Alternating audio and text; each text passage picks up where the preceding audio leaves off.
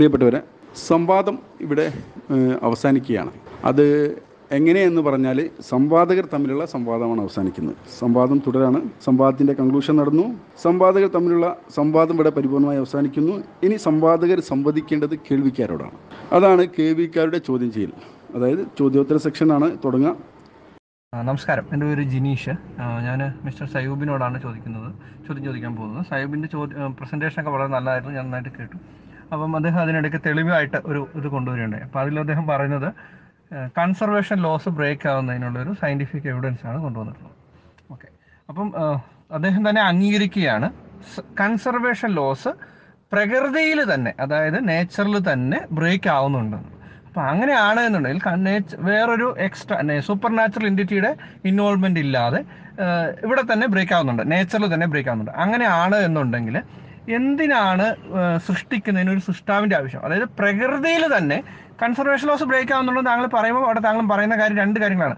ഒന്ന്, പുതിയതായിട്ട് സാധനങ്ങൾ ഉണ്ടാകാൻ പറ്റുമെന്നും അതുപോലെ തന്നെ ഉള്ളത് നശിക്കാൻ പറ്റുന്നു. ഇത് രണ്ടും പ്രകൃതിയിൽ സംഭവിക്കും എന്ന് താങ്കൾ പറയുകയാണ് എന്നുണ്ടെങ്കിൽ പിന്നെ ഒരു സൃഷ്ടാവിൻ്റെ ആവശ്യം എന്താണ്? അതായത് പുതിയ നേച്ചറിൽ തന്നെ പുതിയതായിട്ട് സാധനങ്ങൾ ഉണ്ടാകാൻ സാധിക്കും, അല്ലെങ്കിൽ ഇല്ലാതാകാൻ സാധിക്കും എന്നുണ്ടെങ്കിൽ പിന്നെ ഒരു സൃഷ്ടാവിന് ഈ പ്രപഞ്ചം ഉണ്ടാക്കുന്നതിൽ എന്ത് റോളാണ് ഉള്ളത് എന്നാണ് ഞാൻ ചോദിക്കുന്നത്. നന്ദി. താങ്കൾ അതിനൊരു മറുപടി പറഞ്ഞ് ഞാൻ പ്രതീക്ഷിക്കുന്നു. ആ ജിനീഷ്, നല്ല ചോദ്യമാണ്. പിന്നെ ഈ കൺസർവേഷൻ ലോസ് ബ്രേക്ക് ആവും എന്ന് സ്ഥാപിച്ചത് എൻ്റെ എതിർ സംവാദകൻ്റെ പ്രിമൈസ് തെറ്റായിരുന്നു എന്ന് കാണിക്കാനാണ്. അതനുസരിച്ചിട്ട് അദ്ദേഹത്തിൻ്റെ വാദം ഗണ്ണിക്കപ്പെടുകയും ചെയ്തു. ഈ കൺസർവേഷൻ ലോസ് ബ്രേക്ക് ആവും എന്നതുകൊണ്ട് സൃഷ്ടാവുണ്ട് എന്നുള്ളൊരു വാദം ഞാൻ സ്വന്തമായിട്ട് മുന്നോട്ട് വെച്ചിട്ടില്ല ഈ സംവാദത്തിൽ. കൺസർവേ കൺസർവേഷൻ ലോ ഉണ്ട് എന്നതുകൊണ്ട് സൃഷ്ടാവില്ല എന്നുള്ള വാദം അദ്ദേഹമായിരുന്നു മുന്നോട്ട് വെച്ചത്. അഥവാ കൺസർവേഷൻ ലോ ലംഘിച്ചാൽ സൃഷ്ടാവ് ഉണ്ട് എന്നുള്ളത് അദ്ദേഹത്തിൻ്റെ തന്നെ ഒരു ലോജിക്കായിരുന്നു. അതുകൊണ്ടാണല്ലോ കൺസർവേഷൻ ലോ ഉണ്ട്, അതുകൊണ്ട് സൃഷ്ടാവില്ല എന്ന് തുടക്കത്തിൽ അദ്ദേഹം വാദിച്ചത്. എന്നാൽ നമ്മൾ ലോ ഓഫ് കൺസർവേഷൻ ഉള്ളത് കൊണ്ടോ ലംഘിക്കപ്പെടുന്നത് കൊണ്ടല്ല ദൈവാസ്തിത്വം അംഗീകരിക്കുന്നത്. അത് അതിൻ്റേതായ മറ്റ് റീസണിങ് തന്നെ ഉണ്ടല്ലോ. പിന്നെ ദൈവം ഉണ്ട് എന്നുള്ളത് ഞാൻ നേരത്തെ പറഞ്ഞ പോലെ മനുഷ്യരാശിയെ സംബന്ധിച്ചിടത്തോളം സെൽഫ് എവിഡൻ്റ് ആയിട്ട് മനസ്സിലാക്കപ്പെടുന്ന ഒരു യാഥാർത്ഥ്യമാണ്. അതിന് ഡിഫീറ്റർ ഇല്ലാത്തത് കൊണ്ട് അത് എടുക്കുക, അത് ഡിഫോൾട്ടായി എടുക്കുക എന്നുള്ളതാണ് യുക്തിപര യുക്തിപരമായിട്ടുള്ള നിലപാട് എന്നുള്ളതാണ് ഈ വിഷയത്തിൽ ഈ സംവാദവുമായിട്ട് ബന്ധപ്പെട്ട് എനിക്ക് പറയാനുള്ളത്. പിന്നെ അതിൻ്റെ പുറമെ ലോജിക്കലായിട്ടുള്ള നിരവധി ആർഗ്യുമെൻറ്റുകളും നിലവിലുണ്ട്. അത്തരം ആർഗ്യുമെൻറ്റുകൾ കൺസർവേഷൻ ലോ പോലെയുള്ള സിദ്ധാന്തങ്ങളെ ഡിപ്പെൻഡ് ചെയ്യുന്നതല്ല. മെറ്റാഫിസിക്കൽ നിയമങ്ങളുടെ അടിസ്ഥാനത്തിൽ ഡിഡക്റ്റീവ് ആർഗ്യുമെൻറ്റ് വഴി പ്രൂവ് ചെയ്യപ്പെടുന്ന ആർഗ്യുമെൻറ്റുകളാണ്. ഈ ഒരു സംവാദത്തിൻ്റെ വിഷയം അത്തരത്തിലുള്ള ലോജിക്കൽ ആർഗ്യുമെൻറ്റുകൾ അല്ലാത്തതിനാൽ അതിന് അതിലേക്ക് കടക്കുന്നില്ല. ആ ചർച്ച ഈ ഗ്രൂപ്പിൽ തന്നെ പല പ്രാവശ്യം നടന്നതുമാണല്ലോ. നന്ദി മിസ്റ്റർ സയൂബ്. ഞാൻ താങ്കളുടെ മറുപടി ശ്രദ്ധിച്ചു. താങ്കൾ വളരെ നന്നായിട്ട് മറുപടി പറയാൻ ശ്രമിച്ചിട്ടുണ്ട്. പക്ഷേ എന്നിരുന്നാലും എനിക്ക് തോന്നുന്നു എൻ്റെ ചോദ്യത്തിന് താങ്കൾ നേരിട്ടൊരു മറുപടി പറഞ്ഞതായിട്ട് എനിക്ക് തോന്നില്ല. എൻ്റെ ചോദ്യം എന്തായിരുന്നു? അതായത് സ്വാഭാവികമായി പ്രകൃതിയിൽ തന്നെ നാച്ചുറൽ തന്നെ സാധനങ്ങൾ ഉണ്ടാകുന്നു, അല്ല കൺസർവേഷൻ ലോ ബ്രേക്ക് ആകുന്നു എന്ന് താങ്കൾ പറയുമ്പോൾ അതിൻ്റെ അർത്ഥം എന്താണ്? ഒരു എക്സ്റ്റേണൽ സോഴ്സിന്, അതായത് സൂപ്പർ നാച്ചുറൽ എൻറ്റിറ്റിയുടെ ഇടപെടലില്ലാതെ തന്നെ ഇവിടെ കാര്യങ്ങൾ, എന്തെങ്കിലും വസ്തുക്കൾ അല്ലെങ്കിൽ മെറ്റീരിയൽ, അങ്ങനത്തെ സാധനം, ലോ എനർജി, ഇതൊക്കെ ഉണ്ടാകാൻ സാധിക്കും എന്നാണ് താങ്കൾ അവിടെ പറഞ്ഞു വെക്കുന്നത്. അപ്പോൾ അങ്ങനെ ഒരു സംഭവം താങ്കൾ പറഞ്ഞു വെക്കുമ്പോൾ ഒരു ദൈവത്തിൻ്റെ ആവശ്യകത അവിടെ എന്താണ് എന്നുള്ളതാണ് ഞാൻ ചോദിച്ചത്. ഇനി താങ്കൾ രണ്ടാമത് പറഞ്ഞു താങ്കളുടെ ഇതിൽ ഒരിടത്തും താങ്കൾ ഇങ്ങനെ ഒരു സംഭവം പറഞ്ഞിട്ടേ ഇല്ല. ഇനി താങ്കളുടെ പ്രമേയ സ്ത്രീ ഞാൻ വായിച്ച് കേൾപ്പിക്കുകയാണ്, താങ്കൾ കേട്ടോളൂ. ഊർജ്ജ സംരക്ഷണ നിയമം മെറ്റാഫിസിക്കൽ ലോ അല്ലാത്തതിനാലും ആധുനിക ശാസ്ത്രത്തിൽ അതിന് കൗണ്ടർ എവിഡൻസ് ഉള്ളതിനാലും എല്ലായ്പ്പോഴും സാധുവാണെന്ന് തെളിയിക്കാൻ സാധിക്കാത്ത ഇൻഡക്റ്റീവ് റീസണിനെ ആശ്രയിച്ചിരിക്കുന്നതും മാത്രമാണ് എന്നതിനാൽ ദൈവനിശ്ചയത്തിന് പ്രൂഫായി, ബ്രാക്കറ്റിൽ താങ്കൾ പറയണം, എവിഡൻസായി പോലും ഉപയോഗിക്കാൻ കഴിയില്ല. അപ്പോൾ ഇതാണ് ഞാൻ ചോദിക്കുന്നത്, ഇത് എന്ത് എവിഡൻസായി എന്തുകൊണ്ട് ഉപയോഗിക്കാൻ സാധിക്കത്തില്ല? പ്രൂഫ് അല്ലാന്ന് വേണമെങ്കിൽ ഞാനൊരു വാദത്തിന് അംഗീകരിച്ചു തരാം. പക്ഷേ ഇവിടെ പ്രൂഫ് അല്ല എന്നുള്ള കാര്യം അവിടെ നിൽക്കട്ടെ. പക്ഷേ എവിഡൻസ് ആയി പോലും അംഗീകരിക്കാൻ കഴിയില്ലെന്നാണ് താങ്കൾ താങ്കൾ എഴുതി വെച്ചിരിക്കുന്നത്. അപ്പോൾ താങ്കൾ വായിച്ചു നോക്കുക, എന്തുകൊണ്ടാണ് ഇത് ദൈവനിഷേധത്തിന് എവിഡൻസായി താങ്കൾക്ക് പരിഗണിക്കാൻ സാധിക്കാത്തത്? ഈ ഭാഗം വേണമെങ്കിൽ ഞാൻ തൽക്കാലത്തേക്ക് സ്ക്രീൻഷോട്ട് ഇട്ട് തരാം. അപ്പം എല്ലാവർക്കും വായിക്കാൻ സാധിക്കുമെന്ന് വിചാരിക്കുന്നു. അപ്പോൾ അത് താങ്കളൊരു മറുപടി പറയും, എന്തുകൊണ്ടാണ് ഇത് ദൈവനിഷേധത്തിന് എവിഡൻസായി ഉപയോഗിക്കാൻ സാധിക്കാത്തത്? അപ്പം പിന്നെ താങ്കൾ വേറെ കുറേ കാര്യങ്ങൾ പറഞ്ഞു, മെറ്റാഫിസിക്കൽ ഉണ്ടാകുന്നുണ്ട്. അതൊന്നും താങ്കൾ പറഞ്ഞ പോലെ തന്നെ ഈ സംവാദത്തിൻ്റെ പരിധിയിൽ വരുന്നതല്ലാത്തതുകൊണ്ട്, ആ വിഷയം ഇവിടെ ചർച്ച ചെയ്തിട്ടാത്തതുകൊണ്ടും ഞാൻ അതിനെക്കുറിച്ചൊന്നും സംസാരിക്കുന്നില്ല. അപ്പോൾ അതുകൊണ്ട് ഇവിടെ കൺസർവേഷൻ ലോ ബ്രേക്ക് ആകുന്നത് എന്തുകൊണ്ട് ദൈവനിഷേധത്തിന് തെളിവല്ല എന്ന് താങ്കൾ പറഞ്ഞിട്ടില്ല. നന്ദി. ആ ജിനീഷ്, ഞാൻ വളരെ നേർക്ക് നേരെ തന്നെയാണല്ലോ ഉത്തരം പറഞ്ഞത്. എൻ്റെ സഹസംവാദകൻ്റെ വാദവും അദ്ദേഹം കൊണ്ടുവന്ന റീസണിങ്ങും ഗണ്ണിക്കുകയാണ് ഞാൻ ചെയ്തത്. അതല്ലാതെ ഊർജ സംരക്ഷണ നിയമം വയലേറ്റ് ചെയ്യപ്പെടുന്നു എന്ന് വെച്ചിട്ട് അതുകൊണ്ട് ഒരു സൃഷ്ടാവുണ്ട്, എൽ ഇ സി വയലേഷനെ ആസ്പദമാക്കിയിട്ട് ഒരു വാദം അങ്ങനെ ഞാൻ മുന്നോട്ട് വെച്ചിട്ടില്ലല്ലോ. അങ്ങനെ ഉണ്ടെങ്കിലല്ലേ എനിക്ക് ആ വാദത്തെ ജസ്റ്റിഫൈ ചെയ്യേണ്ട ആവശ്യമുള്ളൂ. പിന്നെ നാച്ചുറൽ കൺസർവേഷൻ ലോ ബ്രേക്ക് ആവുന്നു എന്നതിൻ്റെ അർത്ഥം സൂപ്പർ നാച്ചുറൽ എൻറ്റിറ്റിയുടെ ഇടപെടൽ ഇല്ല എന്നാണ്. അങ്ങനെ താങ്കൾക്ക് വാദം ഉണ്ടെങ്കിൽ താങ്കൾ അത് തെളിയിക്കുകയാണ് ചെയ്യേണ്ടത്. ഡയറക്റ്റായിട്ടത് ഫോളോ ചെയ്യുന്ന ഒരു കൺക്ലൂഷനൊന്നുമല്ല, നോൺ സെക്യൂറ്റോറാണ്. ഇനി ഏതെങ്കിലും അർത്ഥത്തിൽ അത് ഫോളോ ചെയ്യുന്നു എന്ന് വാദം ഉണ്ടെങ്കിൽ താങ്കൾ തെളിയിക്കേണ്ടതുണ്ട്. പിന്നെ എവിഡൻസ് ആയിട്ട് ഉപയോഗിക്കാൻ കഴിയില്ല എന്ന് പറഞ്ഞത്, പിന്നെ അത് ഇന്ന് നിലനിൽക്കാത്തൊരു ശാസ്ത്രീയ, അതായത് ഒരു ഫിസിക്കൽ ലോ എന്നുള്ള അർത്ഥത്തിൽ പോലും നിലനിൽക്കാത്ത ഒന്നാണ് എന്നുള്ളതുകൊണ്ടാണ്. അതായത് ഈ രണ്ടായിരത്തി ഇരുപത്തി മൂന്നിൽ ഊർജ്ജ സംരക്ഷണ നിയമം എല്ലായിടത്തും വാലിഡായ, എല്ലായിടത്തും അപ്ലിക്കബിളായ ഒരു ശാസ്ത്ര നിയമം എന്നർത്ഥത്തിൽ പോലും നിലനിൽക്കാത്തൊരു സംഗതിയാണ് എന്നുള്ളത് കൊണ്ടാണ് അതിനൊരു എവിഡൻസ് ആയിട്ട് പോലും എടുക്കാൻ കഴിയില്ല എന്ന് പറഞ്ഞത്. നന്ദി മിസ്റ്റർ സാഹിബ്. ഞാൻ താങ്കൾ പറഞ്ഞ മറുപടി രണ്ടു മൂന്ന് തവണ കേട്ടു നോക്കി. അപ്പോഴും താങ്കൾ എൻ്റെ ചോദ്യത്തിന് മറുപടി പറയുന്നതായിട്ട് ഞാൻ ശ്രദ്ധിച്ചില്ല. എല്ലായിടത്തും താങ്കൾ അതിന് ഒഴിഞ്ഞു മാറി ഒഴിഞ്ഞു മാറി പോകുന്നതായിട്ടാണ് എനിക്ക് തോന്നിയത്. എൻ്റെ തോന്നലായിരിക്കാം. അപ്പം എൻ്റെ ചോദ്യം എന്തായിരുന്നു, ഞാൻ വീണ്ടും ഒരിക്കൽ കൂടി ആവർത്തിക്കുകയാണ്. അതായത് ഈ താങ്കൾ കൊണ്ടുവന്ന ഒരു കാര്യമാണ്, താങ്കൾ കൊണ്ടുവന്ന തെളിവാണ് ഒരു ഊർജ്ജ സംരക്ഷണ നിയമങ്ങൾ, കൺസർവേഷൻ ലോസ് തെറ്റാകുന്നു എന്നുള്ളതിന് ഒരു പേപ്പർ താങ്കൾ തെളിവായിട്ട് കൊണ്ടുവന്നു. അപ്പോൾ ഞാൻ ചോദിക്കുന്ന ചോദ്യം എന്താണ്, ഈ കൺസർവേഷൻ ലോസ് തെറ്റുന്നത് ദൈവാസ്തിത്വത്തിനുള്ള തെളിവാണോ അതോ ദൈവം ഇല്ല എന്നുള്ളതിന് തെളിവാണോ? ഇത് ഇത് ഏത് ഡയറക്ഷനിൽ സൂചിപ്പിക്കുന്നതെന്നാണ് താങ്കളുടെ അഭിപ്രായം? ഞാനിപ്പോൾ പറഞ്ഞ് ഇതിലേക്ക് കാട് കയറുന്നില്ല, താങ്കൾ താങ്കൾ എപ്പോഴും തന്നെ പറഞ്ഞോളൂ. ഇത് ഏതിനെയാണ് സൂചിപ്പിക്കുന്നത്? അതായത് പ്രകൃതിയിൽ തന്നെ വസ്തുക്കൾ കൺസർവേഷൻ ലോ ബ്രേക്ക് ചെയ്ത് തനിയെ ഉണ്ടാകുന്നു, ഓട്ടോമാറ്റിക്കലി ഉണ്ടാകുന്നു. അത് എന്തിനെയാണ് സപ്പോർട്ട് ചെയ്യുന്നത്? താങ്കളുടെ എന്താണ്, ദൈവം ഉണ്ട് എന്ന പോയിന്റ് ഓഫ് വ്യൂവിനാണോ ദൈവം ഇല്ല എന്ന പോയിന്റ് ഓഫ് വ്യൂവിനാണോ? ഇത് രണ്ടിലേതെങ്കിലും ഒരെണ്ണത്തിന് പെടണം. അല്ലെങ്കിൽ ഇവിടെ ചില ആൾക്കാർ പറയുന്ന എന്ത് കണ്ടാലും ശരിയാകും തീസം, അതായത് എന്ത് കണ്ടാലും അത് തീസം തെളിവാണ് എന്നുള്ളതാണ് അവർ എടുക്കാറുള്ളത്. അങ്ങനെ വായുവാണോ താങ്കളുടേത്? അതോ ഈ ഒരു പോയിന്റ് എന്തിനെയാണ് സൂചിപ്പിക്കുന്നതെന്ന് താങ്കളുടെ സ്വന്തം ഭാഷ പറയുള്ളൂ. ഇനിയിപ്പോൾ എൻ്റെ വേഷം പറഞ്ഞ് ഞാൻ പറഞ്ഞ ജസ്റ്റിഫിക്കേഷൻ താങ്കൾക്ക് അത് അക്സെപ്റ്റബിൾ അല്ല എന്നുണ്ടെങ്കിൽ ആവണമെന്നില്ലല്ലോ, സ്വാഭാവികമായിട്ട് താങ്കൾക്ക് അത് അക്സെപ്റ്റബിൾ ആവണമെന്നില്ല. അപ്പോൾ അതുകൊണ്ട് ഞാനതിന് മറുപടി പറയുന്നില്ല, താങ്കൾ തന്നെ പറഞ്ഞോളൂ. ഇത് താങ്കൾ എന്തിനു തെളിവായിട്ടാണ് എടുക്കാൻ ഉദ്ദേശിക്കുന്നതെന്ന് താങ്കൾ തന്നെ പറയാൻ സാധിക്കും, താങ്കൾ തന്നെ പറഞ്ഞോളൂ. അപ്പോൾ അത് എന്തുകൊണ്ടാണ് താങ്കൾ അതിന് തെളിവായി എടുക്കുന്നത്, എന്താണ് എന്നുള്ളതും കൂടെ താങ്കൾ പറഞ്ഞു. ചോദ്യം അപ്പോൾ ഇതാണ്, നേച്ചറിൽ കൺസർവേഷൻ ലോ ബ്രേക്ക് ആവുന്നത് എന്ന പോയിന്റ്, എന്ന കാരണം, എന്ന ഫാക്റ്റ് ദൈവത്തിനുള്ള തെളിവാണോ ദൈവം ഇല്ല എന്നതിന് തെളിവായിട്ടാണോ താങ്കൾ എടുക്കുന്നത്? നന്ദി മിസ്റ്റർ സാഹിബ്. ആ ജിനീഷ്, കൺസർവേഷൻ ലോ തെറ്റുന്നത് ദൈവത്തിനുള്ള തെളിവാണ് എന്നൊരു രീതിയിലുള്ള വാദം ഞാൻ മുന്നോട്ട് വെച്ചു എന്ന രീതിയിലാണ് താങ്കൾ സംസാരിക്കുന്നത്. അതൊരു തെറ്റിദ്ധാരണയാണ്, ഞാൻ അങ്ങനെ വാദിച്ചിട്ടില്ല. ഒന്നുകിൽ താങ്കളുടെ തെറ്റിദ്ധാരണയാണ്, അല്ലെങ്കിൽ താങ്കൾ മനഃപൂർവ്വം സ്ട്രോമാൻ ചെയ്യാൻ ശ്രമിക്കുകയാണ്. അല്ലെങ്കിൽ ഇനി അതുമല്ല, താങ്കൾ ഞാൻ അങ്ങനെ ഒന്ന് പറഞ്ഞു കിട്ടിയിരുന്നെങ്കിൽ എന്നെ ഗണ്ണിക്കാമായിരുന്നു എന്നാണോ താങ്കൾ പ്രതീക്ഷിക്കുന്നത്? സി, ഞങ്ങളെ സംബന്ധിച്ചിടത്തോളം ഞങ്ങൾ മുന്നോട്ട് വെക്കുന്ന വാദങ്ങളെല്ലാം ലോജിക്കലായിട്ട് വളരെ കൃത്യമായിട്ട് കണക്ഷൻ ഉള്ളവയാണ്. അവിടെ പിന്നെ നിലനിൽക്കാത്ത നോൺ സെക്യൂറ്റാറായിട്ടുള്ള വാദം, ദൈവത്തിനുള്ള തെളിവ് എന്നുള്ള രീതിയിൽ അവതരിപ്പിക്കേണ്ട ആവശ്യം ഞങ്ങൾക്കില്ല. പിന്നെ അത് ഈ എനർജി കൺസർവേഷൻ വയലേറ്റ് ചെയ്യുന്നത് ഒരു ഡയറക്ഷനിൽ ഉള്ള തെളിവായിട്ടും ഞാൻ മനസ്സിലാക്കുന്നില്ല. ഇനി അങ്ങനെ അഭിപ്രായം ഉണ്ടെങ്കിൽ പിന്നെ താങ്കൾക്ക് അത് പറഞ്ഞു തന്നാൽ മതി, താങ്കൾ പറഞ്ഞു തരൂ, പിന്നെ ഞാൻ കേൾക്കാം. കൺസർവേഷൻ ലോ തെറ്റുന്നു എന്നതിൽ നിന്ന് ഒരു എവിഡൻഷ്യൽ ആർഗ്യുമെൻ്റ് ഉണ്ടാക്കിയെടുക്കാം എന്ന എന്ന് ഞാൻ വാദിച്ചിട്ടേ ഇല്ല. എനിക്കില്ലാത്ത ഒരു വാദം എൻ്റെ വായിൽ തിരികെ അതിന് മറുപടി പറയാൻ ശ്രമിക്കുന്ന പോലെ ഫീൽ ചെയ്യുന്നു. എന്താണ് അതിൻ്റെ ആവശ്യം? കൺസർവേഷൻ നിയമം ഒരു പ്രൂഫായിട്ട് എടുക്കാൻ കഴിയും എന്നുള്ള വാദം എൻ്റെ എതിർ സംവാദകനായിട്ട് ആണ് കൊണ്ടുവന്നത്. അത് അങ്ങനെയല്ല, അതൊരു പ്രൂഫായിട്ട് എടുക്കാൻ പറ്റില്ല എന്നുള്ളതാണ് ഞാൻ വാദിച്ചത്. അതിനു വേണ്ടിയിട്ടാണ് ഞാൻ ഈ അത് ബ്രേക്ക് ചെയ്യുന്നു എന്ന് പറഞ്ഞത്. അല്ലെ, ആദ്യം പറഞ്ഞത് മെറ്റാഫിസിക്കൽ ലോ അല്ല, അതുകൊണ്ട് മെറ്റാഫിസിക്കൽ ലോ അല്ലാത്തത് കൊണ്ട് തന്നെ പ്രൂഫ്, അതിനാൽ തന്നെ പ്രൂഫായിട്ട് എടുക്കാൻ കഴിയില്ല. പിന്നെ അത് ഒരു നിയമമായിട്ട് പോലും, ഒരു ഭൗതിക നിയമമായിട്ട് പോലും നിലനിൽക്കുന്നില്ല എന്നുള്ളത് കൊണ്ട് അദ്ദേഹത്തിന് അതൊരു എവിഡൻസ് ആയിട്ട് പോലും എടുക്കാൻ കഴിയില്ല എന്നുള്ളതാണ്. അതായത് നിലനിൽക്കാത്ത ഒരു നിയമം പിന്നെ എവിഡൻസ് ആയിട്ട് പോലും എടുക്കാൻ കഴിയില്ലല്ലോ. അല്ലാതെ അതിന് ആ നിയമം നിലനിന്നിരുന്നെങ്കിൽ അതിനെന്തെങ്കിലും എവിഡൻഷ്യൽ വാല്യൂ ഉണ്ട് എന്ന് ഞാൻ കരുതിയത് കൊണ്ടല്ല എവിഡൻസായി പോലും ഉപയോഗിക്കാൻ കഴിയില്ല എന്ന് പറയുന്നത്. ഞാനത് പറയുന്നത് ആ നിയമം നിലനിൽക്കുന്നേ ഇല്ല, അതുകൊണ്ട് അത് എവിഡൻസ് ആയിട്ട് പോലും ഉപയോഗിക്കാൻ കഴിയില്ല എന്നുള്ള അർത്ഥത്തിലാണ്. അതായത് ഒരു ഉദാഹരണത്തിലൂടെ പറഞ്ഞാൽ പേന ഉണ്ട് എന്നുള്ളത് പശു ഇല്ല എന്നതിൻ്റെ തെളിവാണ് എന്ന് എൻ്റെ എതിർ സംവാദകൻ പറയുമ്പോൾ ഞാൻ പറയുന്നത് പേന എന്നുള്ളത് പശു ഉണ്ടോ ഇല്ലേ എന്നതിൻ്റെ തെളിവേ അല്ല എന്നുള്ളതാണ്. അതല്ലാതെ പേന ഇല്ല എന്നുള്ളത് പശു ഉണ്ട് എന്നതിൻ്റെ തെളിവാണ് എന്ന് ഞാൻ വാദിച്ചിട്ടില്ല. താങ്കൾ അങ്ങനെ തെറ്റിദ്ധരിക്കാനോ തെറ്റിദ്ധരിക്കുകയോ തെറ്റിദ്ധരിപ്പിക്കുകയോ ചെയ്യുകയാണ് ചെയ്യുന്നത്.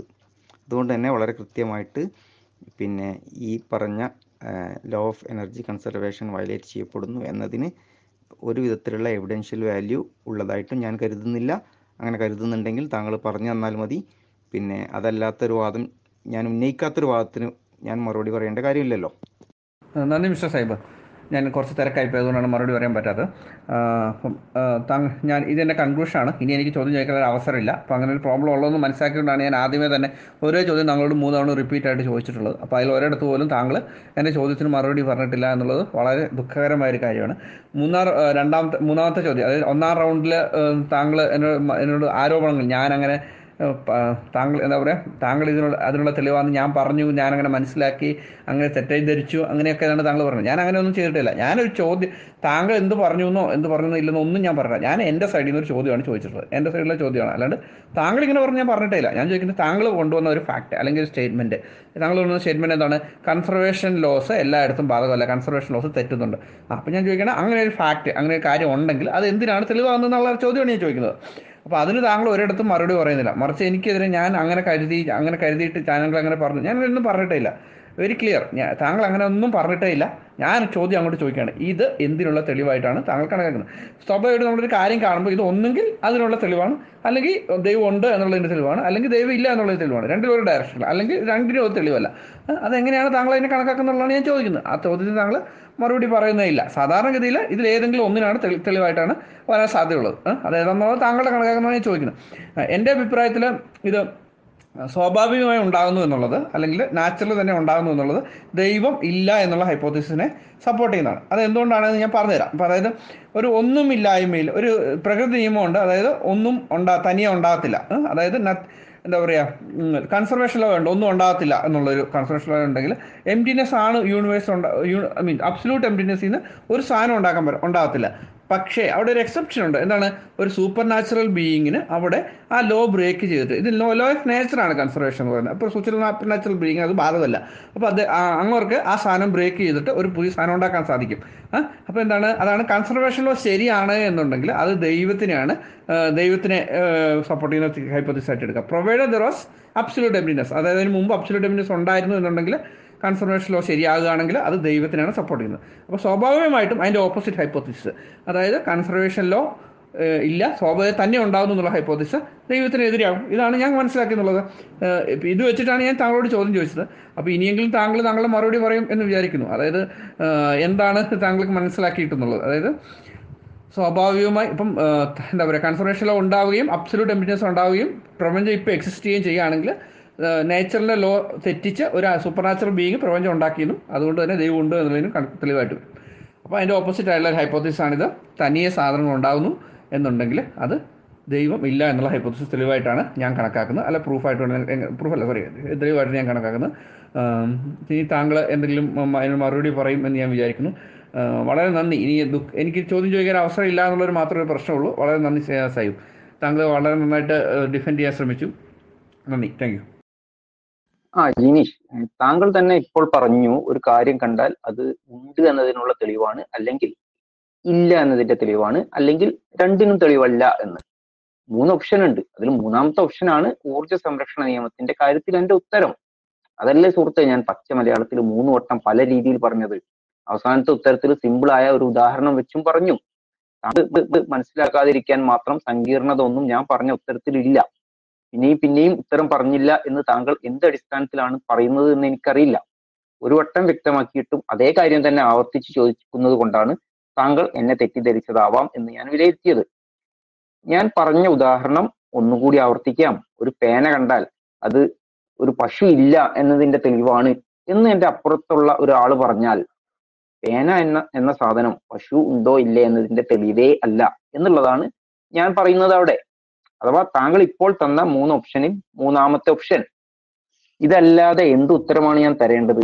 താങ്കൾ ആഗ്രഹിക്കുന്ന ഉത്തരം ഞാൻ പറയണമെന്നാണ് ഉദ്ദേശിക്കുന്നത്. അങ്ങനെയാണെങ്കിൽ ഞാൻ പറയേണ്ട ഉത്തരം എന്താണെന്ന് ടെക്സ്റ്റായി എഴുതി തന്നാൽ മതി, ഞാൻ വായിച്ചോളാം. അതല്ല, എൻ്റെ വാദം അറിയാനാണ് ചോദിക്കുന്നതെങ്കിൽ വളരെ കൃത്യമായി ഉത്തരം ഞാൻ ആദ്യത്തെ വോയിസിൽ തന്നെ തന്നിട്ടുണ്ടല്ലോ. വേണമെങ്കിൽ ഒന്നുകൂടി ആ വോയിസ് കേട്ട് നോക്കൂ. എന്തായാലും രസകരമായ ഒരു കാര്യം, എൻ്റെ എതിർ സംവാദകനായ നിസാം പറഞ്ഞത് കൺസർവേഷൻ നിയമങ്ങൾ ദൈവത്തിനെതിരായ തെളിവാണെന്നായിരുന്നു. താങ്കൾ പറയുന്നത് അത് അനുകൂലമായ തെളിവാണെന്നാണ്. താങ്കൾക്ക് മറ്റു രണ്ടു പേർക്കും കൺസർവേഷൻ നിയമം താങ്കൾക്ക് രണ്ടുപേർക്കും കൺസർവേഷൻ നിയമം എന്തിനുള്ള തെളിവാണ് എന്ന മറ്റൊരു ഡിബേറ്റ് നടത്താൻ സ്കോപ്പുണ്ട്.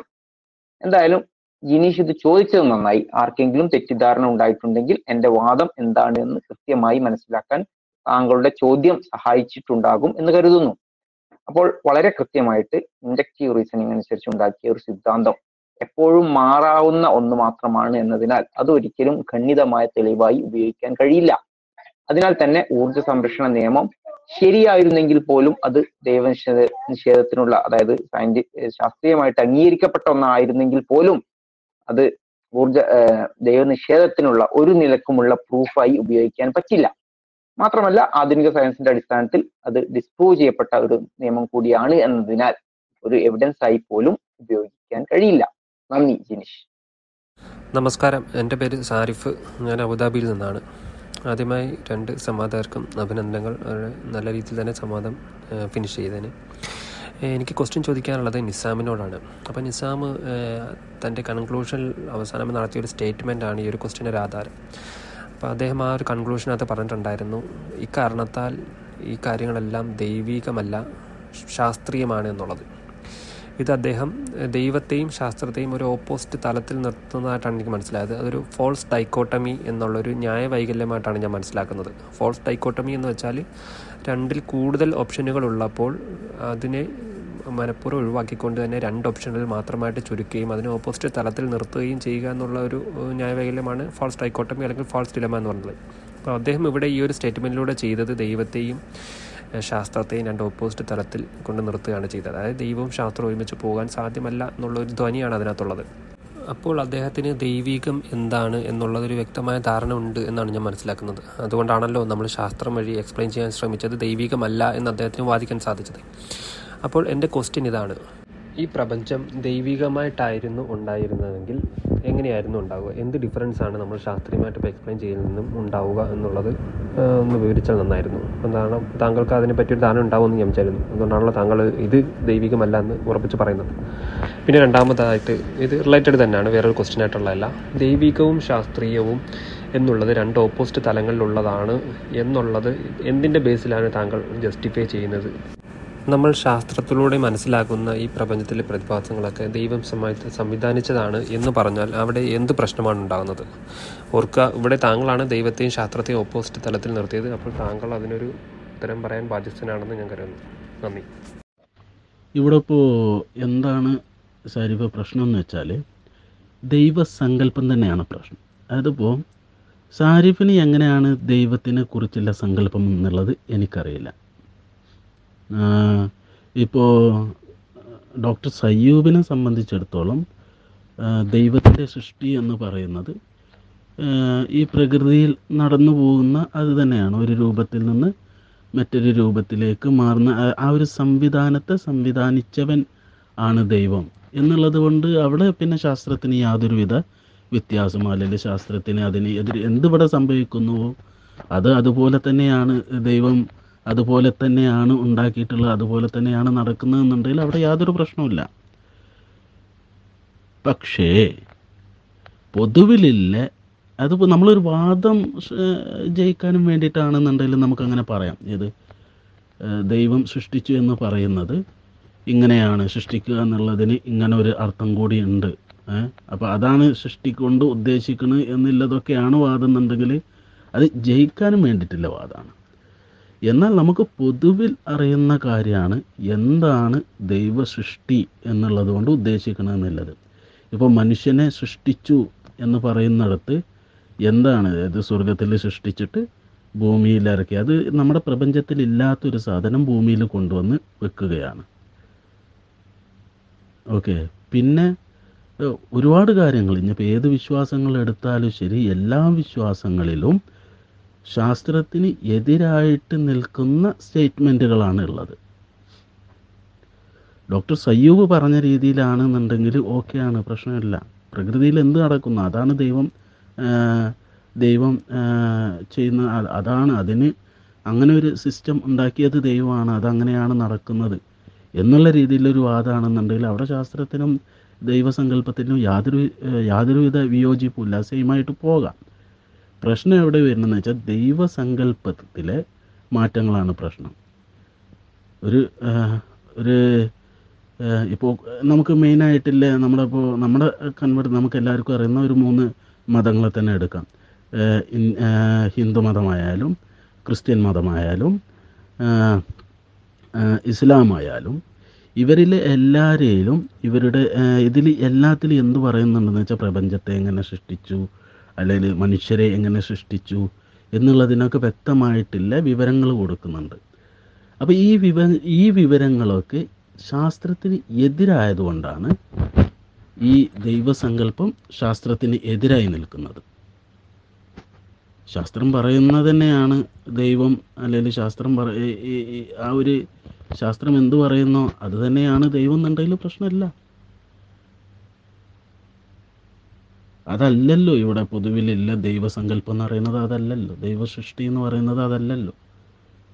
അങ്ങനെയാണെന്നുണ്ടെങ്കിൽ അല്ലെങ്കിൽ ശാസ്ത്രത്തിൻ്റെ അതേപോലെ തന്നെയാണ് ദൈവസൃഷ്ടി. അതിന് ദൈവസൃഷ്ടി എന്നാണ് താങ്കൾ പറയ താങ്കളുടെ അഭിപ്രായം അതാണെന്നുണ്ടെങ്കിൽ അതിന് എനിക്ക് വ്യക്തമാകാനും വേണ്ടിയിട്ട് താങ്കൾക്ക് എന്ത് ചെയ്യാം, കുറച്ച് എക്സാമ്പിൾസ് എനിക്ക് കാണിച്ച് തന്നുകൊണ്ട് താങ്കൾക്ക് ഇത് എക്സ്പ്ലെയിൻ ചെയ്യാം. പൊതുവിലുള്ള ദൈവസങ്കല്പങ്ങൾ ഇതൊക്കെയാണ്, ഇത് ശാസ്ത്രത്തിന് ശാസ്ത്രത്തിൻ്റെ അതേ രീതിയിൽ വരുന്നതാണ് എന്നുള്ളത് സൃഷ്ടിയുമായി ബന്ധപ്പെടുത്തിക്കൊണ്ട് താങ്കൾക്ക് ഉദ്ധരിക്കാൻ പറ്റുന്ന കാര്യങ്ങൾ ഉദ്ധരിച്ചുകൊണ്ട് വേണമെന്നുണ്ടെങ്കിൽ, എനിക്ക് ശരിയാണെന്നുണ്ടെങ്കിൽ ഞാൻ അംഗീകരിക്കാനും തയ്യാറാണ്. ഞാൻ പറഞ്ഞത് വ്യക്തമായെന്ന് തോന്നുന്നു, കാരണം ഞാൻ കുറച്ച് ധൃതിയിലാണ്, അതുകൊണ്ടാണ്. ഇനി പറഞ്ഞത് വ്യക്തമായിട്ടില്ല എന്നുണ്ടെങ്കിൽ വ്യക്തമാക്കിയിട്ട് തന്നെ ഞാൻ എന്ത് ചെയ്യാം, ഈ വോയിസ് ഡിലീറ്റ് ചെയ്തിട്ട് വേറെ വോയിസ് വേണമെന്നുണ്ടെങ്കിൽ ഇടാം. Thank you. വളരെ നന്ദി ശ്രീ നിസാം. താങ്കൾ സംവാദം നടത്തിയത് ഡോക്ടർ സയ്യൂബുമായിട്ടായിരുന്നല്ലോ. അപ്പം ഡോക്ടർ സയ്യൂബിന് അങ്ങനത്തെ അഭിപ്രായത്തോട് താങ്കൾ യോജിക്കുന്നുണ്ട് എന്നുണ്ടെങ്കിൽ പിന്നെ ആ ഒരു സംവാദത്തിൻ്റെ കൺക്ലൂഷനിൽ അങ്ങനെ ഒരു സ്റ്റേറ്റ്മെൻറ്റ് താങ്കൾ നടത്തിയത് എന്തിനാണെന്നുള്ളത് ഒരു ക്വസ്റ്റ്യൻ ആയിട്ട് എപ്പോഴും നിൽക്കുകയാണ്. അപ്പോൾ താങ്കൾ ഈ ഒരു എൻ്റെ ഒരു ചോദ്യത്തിന് താങ്കൾ അംഗീകരിക്കുന്നുണ്ട് സയൻസും ശാസ്ത്രവും ഒരുമിച്ച് പോകാം എന്നുള്ളത്, അത് പക്ഷേ ശാസ്ത്ര ശാസ്ത്രത്തിന് വിരുദ്ധമായിട്ടുള്ള കാര്യങ്ങൾ ഉണ്ടാവാതിരുന്നാൽ മതി എന്നുള്ളത്. അവിടെയും താങ്കൾ സംവാദത്തിൽ ചെയ്ത അതേ തെറ്റ് വീണ്ടും ആവർത്തിക്കുകയാണ് ചെയ്യുന്നത്. അതായത് ശാസ്ത്രത്തെ ഒരു അൾട്ടിമേറ്റ് ട്രൂത്തായിട്ട് താങ്കൾ എടുക്കുകയാണ് ചെയ്യുന്നത്. അതുപോലെ എൻ്റെ ക്വസ്റ്റ്യൻ മെയിനായിട്ടും എന്താണ് ദൈവികം, എന്താണ് ശാസ്ത്രീയം എന്നുള്ള ആ ഒരു ഡിഫറൻസുമായിട്ട് ബന്ധപ്പെട്ടതായിരുന്നു. അപ്പോൾ താങ്കൾ ഇപ്പോൾ അംഗീകരിക്കുകയാണ് ശാസ്ത്രീയമായിട്ട് ചെയ്യുന്നതും ദൈവികം ആകാം, പിന്നെ ദൈവികം എന്നുള്ളത് സെപ്പറേറ്റ് ഒരു സൃഷ്ടിയായിട്ട് വരുന്നതിന് മാത്രമാണ്. പക്ഷേ ഒരു പ്രശ്നം എന്നുള്ളത് താങ്കൾ ആ താങ്കളാണ് ആ ഒരു ഡെഫിനേഷൻ ഇവിടെ കൊണ്ടുവന്നിട്ടുള്ളത്, ഇൻട്രൊഡ്യൂസ് ചെയ്തിട്ടുള്ളത്. അത് എവിടെ നിന്നാണ് താങ്കൾക്ക് ആ ഡെഫിനേഷൻ കിട്ടിയത്? പൊതുവിൽ എന്നുള്ള പറയുന്നതിനകത്ത് ഒരർത്ഥമില്ല. താങ്കൾ ആ ഡെഫിനേഷൻ കിട്ടിയ ഡിക്ഷണറിയോ വല്ല പേപ്പറോ എന്താണെന്ന് വെച്ചാൽ അതിൻ്റെ ഒരു സ്ക്രീൻഷോട്ട് ഇടുകയാണ് വേണ്ടത്. അല്ലാതെ പൊതുവിൽ നമ്മൾ ഡിക്ഷണറിക്കകത്തുള്ള ഡെഫിനേഷനുമായിട്ട് ബന്ധപ്പെട്ട് ക്രിയേഷൻ എന്നുള്ളതിനെ എതിരായിട്ട് താങ്കളൊരു വാദം ഉന്നയിക്കുമ്പോഴത്തേക്ക് താങ്കൾ അതിന് തെളിവ് കൊണ്ടുവരണം. ക്രിയേഷൻ്റെ പൊതുവായിട്ടുള്ള ഡെഫിനേഷൻ എന്നുള്ളത് പുതുതായിട്ടൊന്നിനും ഉണ്ടാക്കുക എന്നുള്ളത്, അത് പഴയത് വേറെ സാധനങ്ങളിൽ നിന്ന് തന്നെയും ഉണ്ടാക്കാം, അതിന് യാതൊരു പ്രശ്നമില്ല. അപ്പം സയ്യൂബ് പറഞ്ഞ അതേ example Burj Khalifa is a marvellous creation എന്ന് പറഞ്ഞാൽ അതൊരു ക്രിയേറ്റഡ് ആയിട്ടുള്ള എൻറ്റിറ്റിയാണ്, അത് മറ്റ് സാധനങ്ങളിൽ നിന്ന് ഉണ്ടാക്കിയതുമാണ്. പിന്നീട് താങ്കൾ പറഞ്ഞ വാദം എന്ന് വെച്ചാൽ മറ്റ് പൊതുവായിട്ടുള്ള മെയിൻ റിലീജിയൻസ് ശാസ്ത്രത്തിനെതിരായിട്ടുള്ള സംസാരിക്കുന്നത് കൊണ്ടാണ് താങ്കൾ അങ്ങനെ പറഞ്ഞതെന്നുള്ളത്. അതിൻ്റെ ശരി തെറ്റുകൾ ഡിസ്കസ് ചെയ്യാൻ തൽക്കാലം ഈ ഒരു സംവാദത്തിൽ സമയമില്ലാത്തതുകൊണ്ട് തന്നെ ഞാനതവിടെ തൽക്കാലം ഉപേക്ഷിക്കുകയാണ്. എന്നിരുന്നാലും കുറച്ച് കാര്യങ്ങൾ താങ്കളോട് പറയാം. നമ്മൾ ഈ ഈ ഒരു ഡിസ്കഷൻ തന്നെ മെയിൻ കണ്ടൻറ്റായിട്ടുള്ള ഇനിഷ്യൽ സിംഗുലാരിറ്റി, അതിൽ നിന്ന് ബിഗ് ബാങ് എന്നുള്ളൊരു സംഭവം ഉണ്ടായി എന്നുള്ളത് തെളിയിച്ചിട്ട് അല്ലെങ്കിൽ തെളിയിച്ചിട്ടുള്ള എവിഡൻസ് കൊണ്ടുവന്നിട്ടുള്ള ശാസ്ത്രജ്ഞൻ്റെ പേര് ജോർജ് ലമൈറ്റർ എന്നുള്ളത്. പുള്ളി ഒരു ക്രിസ്ത്യൻ പാസ്റ്ററായിരുന്നു. പുള്ളി ഒരു ക്രിസ്ത്യൻ പാസ്റ്ററായിട്ടുള്ള അദ്ദേഹത്തിന് ദൈവം എന്താണ് ശാസ്ത്രം എന്താണെന്ന് വളരെ കൃത്യമായി മനസ്സിലാക്കാൻ അറിയാം എന്നുള്ളത് നമുക്ക് മനസ്സിലാക്കാവുന്നതേ ഉള്ളൂ. അതേമാതിരി ഇസ്ലാമിക് ഗോൾഡൻ ഏജുകൾ ഖുർആനകത്ത് പറയുന്നുള്ള നിങ്ങൾ ഈ പഠിച്ചവൻ എങ്ങനെയാണ് ഈ ലോകം സൃഷ്ടിച്ചതെന്ന് നിങ്ങൾ കാണുന്നില്ലേ, നിങ്ങൾ അറിയുന്നില്ലേ, നിങ്ങൾ മനസ്സിലാക്കുന്നില്ലേ എന്നൊക്കെ ചോദിക്കുന്നതൊക്കെ അത് ശാസ്ത്രത്തിൻ്റെ ലൂടെ നമുക്ക് കാര്യങ്ങൾ കണ്ടു മനസ്സിലാക്കാൻ വേണ്ടിയും അതിനെ അതിനെ ഉത്ബോധിപ്പിക്കുന്ന വചനങ്ങളെ നമുക്ക് കാണാൻ സാധിക്കുന്നുണ്ട്. അതുകൊണ്ട് തന്നെ ശാസ്ത്രം ഒരു കാര്യം മനസ്സിലാക്കിയ രീതി വെച്ചിട്ട് മറ്റുള്ള ഇതിനെ ജഡ്ജ് ചെയ്യാൻ സാധിക്കുമെന്ന് എനിക്ക് തോന്നുന്നില്ല. എനിക്ക് താങ്കളോട് വീണ്ടും ചോദിക്കാനുള്ള ഒരു ക്വസ്റ്റ്യൻ എന്ന് പറയുന്നത്, ശാസ്ത്രം ഇങ്ങനെയൊക്കെ കണ്ടുപിടിച്ചിരിക്കുന്നു അല്ലെങ്കിൽ മനസ്സിലാക്കിയിരിക്കുന്നു, അതുകൊണ്ട് ദൈവമില്ല എന്നുള്ളതോ ഇതെല്ലാം തെറ്റാണ് എന്നുള്ള ഒരു വാദം, ഒരു ആർഗ്യുമെൻ്റ് താങ്കൾക്ക് ഉണ്ടോ? ഭൗതികമായിട്ടുള്ള ഈ ലോകത്തിലെ നിയമങ്ങളും സംവിധാനങ്ങളും എല്ലാം അനുശാ എല്ലാത്തിനും അതുപോലെ തന്നെയാണ് മതം അനുശാസിക്കുന്നത് എങ്കിൽ, മതം പറയുന്നത് അതുപോലെയാണ്, ശാസ്ത്രത്തെ ശരിവെക്കുന്ന രീതിയിലാണ് എങ്കിൽ എനിക്കതിന് എതിരഭിപ്രായമില്ല, ഞാനതിനെ എതിർക്കുന്നുമില്ല. എന്നാൽ മനുഷ്യൻ മറ്റൊരു എക്സിസ്റ്റൻസിൽ രൂപപ്പെടുകയും പിന്നീട് അത് ഭൗതികമായിട്ടുള്ള ഈ ലോകത്തിലേക്ക് എക്സിസ്റ്റൻസിൽ വരികയും ചെയ്യുന്ന ഒരവസ്ഥ, അത് ഭൗതിക നിയമങ്ങൾക്ക് എതിരാണ്. അത് എൻ്റെ അറിവുകൾ അനുസരിച്ച്, അത് ശാസ്ത്രത്തിലെ അറിവുകൾ അനുസരിച്ച് അത് തെറ്റാണ്. അങ്ങനെ ഒരു ഐഡിയ ജനങ്ങളിലേക്ക് എത്തിക്കുന്ന മതവിശ്വാസങ്ങൾ, ആ മതവിശ്വാസങ്ങൾക്ക് എതിരാണ് ഞാൻ. അതല്ലാതെ താങ്കൾ പറയുന്ന പോലെ എന്താണോ യഥാർത്ഥത്തിൽ സംഭവിക്കുന്നത് അതുതന്നെയാണ്, അതുതന്നെ പറയുന്ന അല്ലെങ്കിൽ അതിനെ ശരിവെക്കുന്ന മതവിശ്വാസമാണ് താങ്കൾക്കുള്ളതെങ്കിൽ ആ മതവിശ്വാസത്തിന് ഞാൻ എതിരല്ല. എന്നാൽ ശൂന്യതയിൽ നിന്ന് പലതിനെയും സൃഷ്ടിക്കുകയും അതിനെ ശൂന്യതയിൽ നിന്ന് അല്ലെങ്കിൽ മറ്റൊരു എക്സിസ്റ്റൻസിൽ നിന്ന് ഭൗതികമായിട്ടുള്ള എക്സിസ്റ്റൻസിലേക്ക് വസ്തുക്കളെ കൊണ്ടുവരുന്നതും എല്ലാം ഭൗതികമായ നിയമങ്ങൾക്ക് എതിരാണ്. അതുകൊണ്ട് തന്നെ അത് ശാസ്ത്രീയമായിട്ട് അല്ലെങ്കിൽ ശാസ്ത്രപരമായിട്ട് അംഗീകരിക്കാൻ കഴിയുന്നതല്ല. ശാസ്ത്രപരമായിട്ട് അങ്ങനൊരു ലോജിക്ക് തെറ്റാണ്. നന്ദി ശ്രീനിസാം. അപ്പോൾ താങ്കളുടെ ഇപ്പോഴുള്ള ആർഗ്യുമെൻറ്റ് എന്നുള്ളത് ഞാൻ മനസ്സിലാക്കുന്നത്, താങ്കൾ ദൈവത്തെ അംഗീകരിക്കും, പക്ഷെ അത് സയൻസിൻ്റെ നിയമങ്ങളുമായിട്ട് ഒത്തുപോകുന്ന രീതിയിലാണ് ദൈവം സംവിധാനിച്ചത് എന്നുണ്ടെങ്കിൽ താങ്കൾ ദൈവത്തെ അംഗീകരിക്കാൻ തയ്യാറാണെന്നുള്ളതാണ്. അപ്പം താങ്കളുടെ ശരിക്കുമുള്ള ഈ സംവാദത്തിൻ്റെ വാദം തന്നെ സയൻസിലൂടെ ദൈവമില്ല എന്നുള്ളത് ഡിഡക്റ്റീവായിട്ട് പ്രൂവ് ചെയ്യാമെന്നുള്ള ഒരു ആർഗ്യുമെൻ്റ് ആയിരുന്നു എന്നുള്ളത് താങ്കളൊന്നും ഓർക്കുന്നത് നന്നായിരിക്കും. അപ്പോൾ താങ്കൾ ഇവിടെ ചെയ്യാൻ ശ്രമിക്കുന്നത് എന്താണെന്ന് വെച്ചാൽ, ഞാൻ മനസ്സിലാക്കുന്നത് താങ്കൾ സയൻസിനെ ഒരു അൾട്ടിമേറ്റ് മാനദണ്ഡമാക്കി എടുത്തിട്ട് ബാക്കിയുള്ള കാര്യങ്ങളെ ജഡ്ജ് ചെയ്യാൻ ശ്രമിക്കുന്നു എന്നാണ് ഞാൻ മനസ്സിലാക്കുന്നത്. അപ്പം അതിൻ്റെ പ്രധാനമായിട്ടുള്ള ഒരു പ്രശ്നം ഡോക്ടർ സയ്യൂബ് സംവാദത്തിൽ ചൂണ്ടിക്കാണിച്ചതാണ്, ഒരു ഇൻഡക്റ്റീവ് റീസണിങ്ങിൻ്റെ പ്രശ്നവും അതിനെ ഒരു മാനദണ്ഡമാക്കി എടുത്താൽ, അൾട്ടിമേറ്റ് ട്രൂത്ത് എന്നുള്ള രീതിയിൽ മാനദണ്ഡമാക്കി എടുത്താൽ ഉണ്ടാകാവുന്ന പ്രശ്നങ്ങളും അത് താങ്കൾ താങ്കളുടെ പ്രമിസുകൾ തന്നെ മാറ്റി എഴുതേണ്ടി വന്നതും അതിനൊരു ലൈവായിട്ടുള്ളൊരു തെളിവായിട്ടാണ് ഞാൻ മനസ്സിലാക്കുന്നത്.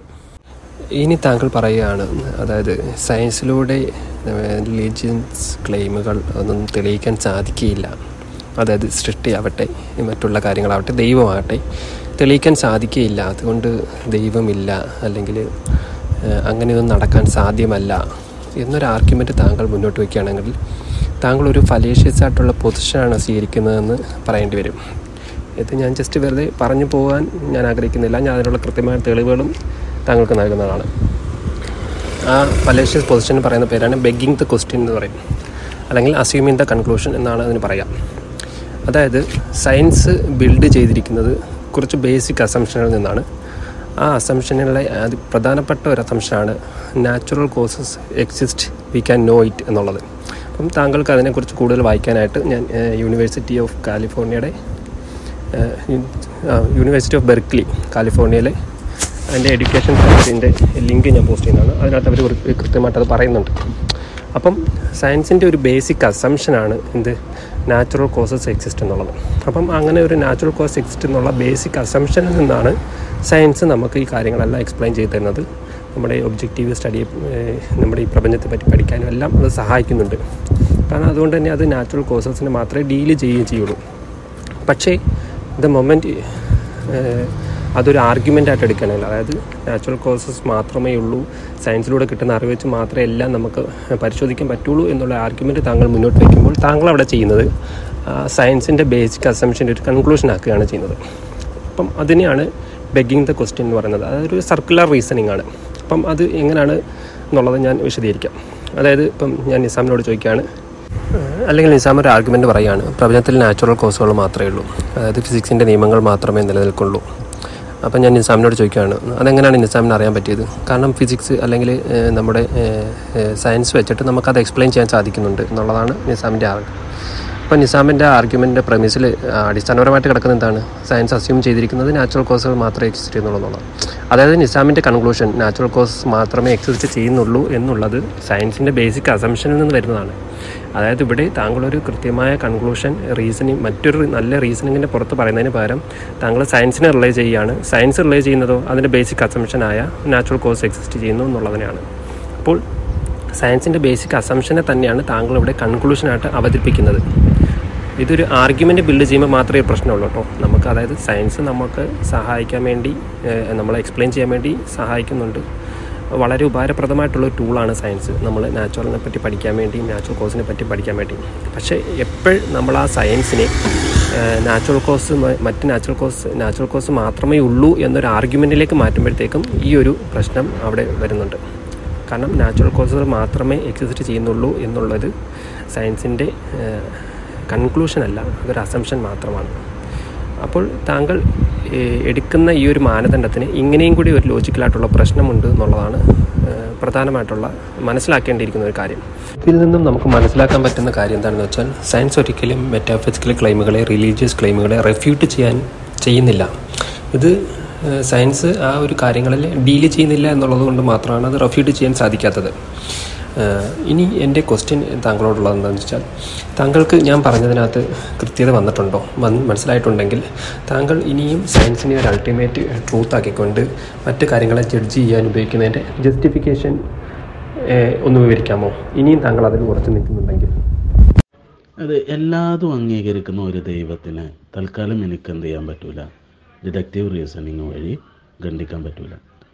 എനിക്കാകെ ചെയ്യാൻ പറ്റൂ പറ്റുന്ന ഒരു കാര്യം എന്ന് പറയുന്നത് ഡിഡക്റ്റീവ് അല്ല എന്താ ഡോക്ടർ സയൂബിൻ്റെ രണ്ട് വാദങ്ങൾ, അതായത് സൃഷ്ടിച്ച എന്നുള്ള സൃഷ്ടിപ്പ് നടക്കുന്നില്ല, ഓക്കെ, യഥാർത്ഥത്തിൽ എന്താ ശൂന്യതയിൽ നിന്നും ഒന്നും തന്നെ ഈ പ്രപഞ്ചത്തിൽ ഉണ്ടാകുന്നില്ല, ആ ഒരു സൃഷ്ടിപ്പ് നടക്കുന്നില്ല എന്നുള്ളത് എനിക്ക് വാദിച്ച് ജയിക്കാൻ പറ്റുള്ളൂ. അല്ലാത്ത പക്ഷം ഏത് ഭൂമി ഉണ്ടാകുന്നതും എന്താ മനുഷ്യൻ പരിണമിച്ച് ഉണ്ടാകുന്നതൊക്കെ അതുപോലെ തന്നെ അംഗീകരിക്കുന്ന ഒരു ദൈവത്തിനെ എനിക്കൊരിക്കലും ഖണ്ഡിക്കാൻ കഴിയില്ല. പിന്നെ നിങ്ങൾ സ്ഥാപിക്കാൻ ശ്രമിച്ചത് ഹൈ ഡെൻസിറ്റിയിൽ ഹൈ ഡെൻസിറ്റിയിൽ എന്തോ ഏറ്റവും പുതിയൊരു വസ്തു ഉണ്ടാവാനുള്ള സാധ്യത ഉണ്ട് എന്നുള്ളത് മാത്രമാണ് നിങ്ങൾ സ്ഥാപിക്കാൻ ശ്രമിക്കുന്നത്. പക്ഷേ സിംഗുലാരിറ്റിയിൽ ഹൈ ഡെൻസിറ്റി എന്ന് പറയുന്നത് ആ ഒരു ഡെൻസിറ്റിയിൽ എന്ത് ചെയ്യാൻ പറ്റില്ല, നമുക്ക് ഒരു സാധനം ഉണ്ടാക്കാൻ കഴിയില്ല. ഓക്കെ, ഫോർ എക്സാമ്പിളായിട്ട് പറയുകയാണെന്നുണ്ടെങ്കിൽ നമ്മളെ ഡെൻസിറ്റി കുറവായിട്ടുള്ള ഒരു ഇതെന്ന് പറയുന്നത് നമ്മളെ ഈ ഭൗമോപരിതലം, ഓക്കെ, ഈ എന്താ ഈ എയർ, വായു, ഇതെല്ലാം എന്താണെന്ന് വെച്ചാൽ ഡെൻസിറ്റി കുറവായിട്ടുള്ളതാണ്. അപ്പോൾ അതിലൊരു സാധനം ഉണ്ടാകാനുള്ള സാധ്യത കൂടുതലാണ്. വെള്ളം വെള്ളം ഡെൻസിറ്റി കുറവായിട്ടുള്ള, അത് വായുവിനെക്കാട്ടിലും ഡെൻസിറ്റി ഉണ്ടെന്നുണ്ടെങ്കിലും ഖരാവസ്ഥയെക്കാട്ടിലും ഡെൻസിറ്റി കുറഞ്ഞൊരു സംഭവമാണ് വെള്ളം. വെള്ളത്തിലും വസ്തുക്കൾ ഉണ്ടാകാനില്ല സാധ്യത. വായുവിനെ അപേക്ഷിച്ച് കുറവാണെങ്കിലും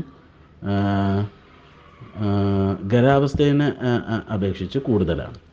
ഇനിയിപ്പോൾ നമ്മൾ ഇരുമ്പെടുക്കുക, ഖരങ്ങളെടുക്കുക. ഈ ഖര ഖരാവസ്ഥയിലുള്ള ഒരു വസ്തുവിൻ്റെ ഉള്ളിൽ പുതിയൊരു വസ്തു ഉണ്ടാകാനുള്ള സാധ്യത എന്താണ്? അവിടെ ഡെൻസിറ്റി കൂടുതലാണ്. അവിടെ സാധ്യത എന്താണ്? ഇതിനെക്കാട്ടിലും വെള്ളത്തിനെക്കാട്ടിലും സാധ്യത വളരെ വളരെ വളരെ കുറവാണ് ഖരാവസ്ഥേൻ്റെ ഉള്ളിൽ ഒരു പുതിയൊരു വസ്തു ഉണ്ടാവുക എന്ന് പറയുന്നത്. അപ്പോൾ ഡെൻസിറ്റി കൂടി കൂടി കൂടി കൂടി വരുന്നതിനനുസരിച്ച് പുതിയൊരു വസ്തു അതിൻ്റെ ഉള്ളിൽ ഉണ്ടാകാനുള്ള സാധ്യത കുറഞ്ഞു കുറഞ്ഞു കുറഞ്ഞു വരികയാണ്. അപ്പോൾ ഹൈ ഡെൻസിറ്റി, ഇൻഫിനിറ്റി ഡെൻസിറ്റിയിൽ എന്ത് പറ്റില്ല, ഒരു പുതിയൊരു വസ്തു ഉണ്ടാകാനുള്ള സാധ്യത സീറോ പെർസെൻറ്റേജ് ആണ് എന്നുള്ള കാര്യം എനിക്ക് വളരെ വ്യക്തമായിട്ട് സ്ഥാപിക്കാൻ പറ്റും. അവിടെ സൃഷ്ടിപ്പ് നടക്കുന്നുണ്ട് എന്ന് നിങ്ങൾ പറയുക, ശൂന്യതയിൽ നിന്ന് അവിടെ സൃഷ്ടിപ്പ് നടക്കുന്നുണ്ട് എന്ന് നിങ്ങൾ വാദിക്കുകയാണെങ്കിൽ അതാണ് സൃഷ്ടിക്കുന്നുണ്ടെങ്കിൽ അത് കണ്ടിക്കാനേ എന്നെ കൊണ്ട് സാധിക്കുകയുള്ളൂ. അത് കണ്ടിക്കാൻ കഴിയും. അത് അത് വളരെ വ്യക്തമായിക്കൊണ്ട് ശാസ്ത്രത്തിൻ്റെ അറിവ് വെച്ചുകൊണ്ട് തന്നെ അത് കണ്ടിക്കാൻ സാധിക്കുന്നതാണ്.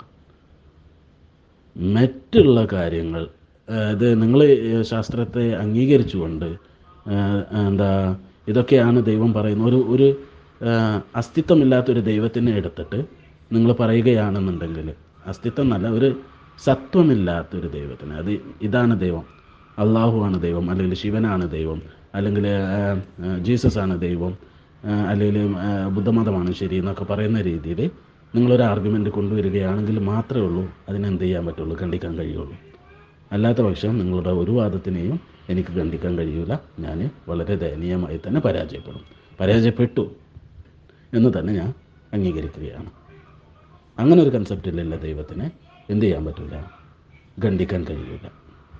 നിസാം, താങ്കളിപ്പോൾ ഒരു ദൈവത്തിൻ്റെ പോസിബിലിറ്റി അംഗീകരിക്കുന്നുണ്ട്, പക്ഷേ അത് മതങ്ങളിൽ പറയുന്ന ദൈവമല്ല. മതങ്ങളിൽ പറയുന്ന ദൈവത്തെ ശാസ്ത്രം ഉപയോഗിച്ചുകൊണ്ട് താങ്കൾക്ക് തെറ്റാണെന്ന് തെളിയിക്കാൻ സാധിക്കും എന്നുള്ളതാണ് താങ്കളുടെ ഇപ്പോഴത്തെ ആർഗ്യുമെൻ്റ് എന്നാണ് ഞാൻ മനസ്സിലാക്കുന്നത്.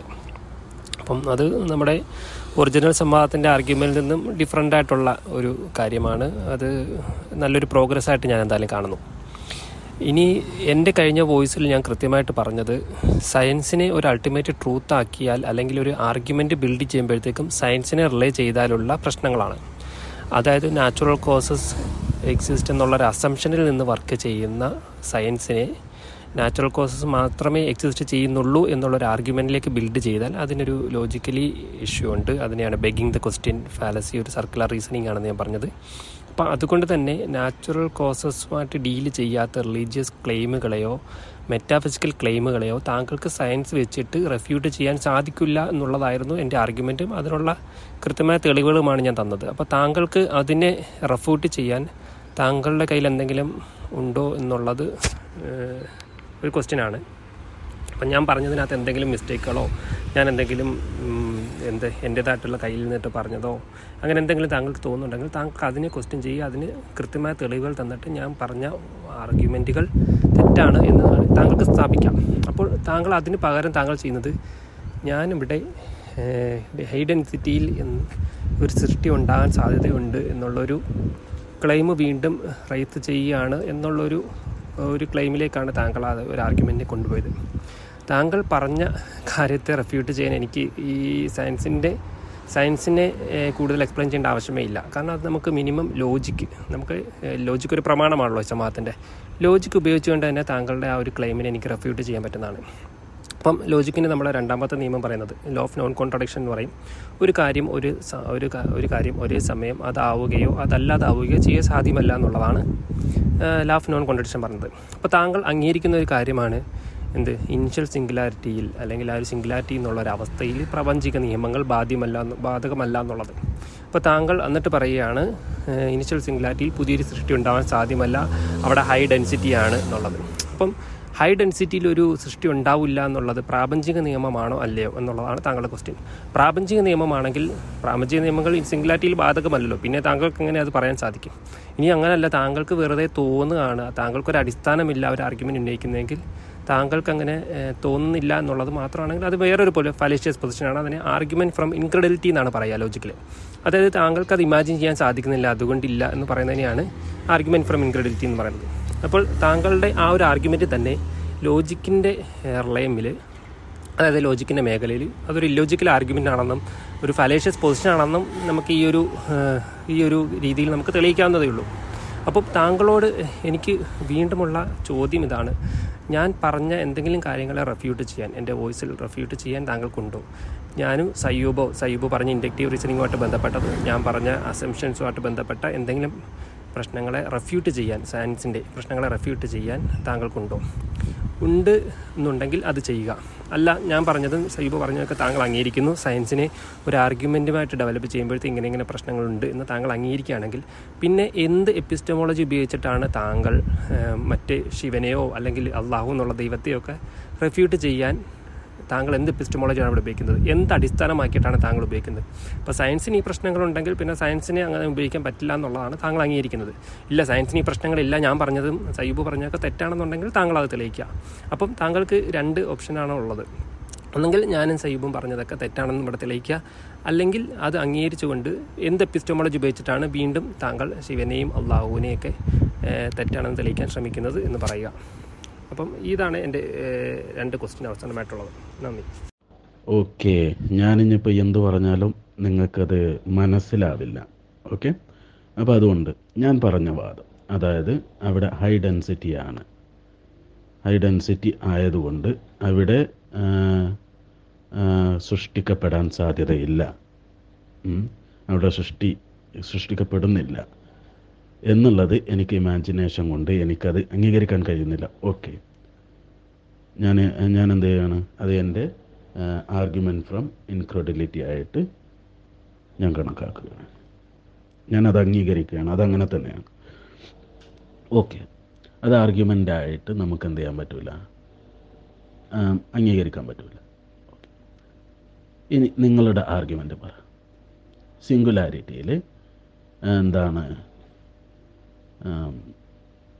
സൃഷ്ടിക്കപ്പെടാം എന്നുള്ളതാണോ നിങ്ങളുടെ നിങ്ങളുടെ ആർഗ്യുമെൻ്റ് പറ, എന്താണ് സിംഗുലാരിറ്റിയിൽ നടക്കുന്നതെന്നുള്ളത്, എന്തിൻ്റെ അടിസ്ഥാനം, എന്ത് പ്രൂഫ് വെച്ചിട്ടാണ് അവിടെ സൃഷ്ടിപ്പ് ഉണ്ടാവുന്നു എന്നുള്ളത് നിങ്ങൾ പറയുന്നത്.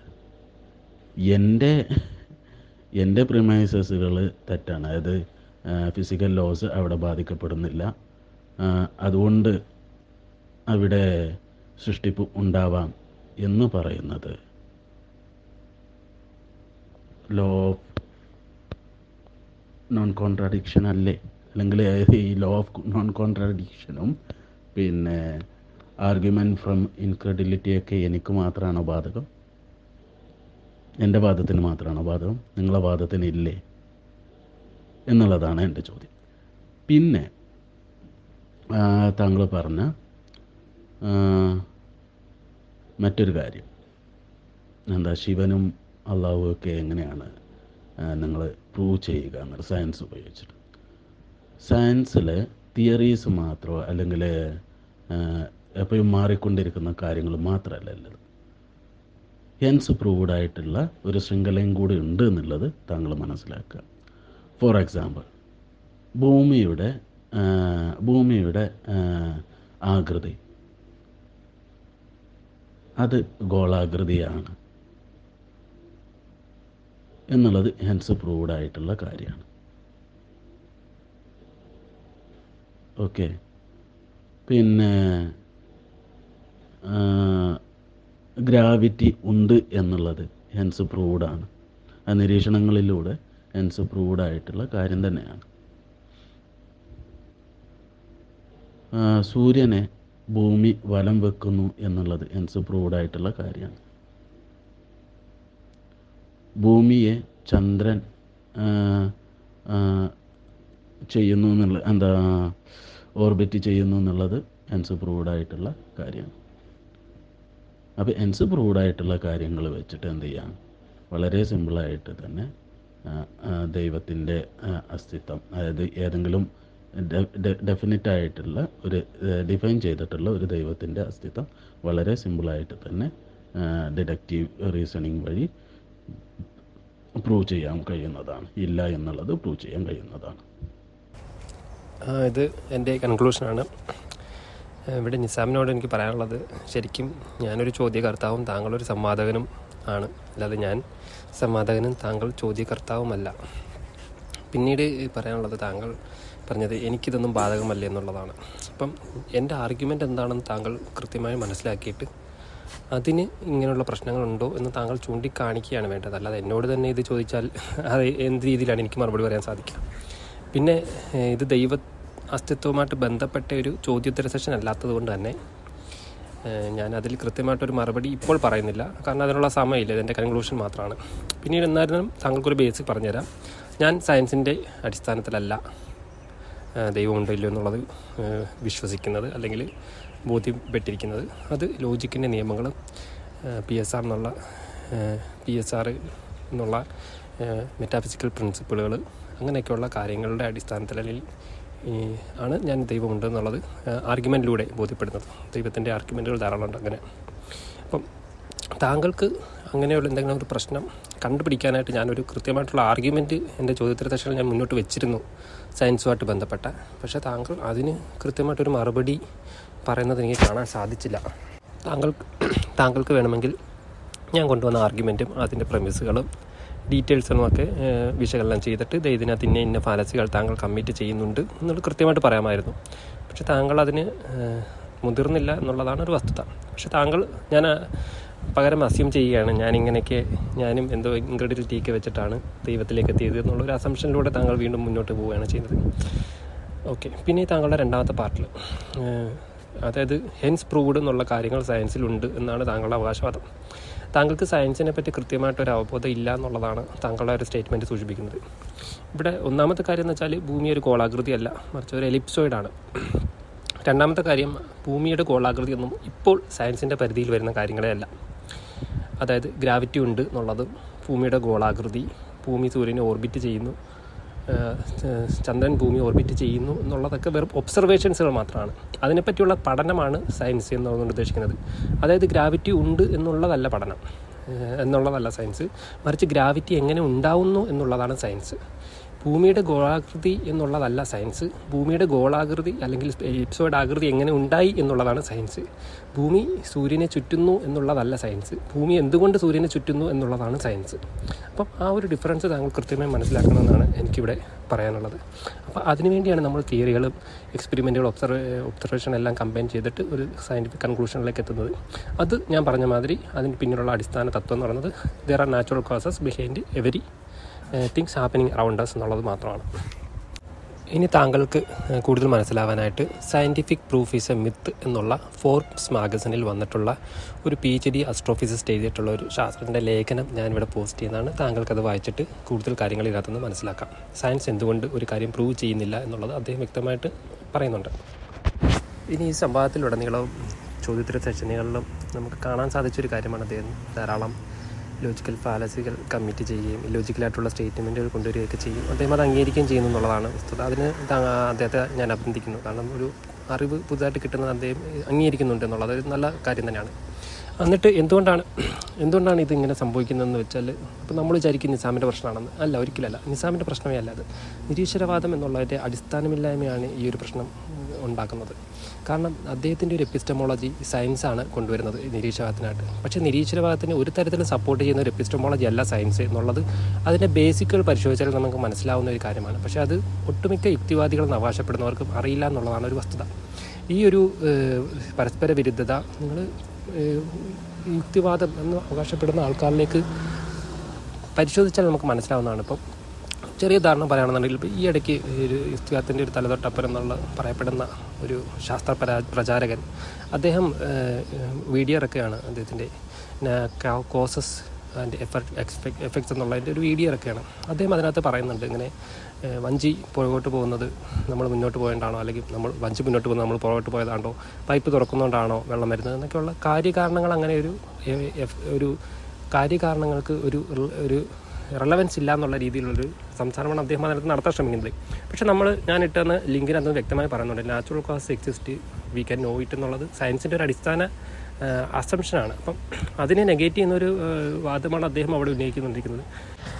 കൂടുതലൊന്നും ഞാൻ ഈ കൺക്ലൂഷനിൽ പറയാൻ ആഗ്രഹിക്കുന്നില്ല. അപ്പോൾ എനിക്ക് ക്വസ്റ്റ്യൻ ചെയ്യാൻ അവസരം തന്ന ഡോക്ടർ സയ്യൂബിനും മോഡറേറ്ററായ നിസാർ വീർപ്പാക്കലിനും എൻ്റെ ചോദ്യങ്ങളെ നേരിട്ട ശ്രീ നിസാമിനും എൻ്റെ നന്ദി അറിയിക്കുകയാണ്. മോഡറേറ്ററിനും സഹസംവാദകനായ ഡോക്ടർ സയ്യൂബിനും മിസ് ചോദ്യകർത്താവായ മിസ്റ്റർ സാരിഫിനും കൂടാതെ മറ്റ് ഗ്രൂപ്പിലെ മറ്റ് അംഗങ്ങൾക്കും ഞാൻ വീണ്ടും നന്ദി അറിയിക്കുകയാണ്.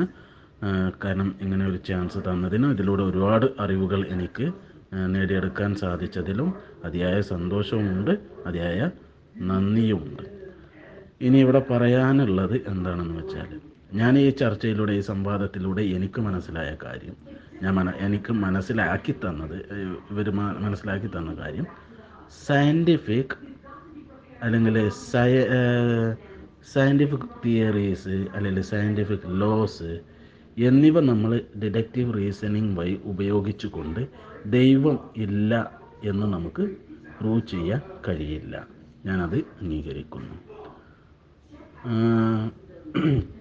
പക്ഷേ വ്യക്തമായ സയൻറ്റിഫിക് നോളജ് വെച്ചുകൊണ്ട് ഡിഫൈൻ ചെയ്തു വെച്ച ഇവിടെ നിലവിലുള്ള ദൈവങ്ങളെ നമുക്ക് ഡിഡക്റ്റീവ് റീസണിങ് വെച്ച് എന്ത് ചെയ്യാം, നമുക്ക് തെളിയിക്കാൻ കഴിയും. ഇല്ല എന്നുള്ളത് തെളിയിക്കാൻ സാധിക്കുന്നതാണ്. അല്ലാത്ത പക്ഷം നമുക്ക് തിയറീസോ അല്ലെങ്കിൽ മറ്റുള്ള തിയറീസ് അല്ലെങ്കിൽ ലോസ് ഉപയോഗിച്ചുകൊണ്ട് നമ്മളൊരു ഡിഡക്റ്റീവ് റീസണിങ് അല്ലെങ്കിൽ ഡിഡക്റ്റീവ് ആർഗ്യുമെൻ്റ് നടത്തൽ ഇമ്പോസിബിളായിട്ടുള്ള കാര്യമാണ്. പോസിബിളായത് സയൻറ്റിഫിക് നോളജ് വെച്ചിട്ട് നമുക്കെന്ത് ചെയ്യാം, ഡിഡക്റ്റീവ് റീസണിങ്ങിലൂടെ നമുക്ക് ദൈവമില്ല എന്നുള്ളത് അത് ഡിഫൈൻ ചെയ്ത് വെച്ചാൽ എല്ലാം അംഗീകരിക്കുന്ന ദൈവമല്ല, അത് അതിനർത്ഥം എല്ലാം അംഗീകരിക്കുന്ന ഒരു ദൈവം ഉണ്ട് എന്ന് ഞാൻ അംഗീകരിക്കല്ല കേട്ടോ. നമുക്കത് എന്ത് ചെയ്യാൻ പറ്റില്ല, ഇല്ല എന്ന് തെളിയിക്കാൻ പറ്റില്ല, അത്രേ ഉള്ളൂ. ഞാൻ അങ്ങനെ ഒരു ദൈവം ഉണ്ടെന്ന് പോയി ഞാൻ വിശ്വസിക്കുന്നില്ല. പക്ഷേ എന്ത് ചെയ്യാൻ കഴിയും, ഒരു ഡിഫൈൻ ചെയ്ത് വെച്ച ഒരു ദൈവത്തിന് നമുക്ക് എന്ത് ചെയ്യാമെന്ന് വെച്ചാൽ സയൻറ്റിഫിക് നോളജ് ഉപയോഗിച്ചുകൊണ്ട് നമുക്കതിനെ ഇല്ല എന്ന് പ്രൂവ് ചെയ്യാൻ കഴിയും. Thank you. എന്താ സാരിഫ് പറഞ്ഞ ഡോക്ടർ മിസ്സസ് സാരിഫ് പറഞ്ഞ കാര്യങ്ങളൊക്കെ ഞാൻ അംഗീകരിക്കുന്നുണ്ട് കേട്ടോ. ഈ പറഞ്ഞ സയൻസിനെ കുറിച്ച് പറഞ്ഞ എല്ലാ കാര്യങ്ങളും ഞാൻ അംഗീകരിക്കുന്നുണ്ട്. Thank you. ആ നമസ്കാരം, എൻ്റെ പേര് ജസ്റ്റിൻ ചാലക്കൽ. എൻ്റെ ചോദ്യം ഇതാണ്, സയൂബ് സംവാദത്തിനിടയിൽ ഒരു സ്റ്റേറ്റ്മെൻറ്റ് നടത്തിയിരുന്നു, എല്ലാവരും അംഗീകരിക്കുന്നു എന്നതുകൊണ്ട് അത് സെൽഫ് എവിഡൻ്റ് ആണെന്ന്. എല്ലാവരും അംഗീകരിക്കുന്ന ഒരു സംഭവമാണ്, നമ്മൾ റെഡ് കളർ കാണുന്നു, നമ്മൾ പച്ച കാണുന്നു, നീല കാണുന്നു, അപ്പം അത് അങ്ങനെ ഒരു നിറമായിട്ട് നമ്മൾ ഐഡൻറ്റിഫൈ ചെയ്യുന്നു. പക്ഷേ അത് സയൻസ് കുറച്ചും കൂടി ലോ ഓഫ് ലോജിക് ഓർ യുക്തിയിലൂടെ നമ്മൾ നോക്കിക്കഴിഞ്ഞാൽ അതെല്ലാം ഒരു ഇല്യൂഷനാണ് എന്ന് നമുക്ക് മനസ്സിലാക്കാൻ സാധിക്കും. അപ്പോൾ എങ്ങനെയാണ് എല്ലാവരും അംഗീകരിക്കുന്നു എന്ന് പറയുന്നൊരു കാര്യം സെൽഫ് എവിഡൻ്റ് ആവുക? ഇതാണ് എൻ്റെ ചോദ്യം. അപ്പോൾ എന്ത് തരം ലോജിക്കാണ്? ആ ജസ്റ്റിൻ, താങ്കൾ ഇവിടെ ലോസ് ഓഫ് ലോജിക് കൊണ്ടുവന്നത് എന്തിനാണെന്ന് മനസ്സിലായില്ല. ഏത് ലോസ് ഓഫ് ലോജിക്കാണ് ഞാൻ പറഞ്ഞതുമായിട്ട് ബന്ധപ്പെട്ട് പ്രശ്നം വരുന്നത് എന്ന് പറഞ്ഞു തന്നാൽ നന്നായിരുന്നു. പിന്നെ സെൽഫ് എവിഡൻ്റ് ആയിട്ടുള്ള കാര്യങ്ങൾ സെൽഫ് എവിഡൻ്റ് ആയിട്ടുള്ള കാര്യങ്ങളുണ്ട്. അതില്ലാതെ ഒരു വിജ്ഞാനവും മനുഷ്യന് ആർജിക്കാൻ കഴിയില്ല. കാരണം എല്ലാ മേഖലയിലും, സയൻസ് ആയാലും മാത്സ് ആയാലും ഏത് ഫീൽഡായാലും അതിൽ വളരെ ബേസിക് ആയിട്ടുള്ള ചില അസംഷനുകളുണ്ടാവും. ആ അസംഷനുകളിൽ പലതും സെൽഫ് എവിഡൻ്റ് ആണ് എന്നതുകൊണ്ടാണ് ജസ്റ്റിഫൈ ചെയ്യപ്പെടുന്നത്. സെൽഫ് എവിഡൻ്റ് ആണ് എന്ന് പറഞ്ഞാൽ അതിനെക്കൊണ്ട് ഉദ്ദേശിക്കുന്നത് മനുഷ്യന് സ്വതവേ അറിയുന്ന, മനുഷ്യന് നൈസർഗികമായി തന്നെ അറിയുന്ന ചില കാര്യങ്ങൾ ചില കാര്യങ്ങൾ അത് പ്രത്യേകം തെളിയിക്കേണ്ട ആവശ്യമില്ലാതെ തന്നെ മനുഷ്യൻ മനസ്സിലാക്കുന്ന ചില ഫാക്ട്സ്, അതിനെയാണ് നമ്മൾ സെൽഫ് എവിഡൻ്റ് എന്ന് പറയുന്നത്. അപ്പോൾ സെൽഫ് എവിഡൻ്റ് ആയിട്ടുള്ള കാര്യങ്ങൾ ഇല്ല എന്നിപ്പോൾ ഒരാൾ വാദിക്കുകയാണെങ്കിൽ അയാൾക്ക് സയൻസിനെ തന്നെ തള്ളി പറയേണ്ടി വരും. കാരണം സയൻസിൽ നമ്മൾ പല അസംഷൻസ് ഉപയോഗിക്കുന്നുണ്ട്, പല പല പല ഫണ്ടമെൻ്റൽ ബേസിക് ആയിട്ടുള്ള അസംഷൻസ് ഉപയോഗിക്കുന്നുണ്ട്. മാത്തമാറ്റിക്സിൽ ആക്സിയംസ് ആയിട്ടുള്ള കാര്യങ്ങളുണ്ട്, അതായത് വളരെ ബേസിക് ആയിട്ടുള്ള സ്വയം നില സ്വയം തന്നെ തെളിയിക്കപ്പെടാത്ത എന്നാൽ അതിനെ നമ്മൾ സത്യമായി അംഗീകരിക്കുന്ന ആക്സിയംസ് എന്നറിയപ്പെടുന്ന സംഗതികളുണ്ട് മാത്തമാറ്റിക്സിൽ. അപ്പോൾ ആ മാത്തമാറ്റിക്സിലുള്ള ആക്സിയംസ് അതിനെ തെളിയിക്കാൻ കഴിയില്ല, അതിനെ നമ്മൾ പിന്നെ സെൽഫ് എവിഡൻ്റ് ആയിട്ട് അംഗീകരിച്ച് വിശ്വസിക്കുകയാണ് ചെയ്യുന്നത്. എല്ലാ മനുഷ്യനും സ്വതവേ അറിയുന്ന കാര്യങ്ങളാണ് എന്ന് എന്ന നിലക്ക് അതിനെ വിശ്വസിക്കുകയാണ് ചെയ്യുന്നത്. അങ്ങനത്തെ സെൽഫ് എവിഡൻ്റ് ആയിട്ടുള്ള കാര്യങ്ങൾ മാത്തമാറ്റിക്സിലുണ്ട്. ആ മാത്തമാറ്റിക്സിനെ പ്രീ സപ്പോസ് ചെയ്തുകൊണ്ടാണ്, അതായത് മാത്തമാറ്റിക്സിനെ സത്യമായി അംഗീകരിച്ചുകൊണ്ടാണ് പിന്നീട് നമ്മൾ സയൻസ് അന്വേഷണം തുടങ്ങുന്നത്. അതായത് സയൻസിൽ നമ്മൾ മാത്തമാറ്റിക്സിനെ പിന്നെ പ്രത്യേകം സയൻസിൻ്റെ ടൂൾ ഉപയോഗിച്ച് മാത്തമാറ്റിക്സിനെ തെളിയിക്കുകയല്ല ചെയ്യുക. സയ മാത്തമാറ്റിക്സിനെ സത്യമാണ് എന്ന് അംഗീകരിച്ചുകൊണ്ട് സയൻസിനെ അങ്ങ് ഉപയോഗിക്കുകയാണ് നമ്മൾ ചെയ്യുക. അപ്പോൾ സയൻസിനെ മാത്തമാറ്റിക്സ് മാത്തമാറ്റിക്സിനെ സയൻസ് പ്രീ സപ്പോസ് ചെയ്തുകൊണ്ടാണ് പ്രവർത്തിക്കുന്നത്, അഥവാ സത്യമായിട്ട് സ്വതവേ അത് സത്യം തന്നെയാണ് എന്ന് എടുത്തുകൊണ്ടാണ് സംസാരിക്കുന്നത്. അപ്പോൾ ഞാൻ എൻ്റെ സംസാരത്തിൽ ആമുഖത്തിൽ തന്നെ പറഞ്ഞിരുന്നു, പിന്നെ സെൽഫ് എവിഡൻ്റ് ആണ് ഒരു കാര്യം എന്ന് പറഞ്ഞു കഴിഞ്ഞാൽ അതിൻ്റെ അർത്ഥം അത് വിമർശിക്കാനോ എതിർക്കാനോ പറ്റില്ല എന്നുള്ളതല്ല. ബേർഡൻ ഓഫ് പ്രൂഫ് അതിനെ നിഷേധിക്കുന്നവർക്ക് പോകുന്നു എന്ന് മാത്രമാണ് അവിടെ ഉദ്ദേശിക്കുന്നത്. അതായത് സെൽഫ് എവിഡൻ്റ് ആണ് ഒരു കാര്യം എന്ന് പറഞ്ഞു കഴിഞ്ഞാൽ പിന്നെ, അല്ലെങ്കിൽ സെൽഫ് എവിഡൻ്റ് ആയിട്ടുള്ള ഒരു കാര്യത്തിൽ ആ സെൽഫ് എവിഡൻ്റ് ആയിട്ടുള്ള കാര്യം അംഗീകരിക്കാൻ പ്രത്യേകം തെളിവിൻ്റെ ആവശ്യമില്ല. പ്രത്യേകം അത് അത് സ്വതവേ അത് അംഗീകരിക്കുക എന്നുള്ളത് തന്നെയാണ് യുക്തി. അതായത് പ്രത്യേകം തെളിവില്ലെങ്കിലും പ്രത്യേകം തെളിവ് ക്കാൻ ശ്രമിക്കാതെ സെൽഫ് എവിഡൻ്റ് ആയിട്ടുള്ള കാര്യങ്ങൾ അംഗീകരിക്കുക എന്നുള്ളതാണ് യുക്തി. പിന്നെ അതിനെ എതിർക്കുന്ന ആളുകൾ ഉണ്ടെങ്കിൽ അവർ അതിനെ എതിർക്കാനുള്ള തെളിവുകൾ കൊണ്ടുവരികയും അങ്ങനെ എതിർക്കാനുള്ള തെളിവുകൾ കിട്ടുകയും ചെയ്തു കഴിഞ്ഞാൽ അതിനെ ആ ഒരു സെൽഫ് എവിഡൻ്റ് ആയിട്ടുള്ള വിശ്വാസം ഗണ്ണിക്കപ്പെടും. അതായത് ബേർഡൻ ഓഫ് പ്രൂഫ് ആർക്കാണ് പോകുന്നത് എന്നുള്ള കാര്യം മാത്രമാണ് ഞാനിവിടെ ഉദ്ദേശിക്കുന്നത്.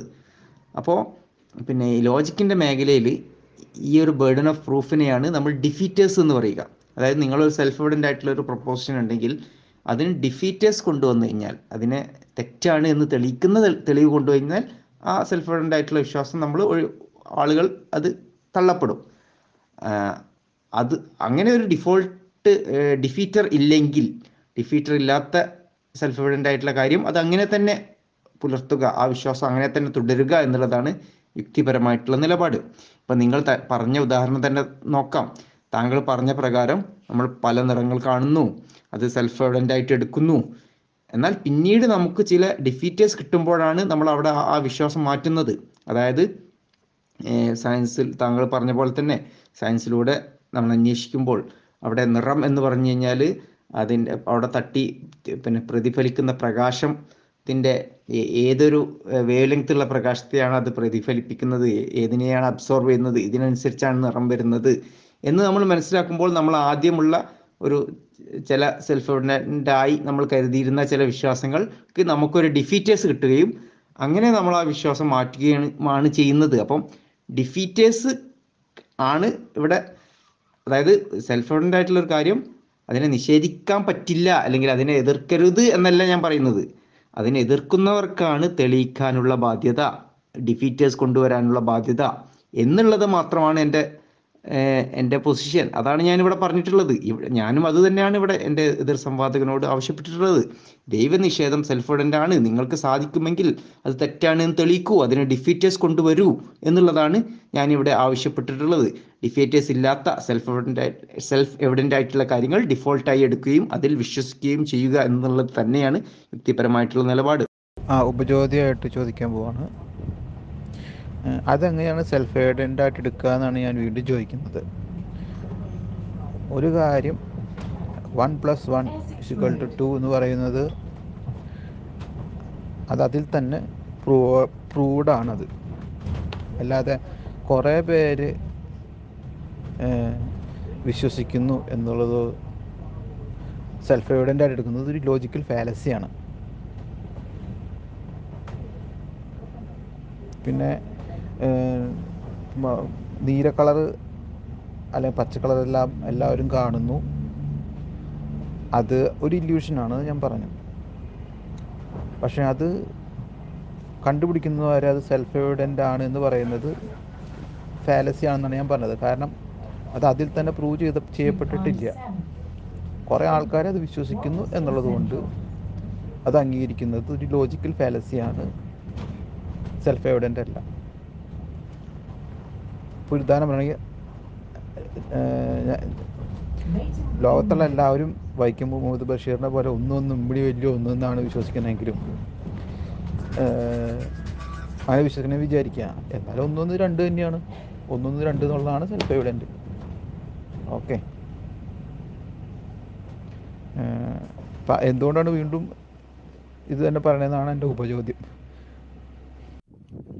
ആ ജസ്റ്റിൻ, ഒരു വാദം ഉന്നയിക്കുന്ന ആൾക്കാണ് അത് തെളിയിക്കാനുള്ള ബാധ്യത എന്നുള്ള ഒരു പ്രസ്താവന മുന്നിൽ വെച്ചുകൊണ്ട്, അത് ഉദാഹരണമായി എടുത്തുകൊണ്ട് ആ പ്രസ്താവന നമ്മൾ സ്വീകരിക്കുന്ന അടിസ്ഥാന വിശ്വാസങ്ങളിൽ ഒന്നാണ്, സെൽഫ് എവിഡൻ്റ് ആണ്, എല്ലാവർക്കും സ്വതവേ അറിയുന്ന കാര്യമാണ് എന്നാണ് ഞാൻ പറഞ്ഞത്. അഥവാ ഒരു ഡെഫിനിഷനായിട്ട് പറഞ്ഞതല്ല, സെൽഫ് എവിഡൻ്റ് ആയ ഒരു ഉദാഹരണം എടുത്തുകൊണ്ട് അതിൻ്റെ ഒരു ഡിസ്ക്രിപ്ഷൻ പറഞ്ഞതായിരുന്നു.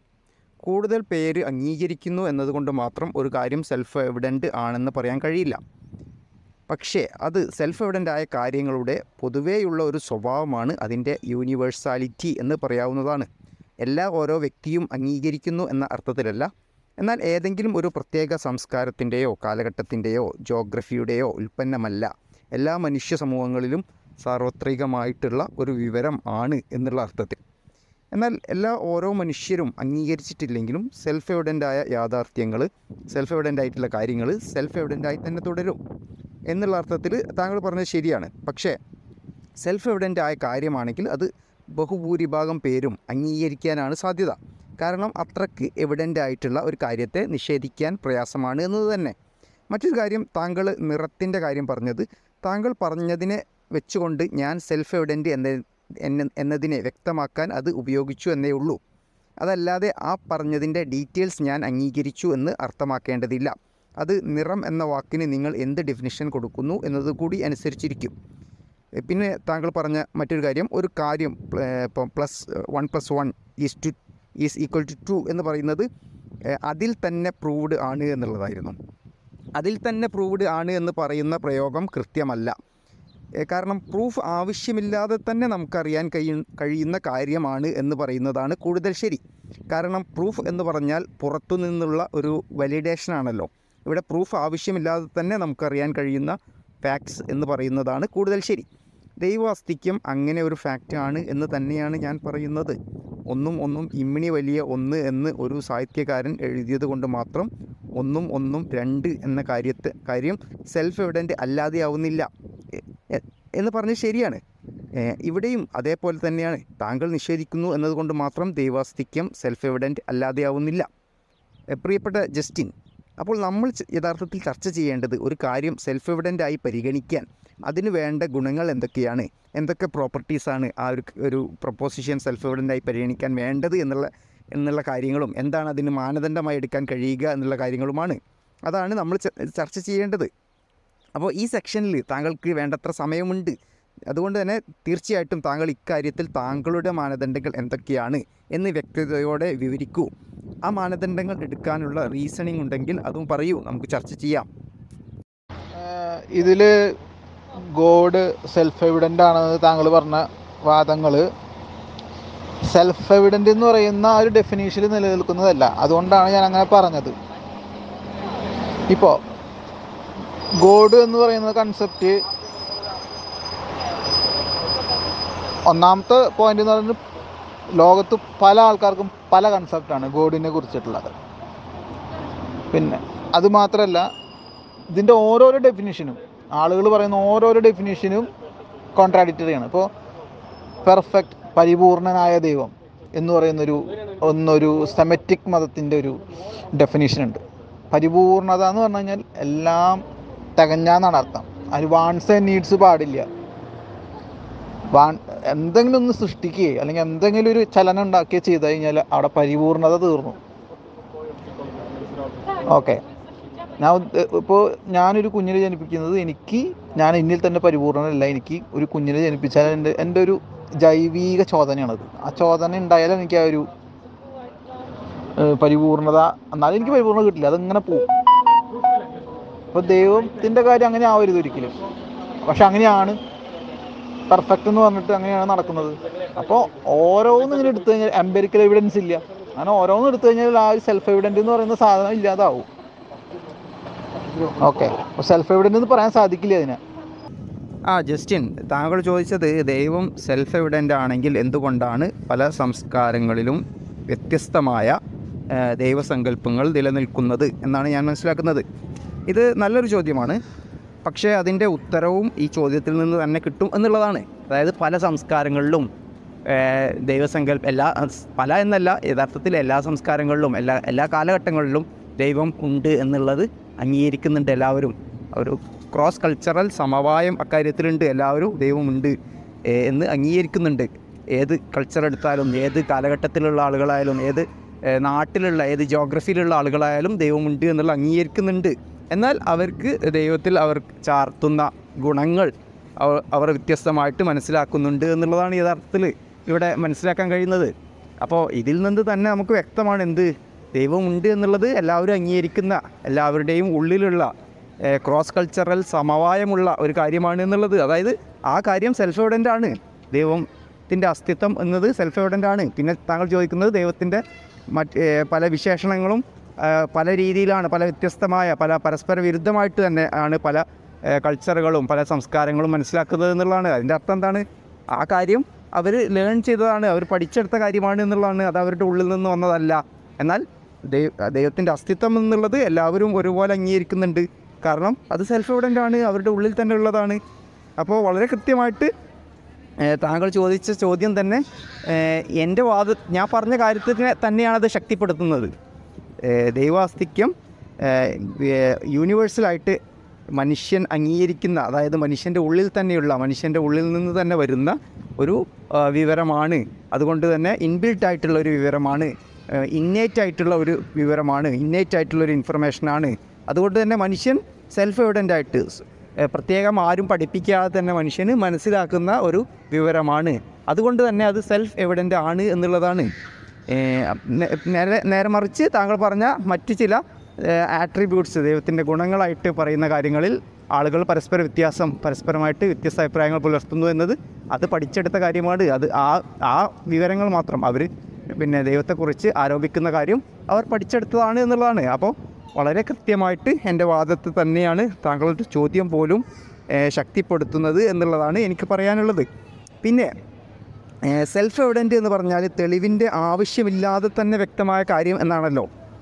അപ്പോൾ ഏത് ഡെഫിനിഷൻ അനുസരിച്ചാണ് ദൈവം സെൽഫ് എവിഡൻ്റ് അല്ല എന്ന് താങ്കൾ പറയുന്നത് എന്ന് മനസ്സിലാക്കാൻ വേണ്ടിയിട്ടാണ് ഞാൻ താങ്കൾ അതിന് നൽകുന്ന മാനദണ്ഡങ്ങൾ എന്തൊക്കെയാണ് എന്ന് ചോദിച്ചത്. താങ്കൾ വെറുതെ അത് അസേർട്ട് ചെയ്താൽ പോരല്ലോ, അതിൻ്റെ ഒരു കാരണങ്ങൾ കൂടി വ്യക്തമാക്കി തരൂ, എങ്കിലല്ലേ നമുക്ക് ചർച്ച ചെയ്യാൻ കഴിയൂ. പിന്നെ മറ്റൊന്ന്, എംപിരിക്കൽ എവിഡൻസിനെ കുറിച്ച് താങ്കൾ പറയുന്നു. എംപിരിക്കൽ എവിഡൻസ് എങ്ങനെയാണ് ഇവിടെ പ്രസക്തമാവുക ജസ്റ്റിൻ? അത് താങ്കളൊന്ന് വ്യക്തമാക്കണം. ഒരു കാര്യം സെൽഫ് എവിഡൻ്റ് ആണെങ്കിൽ പിന്നെ എംപിരിക്കൽ എവിഡൻസ് ആവശ്യമില്ലല്ലോ. എംപിരിക്കൽ എവിഡൻസ് ഉണ്ടോ ഇല്ലേ ഇല്ലേ എന്നത് സെൽഫ് എവിഡൻ്റ് ആണെങ്കിൽ പിന്നെ അത് പ്രസക്തമായ അല്ലല്ലോ. അപ്പോൾ താങ്കളുടെ വീക്ഷണത്തിൽ എന്തൊക്കെ ഘടകങ്ങളാണ് ഒരു കാര്യം സെൽഫ് എവിഡൻ്റ് ആണെങ്കിൽ അതിന് മാനദണ്ഡമായിട്ട് എടുക്കാൻ കഴിയുക എന്ന് പറയൂ, എങ്കിലല്ലേ നമുക്കത് ചർച്ച ചെയ്യാൻ കഴിയൂ. നമസ്കാരം. ഈ സെൽഫ് എവിഡൻ്റ് എന്ന് പറഞ്ഞു കഴിഞ്ഞാൽ ഇപ്പോൾ ബാച്ചിലേഴ്സ് ആർ അൺമാരീഡ്, ആ ഒരു ക്ലെയിം അത് സെൽഫ് എവിഡൻ്റ് ആണ്. അതേപോലത്തെ ക്ലെയിമുകളാണ് സെൽഫ് എവിഡൻ്റ്. ഈ ഭൂമിയിൽ എല്ലാവരും വിശ്വാസികളാണ്, അതുകൊണ്ട് ദൈവമുണ്ടെന്ന് പറയുന്നത് ഒരു ക്ലെയിം അല്ല, ഒരു ഹൈപ്പോത്തസിസ് ആണ്. അതിന് ഒരുപാട് റീസൺസ് ഉണ്ടാവാം. അതൊരു ആവശ്യമായ തെളിവുകളല്ല, അതിന് സെൽഫ് എവിഡൻ്റ് എന്ന് പറയാൻ സാധിക്കില്ല. സെൽഫ് എവിഡൻ്റ് എന്ന് പറഞ്ഞാൽ ഡയറക്റ്റ് വേറൊന്ന് വേറെ ഒരു രീതിയിലും പ്രൂവ് ചെയ്യേണ്ട ആവശ്യമില്ലാത്ത കാര്യത്തിന് സെൽഫ് എവിഡൻ്റ് എന്ന് പറയാം. ഗോഡ് ആ കാറ്റഗറിയിൽ വരില്ല. പ്രേതം, കുട്ടിച്ചാത്തൻ, ജ്യോതിഷം, വെറ്റിലെ ജ്യോതിഷം ഇതൊന്നും ആ കാറ്റഗറിയിൽ വരില്ല. സെൽഫ് എവിഡൻ്റ് എന്ന് പറഞ്ഞു കഴിഞ്ഞാൽ ഇതേപോലത്തെ ക്ലെയിമുകളാണ്. ഇങ്ങനെ പറഞ്ഞിട്ട് എൻ്റെ ഭാഗം ഞാൻ അവസാനിപ്പിക്കുകയാണ്. നന്ദി, നമസ്കാരം.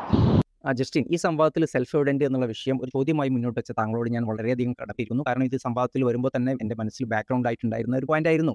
ആ കാര്യം ഇവിടെ ചർച്ച ചെയ്യുന്നത് പ്രസക്തമായിട്ടുള്ള ഒരു കാര്യവും തന്നെയായിരുന്നു. ഈ ഭൂമിയിൽ എല്ലാവരും വിശ്വാസികളാണ്, അതുകൊണ്ട് ദൈവമുണ്ട് എന്നല്ലല്ലോ ഞാൻ പറഞ്ഞത്. ബാച്ചിലേഴ്സ് ആർ അൺമാരീഡ് അൺമാരീഡ് മറ്റൊരു പ്രൂഫ് ഇല്ലാതെ തന്നെ മനസ്സിലാക്കുന്ന പോലെ ദൈവമുണ്ട് എന്ന കാര്യവും എല്ലാവർക്കും മറ്റൊരു പ്രൂഫിൻ്റെ ആവശ്യമില്ലാതെ തന്നെ മനസ്സിലാക്കാം എന്നുള്ളതാണ് ഞാൻ പറയുന്നത്. ഗോഡ് സെൽഫ് എവിഡൻ്റ് എന്ന കാറ്റഗറിയിൽ വരില്ല വരില്ല എന്ന് താങ്കൾ ആവർത്തിച്ച് പറഞ്ഞുകൊണ്ട് ആയില്ല. കൃത്യമായിട്ടുള്ള അടിസ്ഥാനങ്ങൾ വെച്ചുകൊണ്ട് പറയുകയാണ് വേണ്ടത്. സെൽഫ് എവിഡൻ്റ് ആയ കാര്യങ്ങൾക്കുള്ള മാനദണ്ഡം എന്താണ്? ആ മാനദണ്ഡം അനുസരിച്ച് ദൈവം സെൽഫ് എവിഡൻ്റ് ആണോ എന്നായിരുന്നു താങ്കൾ പറയേണ്ടിയിരുന്നത്. കാര്യത്തിൽ താങ്കളുടെ മാനദണ്ഡങ്ങൾ ഞാൻ ആവർത്തിച്ച് ചോദിച്ചിരുന്നു, പക്ഷേ താങ്കൾ അത് വ്യക്തമായിട്ട് പറഞ്ഞില്ല. സെൽഫ് എവിഡൻ്റ് ആയ കാര്യങ്ങൾക്ക് നാല് മാനദണ്ഡങ്ങളാണ് നമുക്ക് പറയാൻ കഴിയുന്നത്. ഒന്ന്, യൂണിവേഴ്സൽ ആയിട്ടാണ്, ഒരു പ്രത്യേക സംസാരത്തിൻ്റെ ഉൽപ്പന്നമല്ല, ഒരു കാലഘട്ടത്തിൽ ഉൽപ്പന്നമല്ല, ക്രോസ് കൾച്ചറലായിട്ട് എല്ലാ സംസാരങ്ങളിലും എല്ലാ ഭൂപ്രദേശങ്ങളിലും എല്ലാ കാലഘട്ടത്തിലുമുള്ള എല്ലാ പ്രായക്കാരുമായിട്ടുള്ള ആളുകൾ എല്ലാവർക്കും സാർവത്രികമായിട്ട് അംഗീകരിക്കുന്ന കാര്യമായിരിക്കണം എന്നുള്ളതാണ്. അപ്പോൾ ദൈവവിശ്വാസത്തിന്റെ കാര്യത്തിൽ ഇത് ബാധകമാണ്. ഏതെങ്കിലും തരത്തിലുള്ള ഒരു സമവായം അവിടെ കാണാവുന്നതാണ്. പിന്നെ പഠിപ്പിക്കാത്തതായിരിക്കണം, അത് പഠിച്ചെടുക്കേണ്ട ഒരു കാര്യമാവരുത്.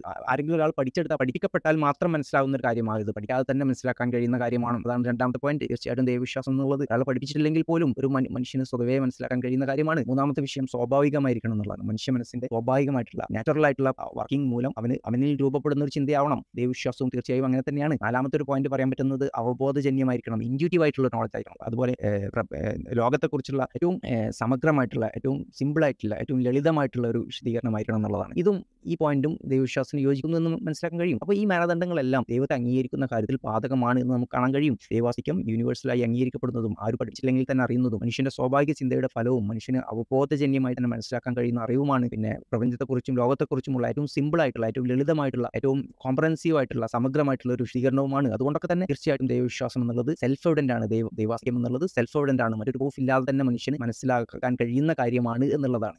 ഈ പ്രപഞ്ചം യാഥാർത്ഥ്യമാണ്, എൻ്റെ ചുറ്റുമുള്ള മനുഷ്യർക്ക് ബോധം കോൺഷ്യസ്നെസ് ഉണ്ട്, സെൽഫ് സമയം എന്ന ഒന്നുണ്ട്. ഇത്തരം കാര്യങ്ങളും ഇതുപോലെ തന്നെ സെൽഫ് എവിഡന്റ് ആയിട്ടുള്ള കാര്യങ്ങളാണ്. അത്തരം കാര്യങ്ങളിലൊക്കെ സെൽഫ് എവിഡന്റ് ആയിട്ടുള്ള കാര്യങ്ങളിലൊക്കെ അത് തെളിയിക്കാനുള്ള ബാധ്യത വ്യക്തമായി തന്നെ അത് നിഷേധിക്കുന്നവർക്കാണ് എന്നുള്ളതാണ്. ഈ പ്രപഞ്ചം റിയൽ അല്ല എന്ന് വാദിച്ചുകൊണ്ട് ഒരാൾ വന്നാൽ, നിങ്ങൾ സ്വപ്നം കാണുകയാണ് എന്ന് വാദിച്ചുകൊണ്ട് വന്നാൽ, നമ്മൾ അത് പ്രപഞ്ചം റിയൽ ആണ് എന്ന് അയാൾക്ക് തെളിയിച്ചു കൊടുക്കേണ്ട കാര്യമില്ല. അയാളോട് നിന്റെ വാദം തെളിയിക്കൂ, പ്രപഞ്ചം റിയൽ അല്ല എന്ന നിന്റെ വാദം തെളിയിക്കൂ എന്ന് പറയേണ്ട കാര്യമേ ഉള്ളൂ. കാരണം സെൽഫ് എവിഡന്റ് ആയിട്ടുള്ള കാര്യം നിഷേധിക്കുന്നവർക്കാണ് അത് തെളിയിക്കുക, അത് നിഷേധമുള്ള ബാധ്യത എന്നുള്ളതാണ്. അപ്പോൾ ഈ വിഷയത്തിൽ Marjaana Lindeman institute of behaviour science, university of Helsinki, അതുപോലെ Bethany Heywood, department of anthropology, Ashford university, പിന്നെ Tapani Riekki, Romy Makkonen, institute of behavioural science, university of Helsinki, ഈ ഗവേഷകർ ഒരു പഠനം നടത്തി. Atheists become emotionally aroused when daring go to do terrible things എന്നുള്ളതായിരുന്നു അവരുടെ പഠനം. പ്രസിദ്ധീകരിച്ച പഠനത്തിന്റെ പേര് international journal of psychology of religion രണ്ടായിരത്തി പതിനാലിലാണ് അത് പ്രസിദ്ധീകരിച്ചിട്ടുള്ളത്. അപ്പോൾ അവർ നടത്തിയ ശാസ്ത്രീയമായിട്ടുള്ള പഠനത്തിൽ അവർ എന്താണ് നിരീക്ഷിച്ചതെന്ന് വെച്ചാൽ, നിരീശ്വരവാദികൾക്ക് കൊണ്ട് അവർക്കും അവരുടെ ഏറ്റവും അടുത്ത ആളുകൾക്കും ദോഷം വരുത്താൻ വേണ്ടി ദൈവത്തെ വെല്ലുവിളിക്കാൻ വേണ്ടി പറഞ്ഞു.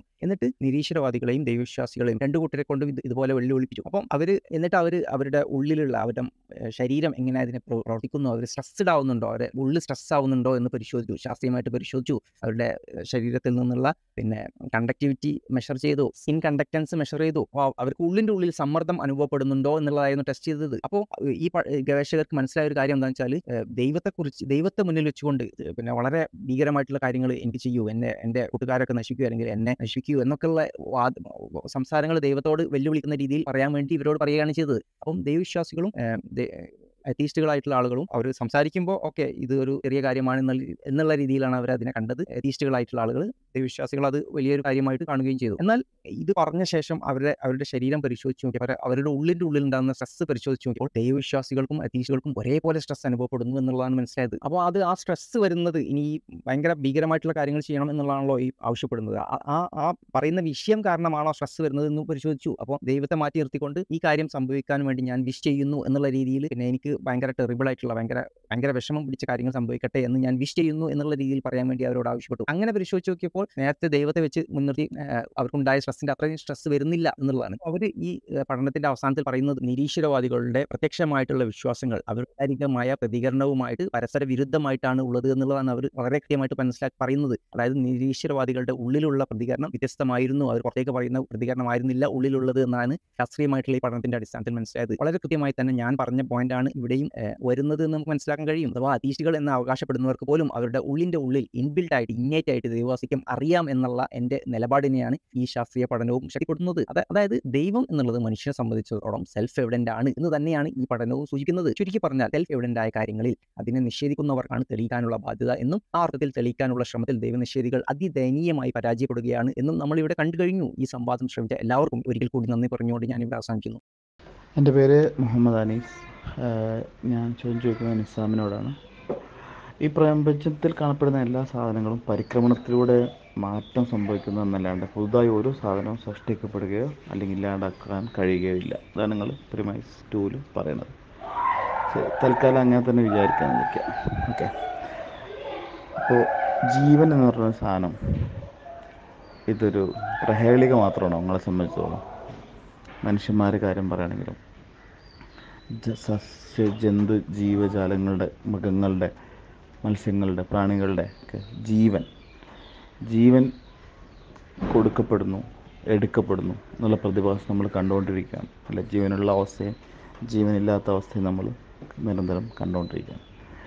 ഇത് അങ്ങ് ഓട്ടോമാറ്റിക് പ്രകൃതി എന്നൊക്കെ പറഞ്ഞ് തള്ളാൻ മാത്രം ഏ അത്രയും ബുദ്ധി ശൂന്യത ഉള്ളവരായിരിക്കണോ നമ്മളെല്ലാവരും എന്നാണോ നമ്മൾ ഉദ്ദേശിക്കുന്നത്? ഒന്ന് ഉത്തരം പറഞ്ഞാൽ കൊള്ളാം.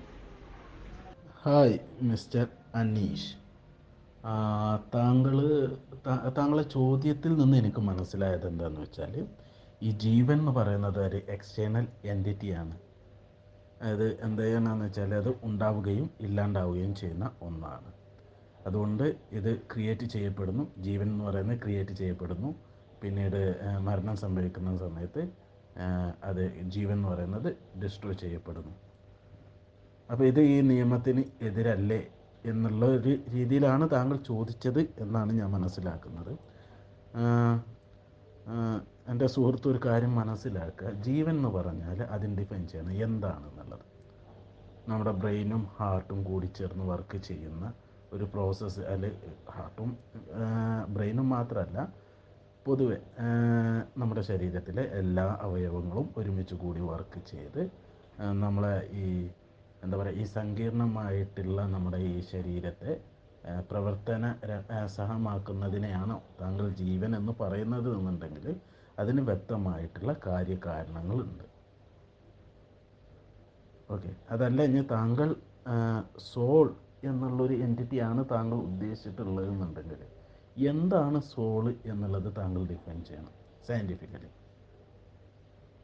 ഓക്കെ, അങ്ങനെ ഒരു നമ്മുടെ കോൺഷ്യസ്നെസ് ആണ് നമ്മുടെ എന്താ സോള് എന്നുണ്ട് എന്നുണ്ടെങ്കിൽ, അല്ലെങ്കിൽ താങ്കൾ ആദ്യം ചെയ്യുക താങ്കൾ എന്താണ് താങ്കൾ ഉദ്ദേശിച്ച ജീവൻ എന്നുള്ളത് കൊണ്ട് എന്താണ് താങ്കൾ ഉദ്ദേശിച്ചത് എന്നുള്ളത് താങ്കളൊന്ന് ഡിഫൈൻ ചെയ്യണം. എന്നാലേ എനിക്ക് ഇതിനൊരു മറുപടി വളരെ വ്യക്തമായിട്ട് തരാൻ പറ്റുകയുള്ളൂ.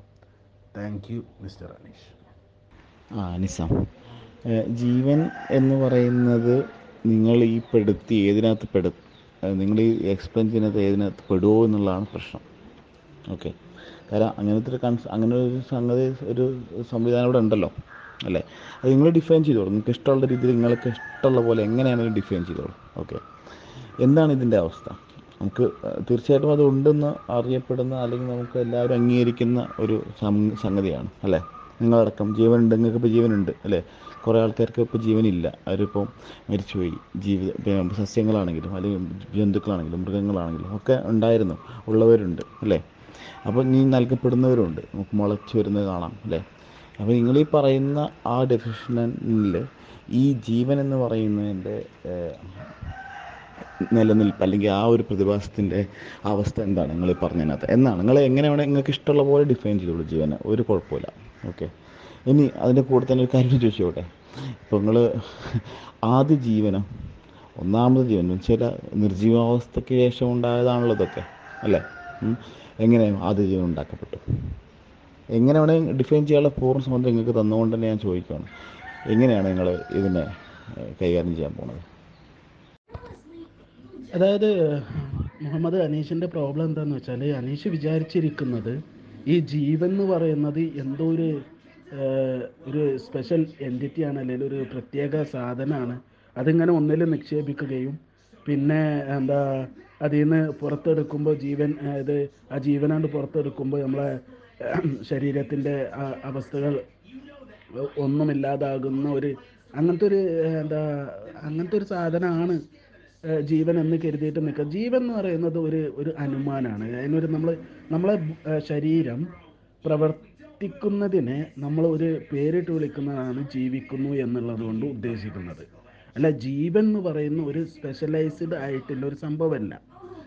ഓക്കെ, ജീവൻ അല്ലെങ്കിൽ ഒരാൾ ജീവിച്ചിരിക്കുന്നു എന്ന് പറയുന്നത് അയാളുടെ അവയവങ്ങൾ പ്രവർത്തിക്കുന്നു എന്നുള്ളതാണ് അതിനർത്ഥം. എന്ന് അയാളുടെ അവയവങ്ങൾ പ്രവർത്തനരഹിതമാകുന്നു അന്ന് അയാൾക്ക് ജീവൻ ഇല്ലാണ്ടാവുന്നു, അതാണ് ഇത്.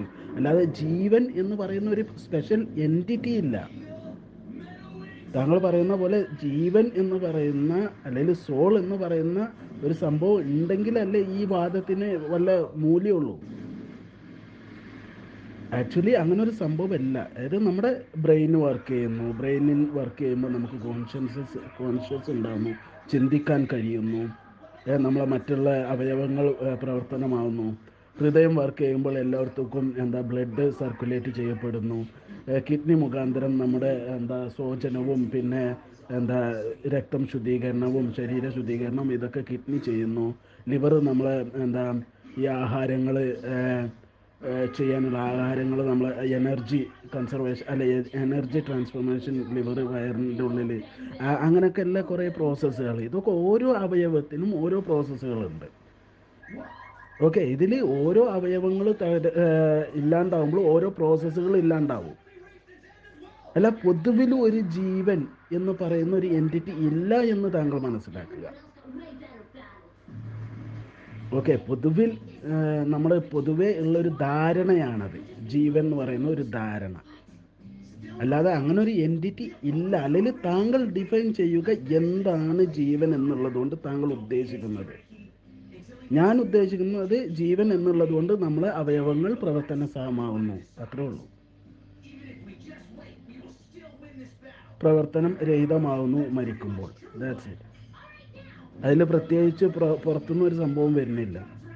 നമ്മുടെ ശരീരത്തിലൂടെ നമ്മൾ ഭക്ഷണം കഴിച്ചാലും മറ്റ് ഏതെങ്കിലും വഴി മൂലം നമുക്ക് കിട്ടുന്ന എനർജി നമ്മൾ ഉപയോഗപ്പെടുത്തിക്കൊണ്ട് നമ്മളെ ശരീരം എന്താ പ്രവർത്തിക്കുന്ന, അത്രേ ഉള്ളൂ. ഇതിൽ എവിടെയാണ് എന്താണ് എന്താണ് താങ്കൾ ഉദ്ദേശിക്കുന്നത്? ജീവൻ എന്ന് പറയുന്ന ഒരു സാധനം ഉണ്ടോ? അതൊരു സ്പെഷ്യൽ എൻറ്റിറ്റിയാണോ ഈ ആത്മാവ്, സോള് എന്നൊക്കെ പറയുന്ന പോലെ?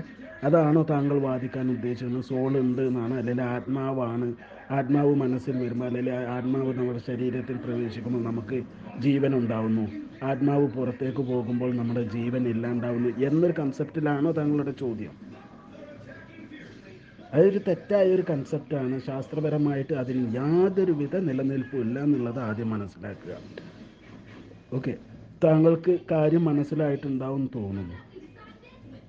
അത് ഒന്നുകൂടെ പറ. ജീവൻ ഉണ്ടാവുക അല്ലെങ്കിൽ ജീവൻ ഒരാൾക്ക് ജീവൻ ഉണ്ട് എന്ന് പറയുമ്പോൾ അവരുടെ ശരീരം പ്രവർത്തിക്കുമ്പോഴാണ് ജീവൻ ഉണ്ട് എന്ന് പറയുന്നത്. അയാളുടെ ശരീരം പ്രവർത്തനരഹിതമാകുമ്പോൾ അതിന് പല കാരണങ്ങളുണ്ട്. പ്രവർത്തനരഹിതമാകുമ്പോൾ അയാൾ മരിച്ചു എന്ന് പറയും. അത് സയൻറ്റിഫിക്കലായിട്ട് രണ്ട് രീതിയിലാണ് മര മരണം ഉറപ്പാക്കുക. മെയിനായിട്ട് നമ്മുടെ ബ്രെയിൻ ഡെത്ത് ആയിക്കഴിഞ്ഞാൽ അത് ബ്രെയിൻ ഡെത്ത് ആയിക്കഴിഞ്ഞാൽ അത് ഇറിവേഴ്സിബിൾ പ്രോസസ്സാണ്. അത് നമുക്ക് എന്ത് ചെയ്യാൻ പറ്റില്ല, തിരിച്ചു കൊണ്ടുവരാൻ കഴിയില്ല. ബ്രെയിൻ ഡെത്ത് ആയിക്കഴിഞ്ഞാൽ ഡെത്തായി, അയാൾ മരിച്ചു തന്നെ. പക്ഷേ ബ്രെയിൻ ഡെത്ത് ആയി കഴിഞ്ഞിട്ട് അയാളുടെ ശരീരത്തിലെ പല ഭാഗങ്ങളും പ്രവർത്തന സഹമാക്കാൻ നമ്മളെ കൊണ്ട് കഴിയും. വെന്റിലേറ്റർ ഉപയോഗിച്ചുകൊണ്ട് ഹൃദയവും ശ്വാസകോശവും ഒരു ഒരാഴ്ച വരെ നമ്മളെ ശരീരത്തിലെ ഭാഗങ്ങൾ നമുക്ക് പ്രവർത്തനരഹമാക്കാൻ പ്രവർത്തന സഹമാക്കാൻ കഴിയും. അപ്പോൾ എന്താണ് താങ്കൾ യഥാർത്ഥത്തിൽ ഈ ജീവൻ ഉണ്ടാവുക അല്ലെങ്കിൽ ജീവൻ ഇല്ലാണ്ടാവുക എന്നുള്ളത് കൊണ്ട് ഉദ്ദേശിക്കുന്നത് എന്നല്ലേ താങ്കളാണ് പറയേണ്ടത്, ഞാനല്ല. താങ്കൾ പറഞ്ഞില്ലേ ബുദ്ധിശൂന്യരാണോ എന്നൊക്കെ ചോദിച്ചൊരു ചോദ്യം ചോദിച്ചില്ലേ? ആ ചോദിക്കാനുണ്ടായ ആ ജീവൻ, അതിന് കാരണമായ ആ ജീവൻ, അത് എന്താണ് എന്നുള്ളത് താങ്കൾ വ്യക്തമാക്കുക, അല്ല ഞാനല്ല. എൻ്റെ പേര് മുഹമ്മദ് അജ്മൽ, സ്ഥലം തിരുവനന്തപുരം. എനിക്ക് ചോദിക്കാനുള്ള നിസാമിനോടാണ്. നിസാമിൻ്റെ രണ്ടാമത്തെ പ്രിമൈസിൽ പറഞ്ഞത് പ്രപഞ്ചത്തിൽ ഒന്നും സൃഷ്ടിക്കപ്പെടുകയോ നശിക്കപ്പെടുകയോ ചെയ്യുന്നില്ല, അതുകൊണ്ട് തന്നെ അതാണ് പ്രിമൈസിൽ പറഞ്ഞത്. അപ്പോൾ അതിന് നമുക്ക് ബിഗ് ബാങ് തിയറി അടിസ്ഥാനത്തിൽ പ്രപഞ്ചം വികസിച്ചുകൊണ്ടിരിക്കുകയാണ്. അപ്പോൾ അത് ആ ഒരു ആർഗ്യുമെൻ്റ് അവിടെ വാലിഡ് ആകുമെന്ന് എനിക്ക് ഉള്ളതാണ് എൻ്റെ ഒന്നാമത്തെ ചോദ്യം. അതിനുശേഷം അതിൻ്റെ ഉപചോദ്യമായിട്ട് ചോദിക്കാനുള്ളത്, താങ്കൾ രണ്ട് പ്രിമൈസ് വെച്ചിട്ട്, ഒന്ന് ശാസ്ത്രീയമായ പ്രിമൈസും രണ്ട് ഇതുപോലുള്ളൊരു നമുക്ക് മനസ്സിലാവുന്ന ഒരു പ്രിമൈസുമാണ് വെച്ചിട്ട് താങ്കൾ ദൈവം ഇല്ലാന്ന് ിലേക്ക് വന്നു. അപ്പോൾ ഇതേപോലെ ഞാൻ രണ്ട് പ്രമേസ് വയ്ക്കുകയാണ്. ഒന്നെന്ന് പറയുമ്പോൾ ന്യൂട്ടൻസ് ഫസ്റ്റ് ലോ ഓഫ് മോഷനും, അതുപോലെ തന്നെ പ്രപഞ്ചം, അതായത് സിംഗുലാരിറ്റിയിൽ നിന്നും ഒരു ആണ് പ്രപഞ്ചം ഉണ്ടായെന്നുള്ള രണ്ടാമത്തെ ഇതിൽ പ്രപഞ്ചം ഒരു പെട്ടെന്നുണ്ടായ സാഹചര്യത്തിലാണ് വന്നത്. അതുകൊണ്ട് തന്നെ Newton's first law of motion അനുസരിച്ച് എന്താണ് ഒരു എക്സ്റ്റേണൽ ഫോഴ്സ് വേണം എന്നുള്ള ഒരു ആർഗ്യുമെന്റ് വെച്ചിട്ട് ഞാൻ പറയുകയാണ്.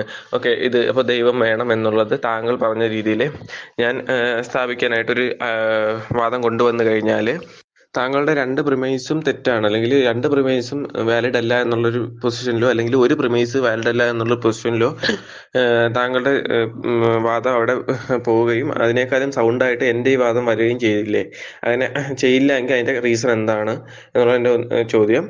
അതുപോലെ തന്നെ താങ്കളുടെ രണ്ടാമത്തെ പ്രിമൈസ് അവിടെ വാലിഡ് ആണോ എന്നുള്ളതും കൂടെ താങ്കൾ എക്സ്പ്ലെയിൻ ചെയ്യാം. പിന്നെ അതിനകത്തൊരു ഉപചോദ്യമായിട്ട് വരുന്ന ഒരു കാര്യം കൂടെ ഉണ്ട്. താങ്കൾ സൃഷ്ടിപ്പ് സൃഷ്ടിപ്പ് എന്ന് ഒരുപാട് പ്രാവശ്യം പറയുന്നുണ്ട്. അപ്പോൾ അതിൻ്റെ കൂടി ഈ ഒരു എക്സ്പ്ലനേഷനിലൊന്ന് പറഞ്ഞാൽ നന്നായിരിക്കും.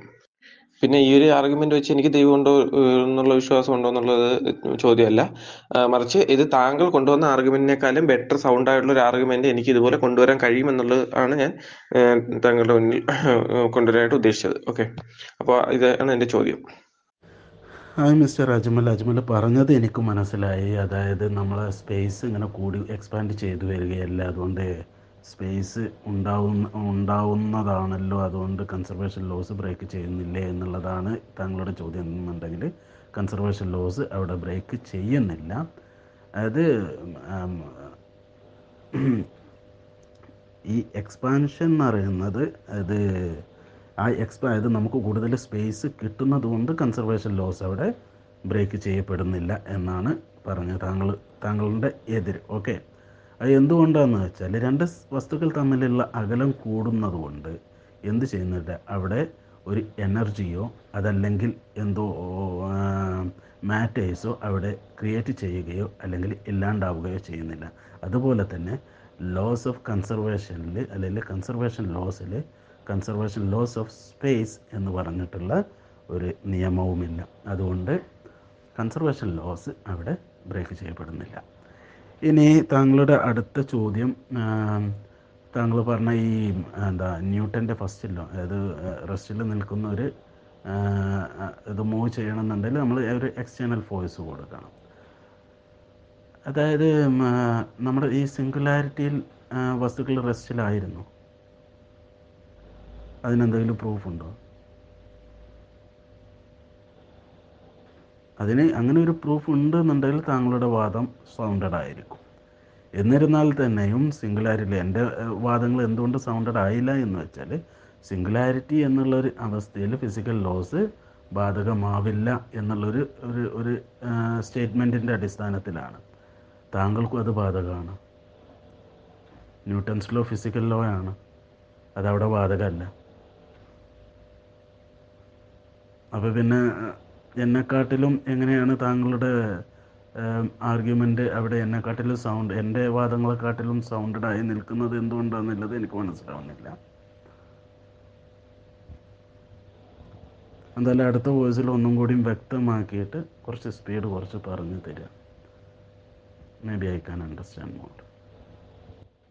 ഓക്കെ, ഇതിൽ എൻ്റെ ഉപയോഗം എന്ന് പറയുമ്പോൾ താങ്കൾ ആദ്യം പറഞ്ഞു കൺസർവേഷൻ ലോ ബ്രേക്ക് ചെയ്യുന്നില്ല. ഞാൻ കൺസർവേഷൻ ലോയുടെ കാര്യമില്ല, പ്രിമൈസ് ടൂവിൽ ഒരു സാധനങ്ങൾ എന്നാണ് താങ്കൾ പറഞ്ഞത്. അപ്പോൾ ആ ഒരു സാധനങ്ങളിൽ സംതിങ്, അതായത് സ്പേസ് എന്ന് പറയുമ്പോൾ സംതിങ് ആണല്ലോ, ഒരു വാക്വം ഉള്ളൊരവസ്ഥയാണ് സ്പേസ് എന്ന് പറയുമ്പോൾ. അത് അവിടെ ഓൾറെഡി ഉണ്ട് എന്ന് നമുക്ക് മനസ്സിലാവും.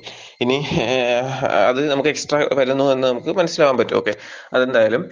രണ്ടാമത്തത് താങ്കൾ പറഞ്ഞു എന്താണ് ന്യൂട്ടൺസ് ലോ അവിടെ ബ്രേക്ക് ആവും എന്നുള്ളത്. ഓക്കെ, ഐ അക്സെപ്റ്റ്, ഞാനത് അക്സെപ്റ്റ് ചെയ്യുന്നു. എൻ്റെ ചോദ്യം അതല്ലായിരുന്നു. അതായത് താങ്കളുടെ ലോജിക്ക് വെച്ചിട്ട് താങ്കൾ പറഞ്ഞ ആ ഒരു വാദം ഇവിടെ തകരാണ്. അതായത് ഒന്നെന്ന് പറയുമ്പോൾ ഓക്കെ, ഡിഡക്റ്റീവായിട്ട് താങ്കൾക്ക് ദൈവം ഇല്ലാന്ന് തെളിയിക്കാൻ പറ്റുമെന്നാണ് താങ്കൾ പറഞ്ഞത്. അപ്പോൾ അതിൽ എൻ്റെ താങ്കളുടെ വാദം ഒന്നാമത്തെ തകർന്നതെന്ന് വെച്ച് കഴിഞ്ഞാൽ സിംഗുലാരിറ്റിയിൽ എന്താണ് അവിടെ ഫിസിക്കൽ ലോസ് ഒന്നും അപ്ലൈ അപ്ലൈ ആവില്ല എന്നായിരുന്നു. അപ്പോൾ അത് വെച്ചിട്ട് താങ്കളുടെ ലോയും അവിടെ പൊളിഞ്ഞു. ഓക്കെ, അപ്പോൾ അത് വെച്ചിട്ട് താങ്കളുടെ ആ ലോജിക്ക് അവിടെ പൊളിഞ്ഞു. അപ്പോൾ ഇനി നമുക്ക് പറയാനുള്ളത് ഡിഡക്റ്റീവായിട്ട് താങ്കൾക്ക് ദൈവം ഇല്ലയെന്ന് വാദിക്കാൻ പറ്റുന്ന ഒരു സാഹചര്യം, അല്ലെങ്കിൽ അങ്ങനെ ഒരെണ്ണം ഉണ്ടെങ്കിൽ അതേപോലെ ദൈവം ഉണ്ടെന്ന് സ്ഥാപിക്കാൻ പറ്റും. ഓക്കെ, ഇനി രണ്ടാമത്തെ കാര്യം, ഡിഡക്റ്റീവായിട്ട് ദൈവം ഇല്ല എന്ന് അവിടെ സ്ഥാപിക്കാൻ പറ്റത്തില്ല. കാരണം എന്താണ്, ഇവിടെ ഫിസിക്കൽ ലോസ് ഒന്നും അപ്ലൈ ആവത്തുമില്ല. ഓക്കെ, അപ്പൊ ഈ ഒരു രണ്ട് ആർഗ്യുമെന്റ് വെച്ചിട്ട് താങ്കൾ ഇവിടെ സമ്മതിച്ചോ, ഡിഡക്റ്റീവായിട്ട് ദൈവം ഇല്ല എന്ന് തെളിയിക്കാൻ പറ്റില്ല എന്ന് താങ്കൾ സമ്മതിച്ചു കഴിഞ്ഞാൽ ഓക്കെ, അതായത് എൻ്റെ ഒരു വാദം ഇത്രയേ ഉള്ളൂ. താങ്കൾക്ക് ഡിഡക്റ്റീവായിട്ട് എന്താണ് താങ്കൾ കൊണ്ടുവന്ന രീതിയിൽ, താങ്കൾ കൊണ്ടുവന്ന ലോജിക്കിൽ ഡിഡക്റ്റീവായിട്ട് തെളിയിക്കാനായിട്ട് താങ്കളുടെ വാദം ഉന്നയിച്ചാൽ അതുപോലെ വാദം നമുക്ക് ഉന്നയിക്കാൻ പറ്റും. പക്ഷെ രണ്ടുപേർക്കും പ്രശ്നം എന്താണ്, അവിടെ ഡിഡക്റ്റീവായിട്ട് ഉപയോഗിക്കാൻ പറ്റത്തില്ല. കാരണം അവിടെ സയന്റിഫിക് റൂൾസ് ഒന്നും അല്ലെങ്കിൽ ഫിസിക്കൽ ലോസ് ഒന്നും നമുക്ക് അപ്ലൈ ചെയ്യാൻ പറ്റില്ല. ഓക്കെ, അപ്പൊ താങ്കൾ ഇത് രണ്ടും സമ്മതിച്ചു കഴിഞ്ഞാൽ ഓക്കെ, അപ്പൊ ഡിഡക്റ്റീവായിട്ട് ചെയ്യാൻ പറ്റില്ല എന്ന് താങ്കൾ അങ്ങ് അംഗീകരിച്ചാൽ നമുക്ക് എല്ലാം കഴിഞ്ഞു. ഓക്കെ, അതായത് ഇതിപ്പോൾ നമ്മൾ ഓൾറെഡി ഞാൻ എൻ്റെ എന്താ കൺക്ലൂഷനിൽ പറഞ്ഞ കാര്യമാണ്. അതായത് ക്ലാസിക്കൽ തേസ്യം ഉപയോഗിച്ചിട്ടുള്ള ഒരു ദൈവം, അത് പ്രത്യേകിച്ച് സത്വമൊന്നുമില്ല. അതായത് ദൈവം ഇന്നതാണ്, ദൈവം ഇത് ഇതൊക്കെ ചെയ്തിട്ടുണ്ട്, അല്ലെങ്കിൽ ഇങ്ങനെയൊക്കെ കാര്യങ്ങളുണ്ട്, ഇന്ന ബുക്കുണ്ട്, ഇന്നൊരു ഗ്രന്ഥം ദൃഷ്ടാന്തമായിട്ട് വെച്ചിട്ടുണ്ട്, അല്ലെങ്കിൽ ഇന്ന ഇന്ന രീതിയിലാണ് ദൈവമുള്ളത് എന്നുള്ള യാതൊരുവിധ ക്വാളിറ്റീസും ഇല്ലാതെ പ്രകൃതിയിൽ സ്വാഭാവികമായിട്ട് എന്ത് നടക്കുന്നു, ഈ പ്രപഞ്ചത്തിൽ സ്വാഭാവികമായിട്ട് എന്തൊക്കെ നടക്കുന്നു, അതിന് എല്ലാം ഒരു കാരണം ഈ ഒരു ദൈവമാണ് എന്നുള്ളൊരു വിശ്വാസത്തെ എന്തിൻ്റെ അടിസ്ഥാനത്തിലാണ് നമ്മൾ അതിനെ ബ്രേക്ക് ചെയ്യാൻ കഴിയുക? എന്തറിവാണ് അതിനെതിരെ നമുക്ക് പറയാൻ കഴിയുക? ഏതൊരു അറിവെടുത്താലും ആ അറിവെല്ലാം ഈ ദൈവം കൊണ്ടുവരുന്നതാണ്. പിന്നെ അതിൽ ബ്രേക്ക് ചെയ്യാനൊന്നുമില്ല. അതിൽ മെയിനായിട്ടുള്ളൊരു കാര്യം എന്താണെന്ന് വെച്ചാൽ ഇങ്ങനൊരു ദൈവം ദൈവത്തിൽ പൊതുവെ ആരും വിശ്വസിക്കുന്നില്ല എന്നുള്ളതാണ് എൻ്റെ ഒരു അറിവ്. ഓക്കെ, ഒന്നില്ലെങ്കിൽ മുസ്ലിം ആയിരിക്കും, അല്ലെങ്കിൽ ക്രിസ്ത്യൻ ആയിരിക്കും, അല്ലെങ്കിൽ ഹിന്ദു ആയിരിക്കും, അല്ലെങ്കിൽ ഏതെങ്കിലും ഒരു മതത്തിൽ പെട്ട ഒരാളായിരിക്കും ദൈവത്തിൽ വിശ്വസിക്കുന്നത്. അത് അവരുടെ ദൈവത്തിലാണ് വിശ്വസിക്കുക, എല്ലാ ദൈവത്തിലുമല്ല, മറ്റുള്ളവരുടെ ദൈവത്തിലല്ല. അപ്പോൾ ഇങ്ങനെ ഇങ്ങനെയുള്ള ഒരു ദൈവത്തിനെ, അതായത് ഒരു പ്രത്യേക ക്വാളിറ്റീസ്, ഇന്നന്ന കഴിവുകളുണ്ട്, ഇന്നന്ന കാര്യങ്ങൾ ചെയ്യുന്നുണ്ട്, ഇന്നന്ന ക്വാളിറ്റീസ് ഉണ്ട്, ഇന്നന്ന ഡിസ്ക്രിപ്ഷൻ ഉണ്ട്, അല്ലെങ്കിൽ ഇന്നതാണ് എന്ന് ഒരു സത്വമുള്ള, അല്ലെങ്കിൽ ഒരു ഒരു ഐഡൻറ്റിറ്റിയുള്ള ഒരു ദൈവത്തിനെ നമുക്ക് ഏതെങ്കിലും, അത് വളരെ വ്യക്തമായിട്ട് ഡിഡക്റ്റീവ് റീസണിങ് വെച്ച് തന്നെ നമുക്ക് ബ്രേക്ക് ചെയ്യാൻ പറ്റും, ഇല്ല എന്ന് പ്രൂവ് ചെയ്യാൻ പറ്റും. ഇപ്പോൾ അജ്മൽ അജ്മലിനൊരു വിശ്വാസം ഉണ്ടാവും ഇല്ലേ? ഇപ്പോൾ അജ്മൽ അജ്മലിൻ്റെ പേരിൽ നിന്ന് തന്നെ മനസ്സിലാവുന്നതാണ് അജ്മൽ ഇസ്ലാം വിശ്വാസിയാണ്. അജ്മൽ അജ്മൽ ഇസ്ലാം വിശ്വാസി ആയതുകൊണ്ട് തന്നെ ഞാൻ ഞാൻ ഊഹിക്കുകയാണ്, അജ്മൽ ഇസ്ലാം വിശ്വാസിയാണോ അല്ലോ എന്നുള്ളത് എനിക്കറിയില്ല, എന്നിരുന്നാലും അങ്ങനെ ഒരു ഊഹത്തിൻ്റെ അടിസ്ഥാനത്തിൽ ഞാൻ പറയാം. അപ്പോൾ അജ്മൽ ഇസ്ലാം വിശ്വാസി ആണെന്ന് കരുതുക. അങ്ങനെയാണെന്നുണ്ടെങ്കിൽ അജ്മൽ എന്തിൻ്റെ അടിസ്ഥാനത്തിലാണ് അള്ളാഹുവാണ് ദൈവമെന്ന് വിശ്വസിക്കുന്നത്? ഈ പറയുന്ന ഖുർആനെ അടിസ്ഥാനമാക്കിയിട്ട് അല്ലേ? അതായത് ഖുർആനിൽ പറയുന്ന കാര്യങ്ങൾ ശരിയാണ് എന്നുള്ള ധാരണയിൽ. എന്നാൽ ഈ ഒരു വിശ്വാസത്തെ, അല്ലെങ്കിൽ ഈ ഖുർആനിൽ പറയുന്ന കാര്യങ്ങളെ പോയിൻ്റ് ഔട്ട് ചെയ്തുകൊണ്ട് ഇത് ശരിയല്ല, ഇത് പ്രപഞ്ചത്തിനെ സംബന്ധിച്ചിടത്തോളം ഈ ഒരു കാര്യം തെറ്റായ സ്റ്റേറ്റ്മെൻ്റാണ്, അല്ലെങ്കിൽ ഇന്നൊരു കാര്യം തെറ്റായ സ്റ്റേറ്റ്മെൻ്റാണ്, അതുകൊണ്ട് ഇത് ശരിയല്ല എന്നുള്ള രീതിയിൽ പ്രൂവ് ചെയ്യാൻ സാധിക്കുകയുള്ളൂ. അല്ലാത്ത പക്ഷം പ്രൂവ് ചെയ്യാൻ സാധി ഒരു ക്വാളിറ്റി ഇല്ലാത്ത, ഒരു അടയാളങ്ങളും ഇല്ലാത്ത, ഒരു ഐഡൻറ്റിറ്റി ഇല്ലാത്ത, ഒരു പൊതുവിൽ നടക്കുന്ന എല്ലാം ദൈവികമാണ് എന്ന് പറയുന്ന ഒരു ദൈവത്തെ നമുക്ക് ഇല്ല എന്ന് പ്രൂവ് ചെയ്യാനോ ഉണ്ട് എന്ന് പ്രൂവ് ചെയ്യാനോ സാധിക്കുന്നതല്ല. Thank you. എൻ്റെ പേര് നവാസ്.